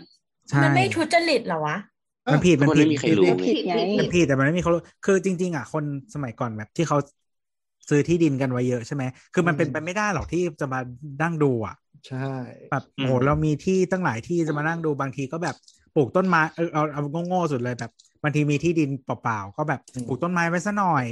ดินมันจะได้แบบเออโอเคอะไรอย่างเงี้ยอ่ะโดนขโมยต้นไม้ปลูกไปสองวันเดี๋ยวมีคนมาขโมยแล้วไม่ได้ดู หรือโดนแบบเขาเรียกอะไรครอบครอบครองโดย คร ป อบ ฏิ ครอง ปักษ์ปรปักษ์เนี่ยก็มีนะ ใช่ เออ ข เขา ก็ เรียกว่าครอบครองปรปักษ์ เพราะพอปริปักษ์ สิบ นี่อาจจะ ปี แบบมันอาจจะ สิบปี เราอาจจะรู้เพราะหมายถึงว่าถึงถึงไซเคิลในการวิสิตที่ดินของเราเนี่ย มัน ว่ะ สิบปีอ่ะมันไม่ไม่ค่อยโดนหรอก อืม แต่ไอ้ตักหน้าดินขายบางทีสามเดือนมันปุ๊บหายไปหมดแล้วไง ใช่ใช่ กลับไป คือเหมือน ที่ สมมติว่า เกลี้ยง มีที่ดินแบบหลาย ๆ แปลงเป็นเป็นสิบแปลงเนี้ยโอเคมันก็ถึง อืม มันจะมีถึงรอบที่เราอาจจะต้องไปดูที่ดินบ้างเนาะปะ คือเรา อ่ะ เรามีสวน เรา อยู่เชีย เรา งราย ส เว้ ง ย สัยอันหนึ่งเว้ย เออเออ สมมติว่าเราจะครอบครองปรปักษ์แบบเนียนๆเนื่องจากยุคนี้มันมีแบบพวกดิจิตอลมันก็ง่ายใช่ปะ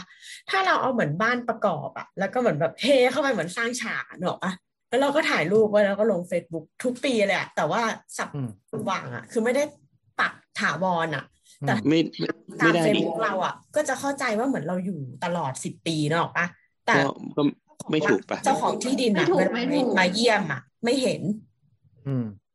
แต่ถ้าเราขึ้นศาลเราก็ชนะปะเพราะว่าศาลจะนึกว่าไอ้นี่มันอยู่จริงนี่หว่าสิบ ไม่สิ ไม่ได้ มันก็ต้องมีพยานปาก อ่า ด้วยดิ สืบส่วนใหญ่จะสืบ ใช่ พ ใช่ ยาน มัน อะ จะ ไร ต้อง ด้วย สืบหลายอัน ซึ่งส่วน อ๋อ ส่วนอันเนี้ยมันไม่น่าจะเป็นหลักฐานได้ คือมันไม่ได้ชนะง่ายนะครอบครองปรปักษ์มันต้องแบบ อืม กูอยู่มาจนแบบไม่มีใครมาโต้แย้งเป็นสิบปีจริงๆอ่ะปลูกบ้านปลูกเรือนออกลูกออกหลานแล้วแบบอ้าวมาจากไหนเนี่ยอย่างเงี้ยส่วนใหญ่จะให้ หรือว่ามีอาคารสร้างขึ้น ซึ่งเราสามารถเช็คอาคารนี้ได้ว่าไม่งมันมีอายุเกินสิบปีแล้ว อะ อะไร ไร อ อย่าง ย่าง เงี้ย เงี้ย หรือไม่ไม่ใช่ประเภทแบบไปปักป้ายว่านี่ที่ดินกูถ้าไม่มีใครแย้งตกเป็นของกูเนี่ยศาลก็ไม่ให้ เออ คุณ ไม่ใช่ ด้ใช้ คือ สอ ต้ ย องเข้าไปสร้างบ้านอ่ะ ไปอยู่เลยอ่ะ ไปอยู่ไปแบบชีวิตมีชีวิตตรงนั้น ทุกคนรับรู้อ๋อแบบเพื่อนบ้านรอบเนี่ยรู้ว่าอ๋อทุกทุกนึกว่าบ้านคนนั้นน่ะ เออ อยู่กันมาเป็นสิบปีแล้วไม่เห็นมีใครมาแย้งเลยอ้าวทำไมตกมันเป็นมรดกมีเด็กคนไหนมาฟ้องเงี้ยก็ไม่ได้ เออ อย่างอย่างอย่างบ้านเรามีสวนใช่ไหมแล้วก็เมื่อก่อนก็คือแบบ ก็ชอบไปปลูกแบบผลไม้อะไรเงี้ยเอาปลาไปปล่อยที่บ่ออะไรเงี้ย อืม คือไปดูอีกทีก็คือแบบ หายหมด ชาวบ้านเอาแหอะ อืม เอาแหอะมามาหว่านแล้วก็เก็บปลาไปทั้งบ่อเลยเว้ยแล้วก็แบบมีมีปั๊มน้ำใช่ไหมเพราะว่าปลูกต้นไม้ก็จะมีปั๊มน้ำแล้วแบบทำโซลาร์เซลล์อะไรเงี้ยให้แบบ อืม พอถึงเวลาก็คือจะ จะเอ่อจะรดน้ำต้นไม้อะไรอย่างเงี้ยแม่งก็ตัดท่อกูไปหมดเลยปั๊มน้ำก็เอาไป โซลาร์เซลล์ยังอยู่ แล้วเราเตรียมก็เอาไป เอาไปหมดเลยมึง ก็คือพอเราเราไม่ได้เข้าไปดูไง อืม มันก็คือหายหมดเลย ครับ อย่งนี้ เราก็คงเราเราก็เคยเล่าเรื่องของตัวเองมาแล้วนะที่เราก็มี เอาเอาต้นมงต้นไม้อะไรไปลงไว้ที่ไร่ อะหันไปดูอีกทีก็คือวัวแม่งมาเป็นร้อยตัว คือล้อมรั้วไปอย่างดีแล้วนะเอาต้นไม้ไปไปลงเอาไม้พวกไม้ป่าอะไรเงี้ยแต่ว่าเออสักสักห้าปีไปดูทีอะไรเงี้ย ไม่ถึงห้าปีดีก็แบบสามปีแล้วก็เพลินผ่านไป วัวเต็มเลยแล้วต้นไม้ทุกต้นแม่งเกลี้ยงแบบราบพนาศูนย์นะเขาบอกว่าเนี่ยไงเอาวัวมาทำปุ๋ยให้ปุ๋ยพ่อพอดี ต้นไม้ โอ้ กู ย ไปหมดแล้วจ้า ปุ๋ยที่เกินปแล้วก็ ริมาณอ่ะ ขี้วัวแบบเคลือบพื้นอ่ะ หนาประมาณสามเซนตลอดไซส์อ่ะ เออ แล้วเราก็ล่าสุดก็คือแบบกลับไปใช่ไหมแล้วก็แบบเบิกจะไปล้อมรั้วอะไรเงี้ยเพราะว่าแบบมีแบบปรับปรุงนิดหน่อยอะไรเงี้ย กลัววัว พบ หา ว่าแบบ ย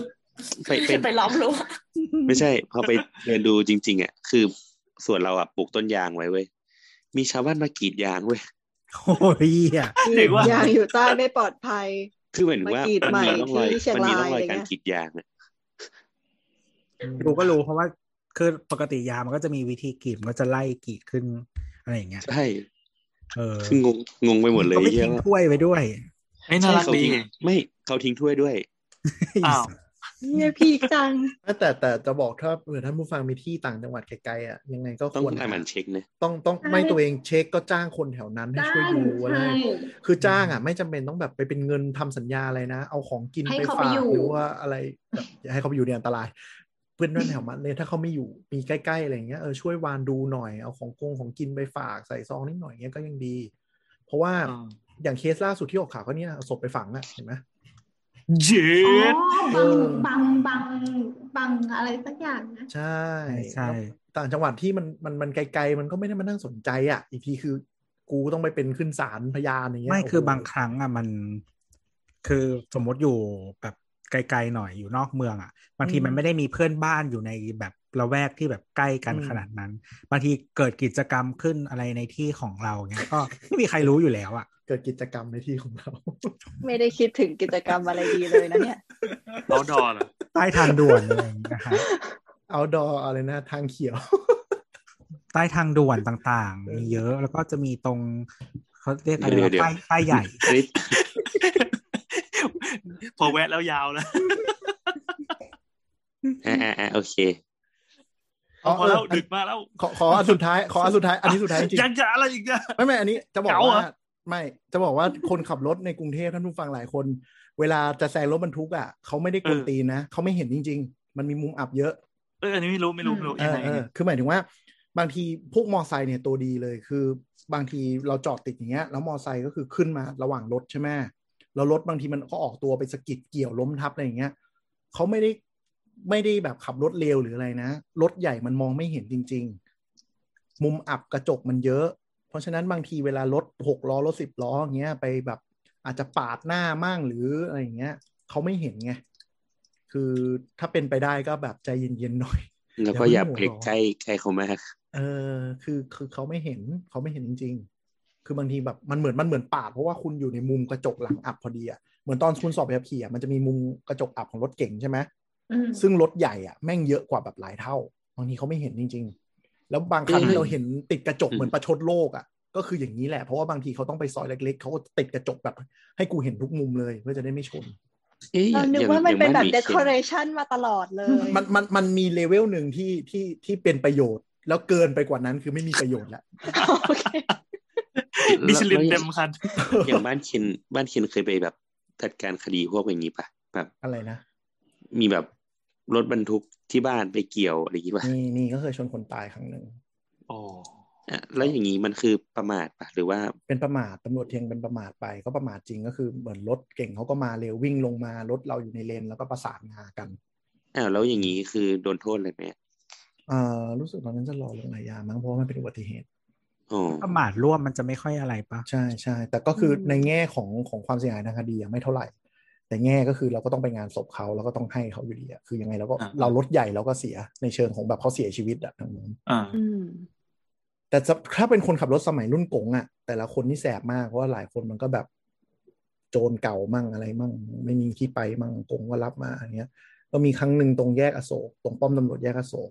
ไอคนนี้มันก็ใจร้อน อันนี้ป้าเล่าให้ฟังนะแม่งแบบปล่อยไฟแดงนานเกินก็แบบตัดสายเบรกแล้วพุ่งเข้าป้อมเลย เฮ้ย โอ้ ใจเด็ด สมั จั ย งวะ แบบรับเสือเข้ามาเป็นลูกน้องอะ่ะ วงการก่อสร้างอะ่ะ เยอะแยะ เฮ้ย ตาย นี่ สมัยก่อน นี่บ้านคุณเลี้ยงโจรเหรอครับ โอ้โหมันก็สมัยกงอะ่ะมันไม่มีใครทำงานไง เป็น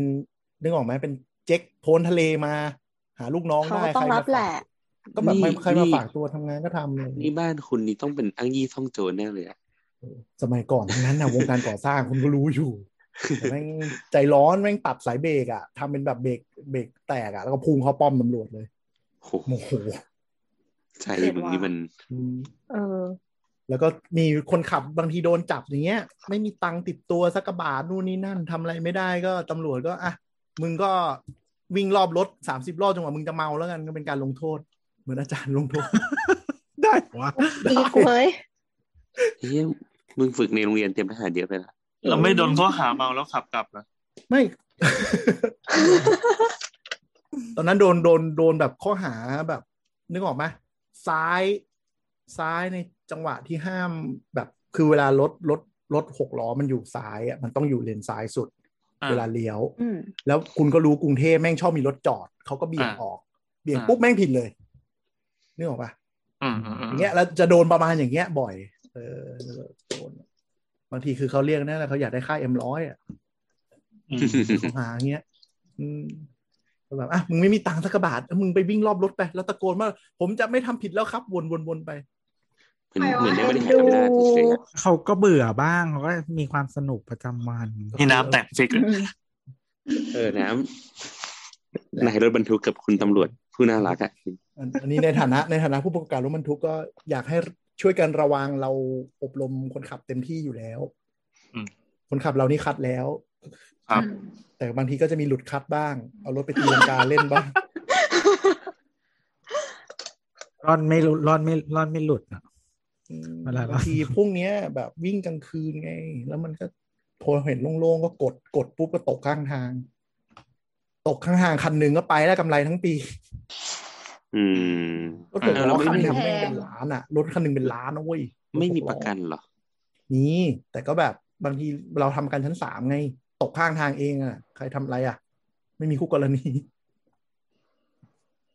ทำชั้นหนึ่งไม่ไหวหรอกรถบรรทุกอ่ะชั้นหนึ่งไม่มีใครรับด้วย ถ้ารับเบี้ยก็แบบ เบี้ยแมันหกหมื่นอ่ะหกหมื่นนี่คือรถ อืม แบบเล็กๆรถนี่เลยนะแบบลิมิตความเสียหายด้วยนะ อืมอืม เพราะมันมันนึกออกมารถเชิงพาณิชย์อ่ะมันมีริกสูง มีโอกาส เบี้ย ไอ้นี่เยอะ เบี้ย ใช่ แพง แล้ว พกา ชั้นหนึ่งชั้นหนึ่งก็คือคุณเคมผีเพื่อเอาอะไรใหม่เองไงนึกออกไหมา อืม แต่ชั้นสามมันก็จะถูกลงมาหน่อย แต่ก็ยังหลักหมื่นหลายหมื่นเสียพวกเนี้ยเยอะจุกจิกจุกจิก อืมอะไรครับ โอเคครับ จบ แมนมีอะไรอีกไหมท่าน ไม่มีแล้ว ประธาน พอเอาเคนปิดรายการให้หน่อยดิ เออ กูต้องมา เฮ้ยนี่จะ ทำงาน จะเที่ยง ด้วหรอ คืนอยู่แล้วเดี๋ยวเราต้องปล่อยตอนเที่ยงคืนนะ ใช่ เออ ทำ ปิด ไม ราย ด้วย การ ทำไม เร็ว อ๋อ ก็สาวๆๆครบสองร้อยตอนแล้วนะครับ ได้โผม ครับ มาเป็นส่วนเป็นร่วมด้วยดีใจจังเลยเย่ อะไรวะปิดรายการตรงไหน ไม่ได้อยากบิดรายการปะวะขอพูดแบบในฐานะแขกรับเชิญไม่ได้หรอ เมื่อวานเราไปอัดคุณหมอขาแล้ววันนี้ก็อัดเสาเสาเสาติดกันน่ะตอนไป อืม อัดคุณหมอขาเรารู้สึกตัวเล็กมากเหมือนเราเป็นเด็กฝึกงานน่ะเหมือนโอ้นี่สินะสถานีพอดแคสต์ที่เขาอัดพอดแคสต์กันจริง ๆ ไม่เหมือนกับอีเสาเสาเสากะโหลกกะลาที่ทำเล่นเป็นงานอดีเลกเลย แบบแบบระหว่างเขาซูมกันนะเขาก็ใช้ซูมให้มีแบบ มีประโยชน์สูงสุดอ่ะเขาก็ขึ้นสไลด์ที่เป็นเอาไลน์ทิ้งไว้อย่างเงี้ยเออแล้วก็มีเคอร์เซอร์บอกว่าตอนนี้อยู่ที่บูเลตไหนอะไรอย่างเงี้ย ใครนอกเรื่องก็จะได้แบบช่วยกันดึงกลับมาอะไรอย่างเงี้ย เออ แล้วก็มีการแบ จริ บ ง แนะนำตัว เออ แล้วใครจะพูดก็แบบ พอสมมติว่าแบบพูดชนกันปุ๊บอะแล้วคนคนคนเอก็พูดต่อก่อน พอคนเอพูดจบก็จะมีคนรีมายด์ว่าแล้วเมื่อกี้คุณบีจะว่าอะไรนะคะ อย่างเงี้ย เออแบบโอ้โหนี่สินะ แบบการทำพอดแคสต์แบบ มีโมเดเลเตอร์มีโมเดเลเตอร์ เออ อยาก มี อยากจะ มี ให้ ให้ เห็น กดยกมือด้วย คืออยากจะให้เห็นมีกระทั่งบอกว่า นี่คือรายการสาวๆอะไรนะ รายการคุณหมอขาจะมาพบกับคุณทุกวันนี้วันนี้ เขียนด้วยเป็นเทคหมาเลย ในไกด์ไลน์บุลเลตอะเขาก็มีเขียนว่ามันจะอัดวันไหนออกอากาศวันไหนอะไรอย่างเงี้ย เออเป็นเทปที่เท่าไหร่อะไรอย่างเงี้ย อืม ดีมากแล้วอ๋อแล้วพอพอจบตอนเขาก็มีบอกด้วยว่าคำไหนบ้างที่พูดไปในตอนแล้วคนน่ะ อาจจะฟังไม่รู้เรื่องอย่างเงี้ย เราก็มารีแคปให้ฟังอีกครั้งหนึ่ง เออ เนอะเนอะเนอะรายการมืออาชีพ อืม ครับ ดูดูค รา วย าม การ ตื่นเต้น รายรายการนี้มันมีมานานเท่าไหร่นะทำไมอีสาวสาวสาวที่ทำมาสี่ห้าปีนี่มันสู้ไม่ได้ เราเป็นมือสมัครเล่นเราจะเป็นมือสมัครเล่นตลอดไป ใช่แล้วจะเป็นมือสมัครเล่นมืออาชีพ ไม่เป็นไรฮะ รายการนี้คนฟังเยอะกว่าทำเงินด้วย เย้ รายการนั้นก็ทำเงินเว้ย เอ้ยรายการนั้นเขาไม่รับเงินแต่ว่าเขารับ เออ สลิปที่เป็น ไม่เป็นไร บัตหลักฐา กูจะเอา ก เงิน โอนเงิน กู ไป จะแดก ให้มูลนิธิต่าง ไม่เป็นไร ใช่ กู จ จะ ริง รายการเราจะรับเงินแล้วเอาเงินไปกินด้วย ฝากเทคจ็อกไว้ด้วยนะครับรายการนั้นก็หิวเงินครับ จริงๆรายการนั้นก็มีเงินอยู่นะเรายังไม่ได้ใช้เลย เฮ้ยพอแล้วแค่นี้แหละสวัสดีทุกคนบาย สวัสดี ครับ สวัสดีครับ ไม่คุยนะ ๆได้เลยเหรอ คุยกับเราได้ที่หนงที่ไหนอะไรอย่างนี้ ไม่ต้องคุยหรอกไม่ต้องคุยเยอะลำคาญ โจฝากมาสุดท้าย นี่ก็มีสุดท้ายอีกแล้วมามามา ก็นี่คือกดกดปุ่ม stop แล้วนะมันกำลังจะกด confirm stop เอ้าเหรอ เอ๊ะเอ๊ะ ขอโทษ พี่โอว่าไง โจฝากมาสุดท้ายบอกว่าบ้านหมีเคนมีผีจบค่ะ ๆ อุ้ย เออว่ะใช่ใช่ เจ๋งว่ะเจ๋ง